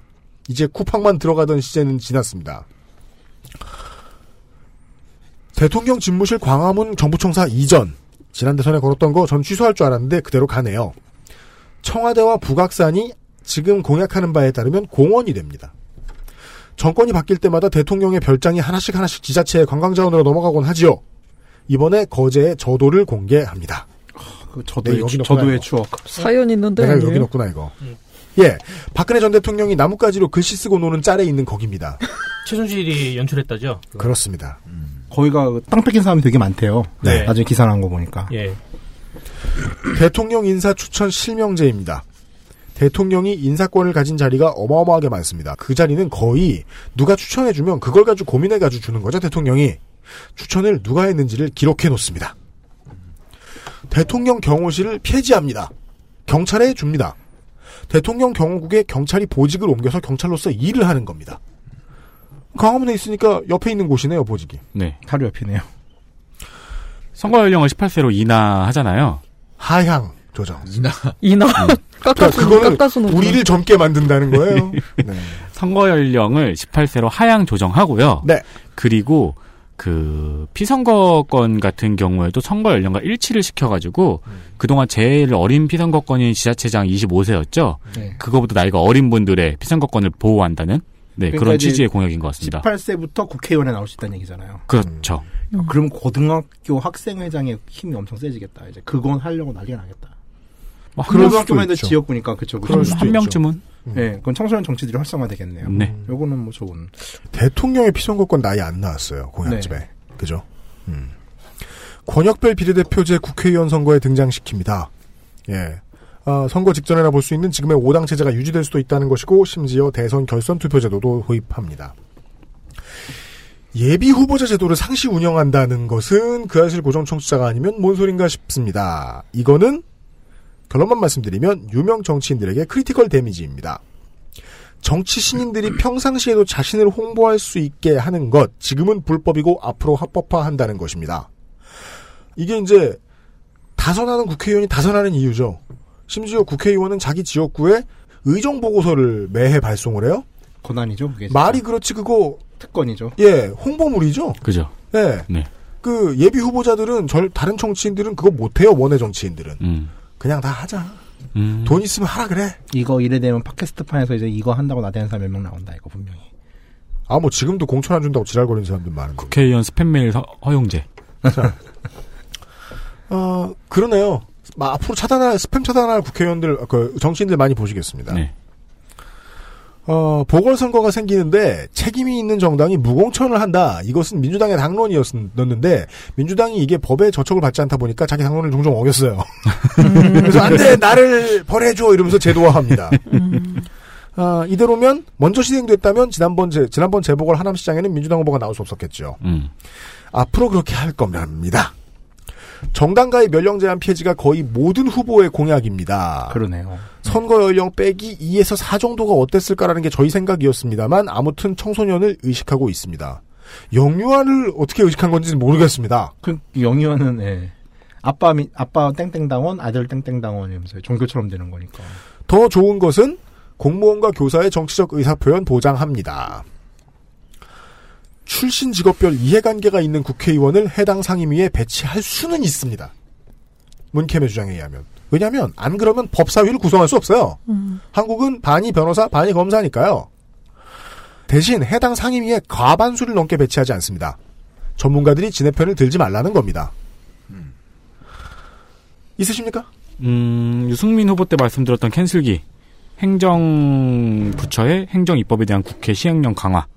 예, 네, 이거 있고요. 이거 네. 뭐 있겠죠. 그리고 전 이게 신기했네요. 국선 변호사 제도를 확대 개편해서 음. 형사 공공 변호인 제도를 도입한다고 합니다. 형사 공공 변호인요? 네, 공공 변호 기구를 설치하고 이게 이천십이 년도에도 있었더라고요. 근데 이천십이 년도에 자료를 찾아보니까 현재 대부분의 재판, 재판에서 피의자나 피고인의 경우 법원에서의 재판 단계에서만 변호인의 도움을 받을 수 있었던 반면 맞아요. 이 공적 변호인 제도 같은 경우는 경찰이나 검찰 등 수사 단계에서도 변호인의 도움을 받을 수 있게 된다고 하네요. 아, 이게 내가... 뭐라고요 지금? 그 형사 공공 변호인 제도를 도입한다고 합니다. 아, 국선 같은 거 물으라는 얘기죠. 그러니까 저는 허구한 날 그 로앤오더를 보고 있잖아요. 로앤오더가 시작하고 삼 분 뒤에 그 그날의 주인공이 할 말이 있어요. 변호사. 나는 내 권리를 알아. 음. 변호사, I got my right. 네. 그러니까 이제 이때 경, 바로 온다. 네, 경찰에 딱 끌려가면은 그 국선 변호사가 이렇게 네. 온다는 거죠. 네. 네. 내 의뢰인에게서 손 떼세요. 음. 검찰은 일을 그나마 하겠지만 경찰들은 정말 대응하기 힘들 텐데. 경찰은 잘 몰라, 경찰은 잘 몰라요, 사실 진짜로. 경찰은 변호사 잘못 만난 날은 직업의 회의가 됩니다. 음. 조사관들은 너무 심리적 데미지가 커요. 네. 그냥. 그냥 나온 대로 조사하고 물어보는 게 다인데 변호사 만나면 다 걸리죠 그거. 심리적 데미지 어마어마하거든요. 자 아무튼 그 일단은 예 국선 변호사가 필요한 사람들을 위한 제도입니다. 확대됩니다. 그 쓸데없이 모든 걸 안 돼요라고 말하는 경찰들은 이제 힘든 거죠 진짜. 그렇죠. 예. 안전. 청와대의 위기관리센터는요 더불어민주당의 주장대로 대구 지하철 참사를 계기로 참여정부가 만든 겁니다. 캠프가 지적하는 거는 센터는 이름도 있고 방도 있는데 거기 써있고 다들 숙지해야 할 국가위기관리 매뉴얼을 누가 잃어버린 것 같다 음. 라고 말하고 싶은 것 같아요. 군대에서 이런 일 많죠. 매뉴얼을 복구하겠다는 게 공약입니다. 네. 새로 만들 거 없다. 소방방재청과 해양경찰청을 독립시킵니다. 해체 아닙니다. 안전과 관련된 위험 직군을 정해서 반드시 직접 고용 정규직만 담당할 수 있도록 하겠다는 공약은 꼼꼼합니다. 세월호 의혹과 가습기 살균제 책임 소재를 밝히는 일 모두 의혹을 보이고 있습니다. 이쪽으로 오면 확실히 민주당 쪽이 꼼꼼해요. 특히 안전 쪽 같은 경우는 음. 네, 다른 네. 당에 비해서. 그게 저번 정권에서 사람들이 가장 피부로 느낀 위험이잖아요. 정치가 네. 내게 위험이 된다. 네. 그 점에 있어서 지금 그 특히나 가습기 살균제 문제에 있어서는 그 십구 대 때 이 문제를 열심히 파헤쳤던 민주당 의원들이 지금 없는 사람들도 좀 있고요. 그리고 정의당의 경우에는 대표 수준에서 가장 많은 노력을 기울였는데 이거를 공약을 통해서 홍보를 제대로 안 하고 있다는 게 민주당이 잘하긴 잘했는데 민주당에 능력 있는 사람도 있고 돈도 있어서 잘하는 것 같다는 생각이 드는 거예요. 이번 후보 같은 경우에 이제 이걸 그냥 단지 부모상도 삼 년인대로 끝내버리잖아요. 네. 안전공약이 거의 없잖아요. 진짜 약하잖아요. 되게. 네. 음. 그래서 이 생활화학 제품에 대해서는 살생물질 관리법 공약이 있더라고요. 네. 이천십육 년 십이월 이십팔일에 입법 예고가 있네요. 생활화학 제품 및 살생물제 안전관리법 예, 살펴보니까 네. 생활화학 제품을 장관이 직접 확인하고 삼 년마다 시험검사를 받아야 한다는 내용입니다. 본인이 먹어보진 않을 겁니다. 현재 입법 예고를 확인해 보니까 이천십구 년부터 시행될 것으로 보이네요. 네. 문캠이 부처청 설립하고 건립하는 거 좀 좋아한다고 말씀드렸죠. 안전과 관련해서는 국가재난 트라우마 센터를 건립한다고 했는데 어, 여기서 뭘 할지는 이제 세월호 참사 때를 기억해 보시면. 그래서 제가 검색을 해봤습니다. 예. 세월호랑 쌍차. 국가재난 트라우마 센터는 이천십사 년부터 논의가 있어 왔더라고요. 네. 대규모 재난 시에 피해자들의 정신 건강을 위해 안정적이고 정기적인 심리 치료를 돕는 기관인데요. 네. 이천십사 년 오월 이십육일 새누리당 단원갑 김명현 위원회 대표 발의로 국립 트라우마 센터의 설립 및 운영에 관한 법률안이 발의가 됐는데 음. 이천십오 년 구월에 관련 예산 전액 삭감 기사가 있네요. 음흠. 정부는 그 오일팔 광주 항쟁 관련 트라우마 센터가 지금 광주시에 있는데 네. 이거는 광주시가 운영하고 있는데 음. 그 세월호 관련 트라우마 센터는 국가가 운영할 수 없다는 형평성 문제를 들었다는 내용입니다. 에헤이. 그리고 이 법안은 현재 임기 만료 폐기되었고요. 음. 세월호 사건 이후로 안산 온마음 센터 안산 온마음 센터가 세월호 사건으로 인한 트라우마를 치료하는 시설을 운영하고 있는데 여기엔 뭐 민간 잠수사는 포함이 안 돼서 논란이 있었고 음. 또 운영 비용을 안산시에 떠넘겨서 논란이 있었고 음. 그리고 유승민 후보 시간에 제가 말했던 그 캔슬기 음. 얘도 이 센터 관련한 내용이 있어서 논란이 있었습니다. 네. 현재 각 지역에 재난심리회복센터가 있긴 있는데 네. 운영비는 국민안전처와 도에서 나눠서 내고 있습니다. 네. 그러니까 이거를 국가에서 만든다면은 국가 예산으로 운영하는 트라우마 센터가 생긴다는 뜻이겠죠? 그렇습니다. 전 음. 자꾸 윤장현 시장의 쌍꺼풀만 떠올라요. 음. 제가 그거 안 좋아하거든요. 음. 왜요? 그거 가져요? 아니. 아니, 뭐, 그, 그, 저, 지자체 문제에서 광주시로 넘어가면 진짜 이상한 거 많거든요. 윤정현 시장 들어가고 난 다음에. 자. 아, 여기서 말씀드릴 수 있겠습니다. 이건 노사관계와도 관련이 있습니다만. 경찰과 소급 소방관의 직장협의회 구성 가능하도록 법을 개정합니다. 어감관리를 하고 있습니다. 노조 대신 직장협의회라고 썼습니다. 음. 저희 후보가 무서웠나 보네요. 뭔데요? 아. 아니, 저희 후보가 무서우니까 노조 얘기 안 하는 거 아닙니까? 홍준표가 무서운 거다. 예. 그럼요. 어떻게 안 무섭습니까? 아, 그래요? 저렇게 무서운 게 없으신데. 안전 더 있습니까? 네. 문재인 후보의 경우는 빅데이터가 여기 숨어 있습니다. 네. 태양 예측 및 자동 경보 시스템 구축, 그리고 교통사고 대책 수립에도 빅데이터가 들어가고요. 네. 그리고 개헌시 국민안전권을 기본권으로 헌법에 명시하겠다고 합니다. 음. 국민안전권 생각하면 상당히 광범위하게 적용이 될 수 있겠죠? 음. 나의 안전을 위협하는 일은 아주 많으니까요. 네. 그렇기 때문에 이건 판례가 쌓여야 되는 것으로 보입니다. 음. 하나씩 쌓일 때마다 언론에 나오겠죠? 음. 지켜보고 계시면 될 것 같습니다. 그렇습니다. 안전 쪽에요. 음, 네. 관료 조직 축소, 현장 조직 확대, 지휘 보고체계 단일화 같은 공약이 있는데 음. 저는 이걸 보고 그러면 안 되지만 참사가 발생했을 때 대통령의 행동을 한번 예상을 해봤어요. 음. 일단 다음 대통령은 누가 되든 간에 참사가 발생하면 만일 제쳐두고 현장으로 가야죠. 네. 그리고 여기서 문재인 후보는 관료나 보고체계에 의한 보고보다는 음. 현장의 보고를 들어보려는 움직임을 많이 보이려는 의지가 보입니다. 음. 회사에서 대표가 팀장이 아닌 실무자의 보고를 받겠다고 하면은 가장 바빠지는 건 팀장입니다. 아... 음. 즉, 그 사이 관료들은 스스로 움직이지 않으면 중간에서 멍 때리는 벙어리가 된다는 거죠. 음. 옛날에 공무원들은 욕 안 먹으려면 가만히 있어야 됐는데 음. 이렇게 되고 나면은 욕 안 먹으려면 알아서 움직여야 되는 상황으로 변하는 거죠. 음, 네. 또 중대사고에 대해서 사업주의 책임 강화를 추진하겠다는 내용이 있더라고요. 네. 근데 기업 및 공공기관의 책임을 과실치사로 묻는 중대사고 기업처벌법을 제정하겠다고 하는데 네. 지금 산재 은폐에 대한 문제가 곰고 곰고 있잖아요. 네. 근데 이걸 과실치사로 하면은 돌려치기를 할 수 있는 걸까요? 더 심해지지 않을까요? 기업 입장에서 생각을 좀 많이 해봐야 될 것 같아요. 그렇죠. 예. 안전 문제 여기까지였습니다. 엑스에스에프엠입니다. 컴스테이션은 조용한 형제들과 함께합니다. 유해물질 무첨가 잘 만들고 체갑 이십구 데이즈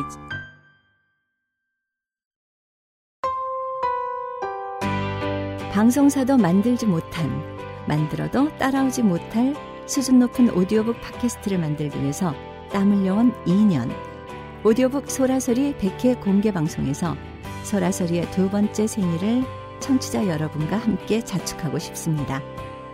이천십칠 년 오월 사일 목요일 저녁 여덟 시 서울 레드빅 스페이스에서 당신만의 즐거움을 모두와 함께 나누세요.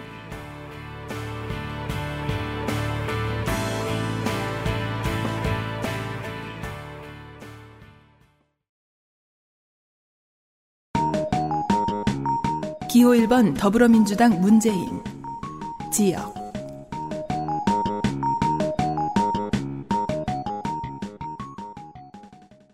지역 공약으로 넘어가겠습니다. 기조부터 설명을 드리죠. 지방분권을 위한 첫 공약은 제이 국무회의 제도입니다. 대통령과 장관급이 붙어서 떠드는 게 제일 국무회의라면 대통령과 광역단체장들이 만나는 게 제이 국무회의라는 설명입니다. 지방정부로 헌법 개정만큼 섹시하진 않지만 던지는 건 많습니다. 입법, 행정, 재정, 복지를 지방 사 대 자치권으로 보장한다. 그렇다면 제일 중요한 건 지방세죠. 비과세 및 감면율을 십오 퍼센트 이하로 축소, 축제 예산 등 예산 낭비 근절을 위한 제도 개선, 실질적 포괄 보조 금제 등.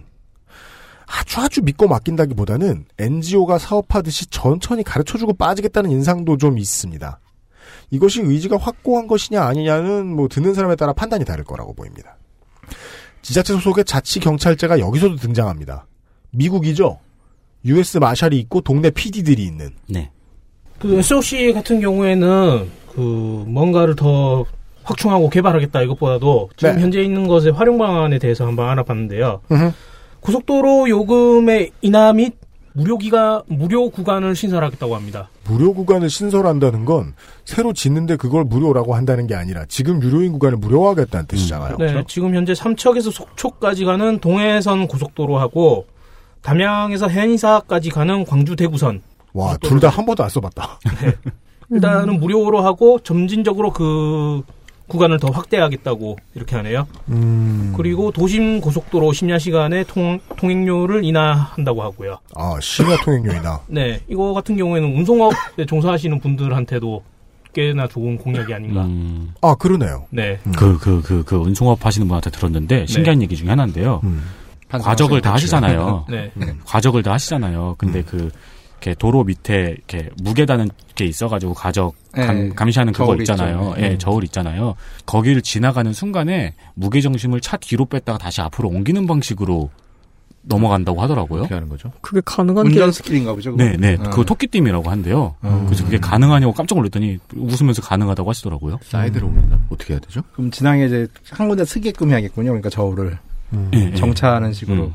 뭐 얼치기가 하면 두 배로 나오겠죠, 뭐. 그러게. 음. 그렇죠. 잘못하면 두 배로 나오죠. 예. 어... 잘한다는 얘기는 아닙니다.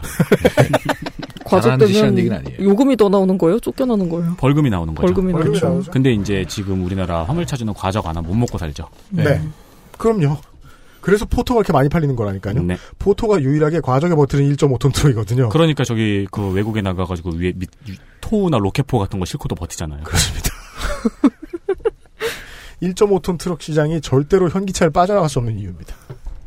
자, 아, 지역 그 자세한 것들 좀 확인하시죠. 수도권 광역 급행열차. 최근 메트로와 관련되어 제일 중요한 개념은 대피선입니다. 열차가 지보다 더 빠른 열차가 지나가는데 지장을 주지 않도록 빠져가는 길입니다.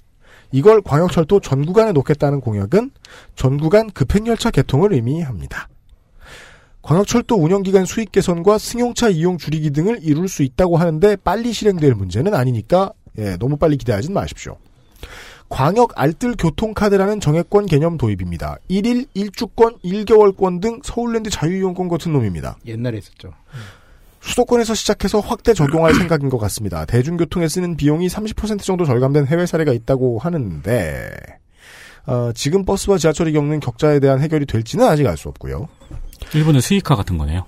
아, 그런 게 있군요. 네. 맞아요. 저도 어릴 때 보면은 그 부모님이 그 한 달권 사줘가지고 네. 예, 그런 그런 친구들이 음. 있었어요. 대도시권 광역교통청 신설 있습니다. 국교부 산하에 줄 것 같은데요. 둘 것 같은데요. 어, 수도권 교통본부만 가지고는 힘이 약해서 지자체와 운수회사들 간의, 간의 이해관계를 잘 조정하지 못한다는 게 신설의 이유입니다. 이거 하자면 전문가를 많이 취업시켜야겠습니다. 평창올림픽 기간 동안 영동선 무료 개방 공약이 있는데 이거 이렇게 안 하면 안 되는 걸로 보입니다. 정부 선에서 안 해주면 안 되는 것으로 보입니다. 저는. 음. 지난 지선 방송 때 신선하다고 칭찬 많이 했던 농산어촌 지자체가 교통 취약 지역 주민을 대상으로 실행 중인 백 원 택시를 인구 밀도가 낮은 전국의 지역으로 확대하겠다는 공약이 있습니다. 이것이 무엇이냐. 버스 정류장 먼 곳에서 택시를 태워서 버스 정류장까지 백 원을 받고 가요. 그 다음부터는 버스 요금인 천이백 원을 받아서 읍내까지 나가요. 더 가자고 하면. 백 원 받고 고 이러면. 네. 그러면 천삼백 원을 내는 택시예요. 읍내까지 가는 길에. 네. 이낙연 당시 전남도지사 후보가 크게 내걸었고 십사 년 말부터 화순군과 보성군에서 시작해서 슬슬 간보고 있는 지자체들이 늘고 있습니다. 음. 전남도의 설명에 의하면 버스 회사에 매년 주던 벽지 노선 버스 지원비 팔억이 있었는데 한 최대한 뭐 한 한 일억 육천에서 일억 팔천오백 정도는 아꼈다.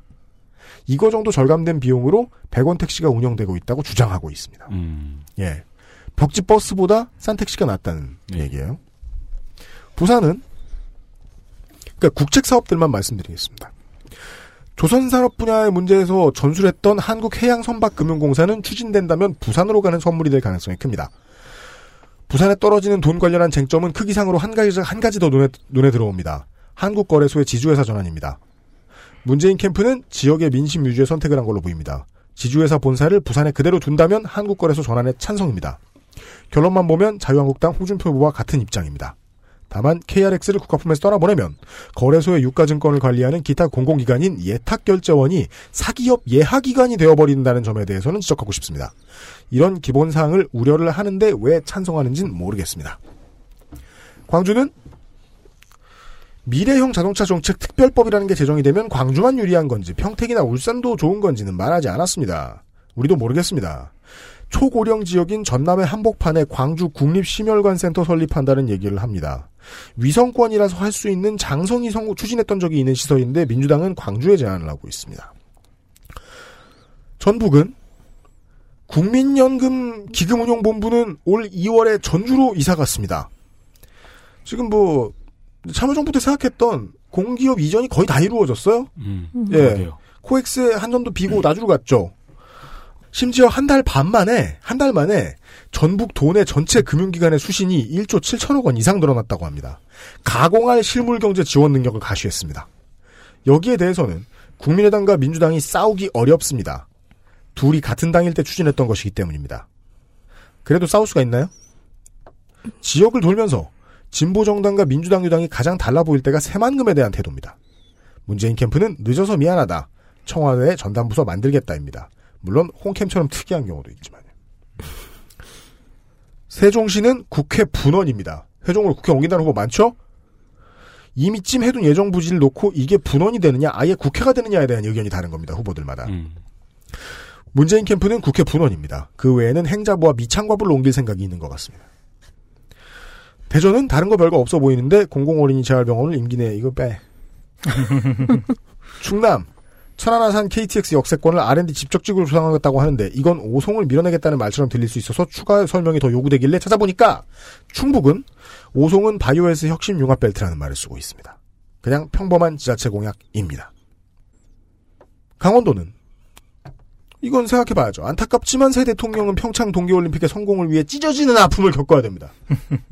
누구보다 힘듭니다. 왜냐하면 김진선 도지사는 올림픽이 아주 심하게 망가지지 않는 이상 폐막식이 다 끝나고 겨우 두 달 뒤에서 아직 사람들의 국뽕이 채 가시지 않은 절대적으로 유리한 상태에서 재선에 도전합니다. 정치적으로 느끼는 뒤처리의 부담감은 대통령이 더 크고 진합니다. 저는 그리 봅니다. 추경 뭐 강원도청은 생각이 다르겠지만요. 음. 추경 편성에서 예상 예상도 지원하고 예상에서 지원하고 시설 사후 관리 방안도 중앙정부가 더 많이 책임지겠다는데 영 암울합니다. 평창 동계올림픽은 그러고 보니까 다 군인들 갖다 쓸 것 같은데. 교통, 교통정리나 뭐 그렇죠? 이거나 저거나 다 군인들 갖다 쓸 것 같은데. 이미 공사 마무리에 그러고 있을까 뭐 걱정이죠. 아, 왜냐면 저 제가 산청어 축제하는 데서 군생활을 했잖아요. 거기 다 군인들 갖다 쓰거든요. 그렇죠. 음. 그럼 음. 거기 꼬맹이들이 와가지고 막 제가 박격포 설치하는 거 발로 차고 막 그래요. 아 나쁜 놈들. 절대 못 건드려요. 나쁜 놈들. 음, 왜냐면 거기 있는 꼬맹이들이 아빠는 다 군인이거든요. 음. 아. 애기들이 군인을 얼마나 무시하는데. 그럼요. 그래요? 나 거여동에 우리, 우리, 저, 어, 이거 이제 얘기해도 되나? 이제 부대 없어졌으니까 이제 그 군사기밀 아니에요. 우리 제가 자주 가던 초소 앞에 바로가 땡땡 초등학교 뒤쪽이었어요. 거기 애들이 우리 저 교육, 교육 받고 있으면은 우유를 집어 던졌어요. 어. 왜? 군인 놈들아! 이러면서. 우리 되게 억울했어. 야, 니들도 될 거야, 절반은. 아, 유명편지의 대상이었던 것 같은데. 어릴 아, 땐 그래도. 우리 땐 그런 거 없었어요. 음. 도시재생사업은 자세하게 못한 얘기들이 많아서 생략합니다. 농축수산업입니다. 기호 일 번 더불어민주당 문재인. 농축수산업.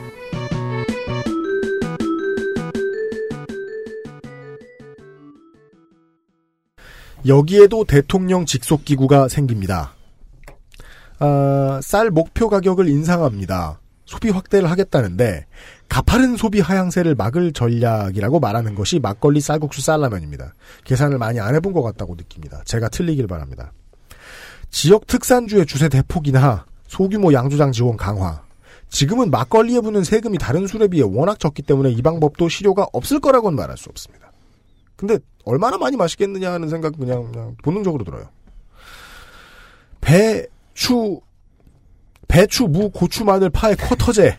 지금 배추가 배하고 추인 줄 아셨죠? 배하고 추문 줄 알았어요.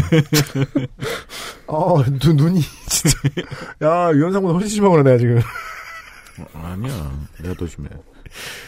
그런 걸까지 경쟁을 하세요? 배추, 무, 고추, 마늘, 파의 쿼터제는 안캠에 이어서 문캠에도 등장합니다. 소득보전 직불제를 공익형 직불제로 확대하겠다고 했는데 땅이 많은 농민에게 이걸 어떻게 적용할지는 명시하지 않았습니다. 경제사업의 활성화 지원을 확대하겠다는 것 외에 농축 수협에 대한 개혁안이 없다는 점이 오히려 특이하게 느껴집니다. 지자체의 도서지역, 도서지역 전용 화물선 보급 같은 선주민의 정주여권 개선 공약이 있는 유일한 후보입니다. 이 섬을 다리로 연결하겠다는 분도 계셨죠. 그건 물론 정주 조건이 아니라 관광공역이었습니다. 네. 근해 저임망 어업 및 불법 어구의 문제점을 자세히 들여다보고 준비했습니다. 여기서부터는 다 유일한 공약들입니다. 불법 어구 철거 확대 공약, 생분해성 어구 보급 확대. 생분해성 어구가 있을 수 있군요. 생분해성 어구가 뭐예요? 팔십 년 뒤에 썩으면 그러니까 생분해성이라고 뭐 말하는 건 어려운데. 같은 걸 내려놓으면 애들이 썩어가지고 물고기들이 막 그 안에서 죽고 막 그러잖아요. 아. 그걸 이제 썩게 하겠다는 얘기죠. 아, 그물로 썩게 하는 거군요? 예, 확실히 필요하죠, 이런 건. 근데 생분해성이라 그래봐야 비닐하고 다르게 빨리 썩어야 된단 말이에요. 그러게요. 예, 그, 음. 저 생태계가 너무 많이 파괴되기 전에. 자, 그런 걸 개발하는 데가 있는지도 모르겠어요, 벤처 기업들 중에. 생분해성 어구 보급 확대, 그리고 감척을 하면 주는 돈이 있어요. 이 어종의 씨가 많았을 때 종종 감척을 받아요. 그러면 이제 배가 여러 가지에 있는 이 선장님들은 네. 감척 단가를 받고 감척을 해주는데 감척 단가가 너무 싸다는 거예요. 음. 일반적인 문제입니다. 감척 단가를 현실화하면 저인망 어업이 줄어서 이걸 어업 민주화라고 부르는 사람은 없지만 아무튼 그렇게 됩니다. 라고 주장합니다. 대기업 문어발식 사업 단속하는 느낌입니다. 감척으로 인해 생긴 실직, 실직선언 구직 지원 제도도 마련하겠다고 합니다. 회복 대상 어종을 지정합니다. 명태 같은 거요? 마치 전통시장 혹은 이제, 어, 소상공인 전용 종목들을 지정해 놓는 거하고 비슷합니다. 근데 뭐 한 일, 이 년 못 잡게 하는 걸 테니까. 서식지를 보호 수면으로 관리하겠다. 이것은 한시적인 게 맞죠. 네. 다시 불어나면 그때 잡겠다. 음. 한 해는 개 먹지 말고 다음에는 싸게 많이 먹어라. 음. 인공 종묘 전문, 전문 생산시설을 늘리겠다 등등. 어업에 있어서는 원인과 대책을 모두 알고 있는 전문가들을 어딘가에서 초빙해 온 것 같다. 중국어선 종합관리 고화질 대용량 체증 자료를 빠르게 공유할 수 있는 자가전용 위성망을 확충, 확충합니다. 바다에는 와이파이가 없으니까요. 단속 활동을 위한 공약입니다. 이거야말로 드론 활용하면 될 것 같은데.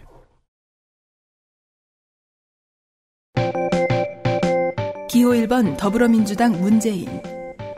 기타 특별한 공약.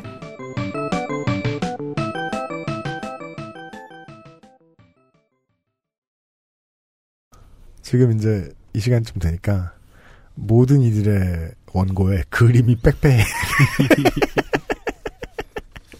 전 그림 없는데.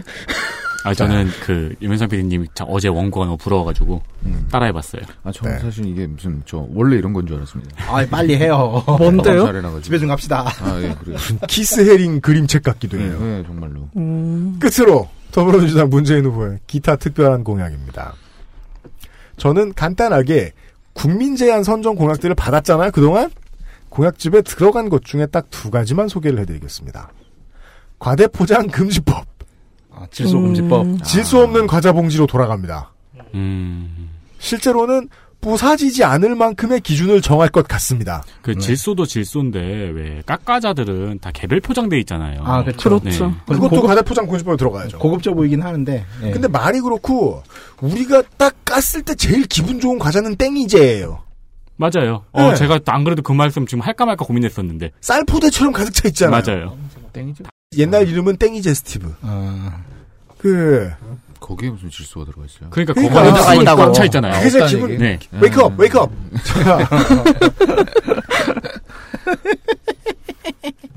생분해 재질 포장을 권장합니다. 어, 고기도. 명절 고속도로 무료 개방. 근데 이건 어떤 시민께서 이걸 내주셨는지 모르겠는데 그 세 개의 명절이 특이해요.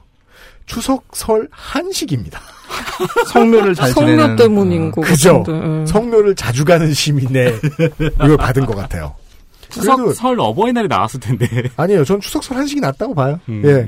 크리스마스 이러면 사실 실질적으로 도움이 될 수도 있지만 안, 안 그런 분들 많을 거고. 네. 전통적인 개념으로 이렇게 잡은 건 좀 좋다고 봅니다. 있습니까? 그 아까 전에 잠깐 이야기했던 저도 개방 및 반환 공약 있지 않습니까? 네. 거제 저도. 네. 이 공약 같은 경우에는 원래 대통령 공약이 아니었어요. 아, 그렇습니까? 네. 이게 올해 초에 그 거제도 지역위원회에서 음. 처음 목표로 세웠던 그 기치였거든요. 아. 지역위원회에서부터 내세웠던 그런 공약이 대통령 공약까지 올라왔다는 거. 네. 음. 이 부분은 되게 좀 긍정적으로 봐주도 되지 않을까. 지역 주민들과 가까웠던 곳에서 논의되던 게 대통령까지 올라온 거예요. 그렇죠. 모범 사례다. 대통령 후보지만. 이미 대통령이라고 아, 대통령 지금 내정하고 말이야. 예? 예? 예? 지금 대충 대통령이라고 이미 지금 인정하고 지금 대통령까지 올라왔다고 이런 얘기 하는 거 아닙니까 지금? 아니 그러니까 어, 대통령 나쁘네요. 그 선거의 공약 사항까지 올라왔다는 거죠. 정확하게 발음해 주세요. 죄송합니다. 예. 청취자 여러분, 제 백백 퍼센트는 배터리가 인고됐습니다. 드디어. 심상조 기술행정관이 지금 성격이 베베 꼬여가지고 죄송합니다. 아 지금 성적, 성격이 베베 꼬이지 않은 분이 여기 한 분밖에 없잖아요. 지금 얘기 들으면. 그렇죠. 자유면상 피디밖에 없죠. 접니다. 왜 나는 왜? 꼬이지 내가 않은 내, 내가 어디 어때서? 자유면상. 하루 종일 시비를 걸고 계세요. 네. 아, 예. 가벼운 구매전 투자 매뉴얼. 아, 제십구 대 대통령 선거 데이터 센트럴 여기까지 마무리하겠습니다. 저희들이 어, 이틀치 녹음을 했는데요. 어, 오늘 어, 낮 한 시부터 모여서 지금 밤 열 시 반 정도 됐네요. 네. 아, 저 맥북 프로는 정말이지 어, 열 시간은 버티네요. 네. 네. 좋은 맥북입니다. 어, 어댑터를 가져오시지. 예, 여섯 명의 노동자였습니다. 어, 드느라 수고 많으셨고요. 투표 꼭 하시고요. 네. 안 하셔도 되고요. 아, 오백삼 호는 투표 안 하기로 했대요. 아, 진짜요? 네, 오늘 뉴스에 나왔어요. 그렇습니다. 신문에 떴어요. 음. 최순실은 한대요. 아, 네. 네. 음. 마음에 담아두는 후보가 있나 봐요. 자, 어, 저희들은 다음 주를 쉬고요. 저희들 아니고 이제 우리 저 정규직들은 다음 주를 쉬고요. 아, 환홍은 되게 연예계 일이 많으셔서 바쁘시고요. 저요? 네. 연예계? 뭐가 바빠 내가? 아, 일 많잖아. 안 바빠요. 연예가 네. 아이예요? 여의예요? 여의입니다. 아이. 그, 둘 다 할 수도 있지 뭐. 그 뭐냐. 저희 엑스에스에프엠 임직원들은 지금 다음 주에 그 할 실은 쉬고 소라소리 공개방송하느라 노력봉사하러 가야 되고요. 노력봉사? 예. 네.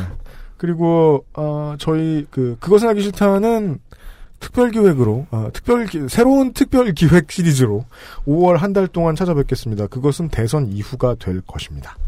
아, 그리고 걱정하시는 분들이 있으니까 대체 김상조가 관둔다는 소문은 누가 낸 거야? 아, 그런 얘기가 있었어요? 누가 묻더라고. 참네. 아니야, 우리 얘기하지 말고 네. 방송 끝내면서 네. 다 그동안 즐거웠습니다 하면서 끝낼까요? 아, 진짜 재밌잖아. 안 재밌잖아. 아니, 안 그래? 그럼 탁고 사람들. 그동안 감사했습니다. 여러분의 주신 성원 잊지 않을게요. 마이크 앞에 선 이 벅참을 잊지 않고 앞으로 살아가겠습니다. 왜, 왜? 그동안 좀 뭐야? 왜 해야 되는 거야? 전, 전중계 좀, 전중계. 웨이키, 웨이키. 자, 그러더니 정신을 차리고 다시 낙서를 시작하셨어요. 점점 그림이 늘어나고 있어요. 지금 손이 제 의지를 움직이는 게 아니에요. 자동 기술은 예 자동 사바가 충분해요. 자동 기술법이라고 하죠. 네. 아, 아 끝나니까 좋다 기분은 그래도. 네. 이 사람들 어디 멀리 안 가고 예, 아 종종 또 찾아뵐 것입니다. 예, 오월 정권이 바뀌고 나서 예, 아 웃으며 다시 만납시다. 어 어떤 일이 생겨도 울지 마십시오. 아, 정권이 반드시 바뀌는군요. 그럼요. 그, 그 이 번인데도 바뀌는 건가요? 노조가 바뀌겠죠. 노조들의 운명이 거칠게 바뀌어요? 네. 열악했던 많은 것들을 오 년간 보완하겠습니다. 아닙니다. 십사 개월간 보완해서 어, 엑스에스에프엠 그것은 하기 싫다의 선거 데이터 센트럴 방송은 이천십팔 년 제칠 대 지방선거 혹은 제칠 대 지방선거 및 개헌 국민투표. 십팔 년이에요? 십칠 년 아니야? 올해가 십칠 년이잖아요. 아, 올해가 십칠 년이에요? 네. 아, 십 년 아니었어? 혹은, 네, 제칠 대 지방선거 및 이재 후보가 당선되었을 경우, 네. 대통령 보궐선거. 데이터 센트럴로 다시 찾아뵙도록 하겠습니다. 아, 맞다. 문재인 후보가 당선되면은 그때 개헌 국민투표도 같이 하죠? 네. 지금 거의 대부분 지방선거 연기한다고 했으니까. 아, 그래요? 네. 개헌은 네. 같이 하는 거예요, 그냥. 내년 초여름에 다시 뵙겠습니다. 그리고 그 사실은 다다음 주에 뵙죠. 개헌도 데이터 센트럴로 합니까? 해야죠. 조문받아 분석해요. 청취자 여러분들 중 저와 비슷한 생각을 가지고 계셨던 어떤 여러분. 지난 구 년간 고생 많으셨습니다. 나중에 다시 뵙죠. 듣느라 수고 많으셨습니다. 저희들은 물러갑니다. 안녕히 계십시오. 안녕히 계십시오. 안녕히 계십시오. 안녕히 계세요. 감사합니다. 감사합니다. 즐거웠어요. 뭐 어차피 마지막 인사는 건드로이드가 하게 돼 있어요. 아...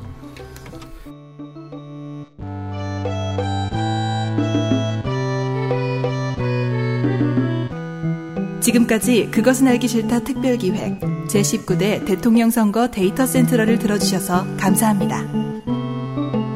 또 만나요. 엑스에스에프엠입니다. I, D, W, K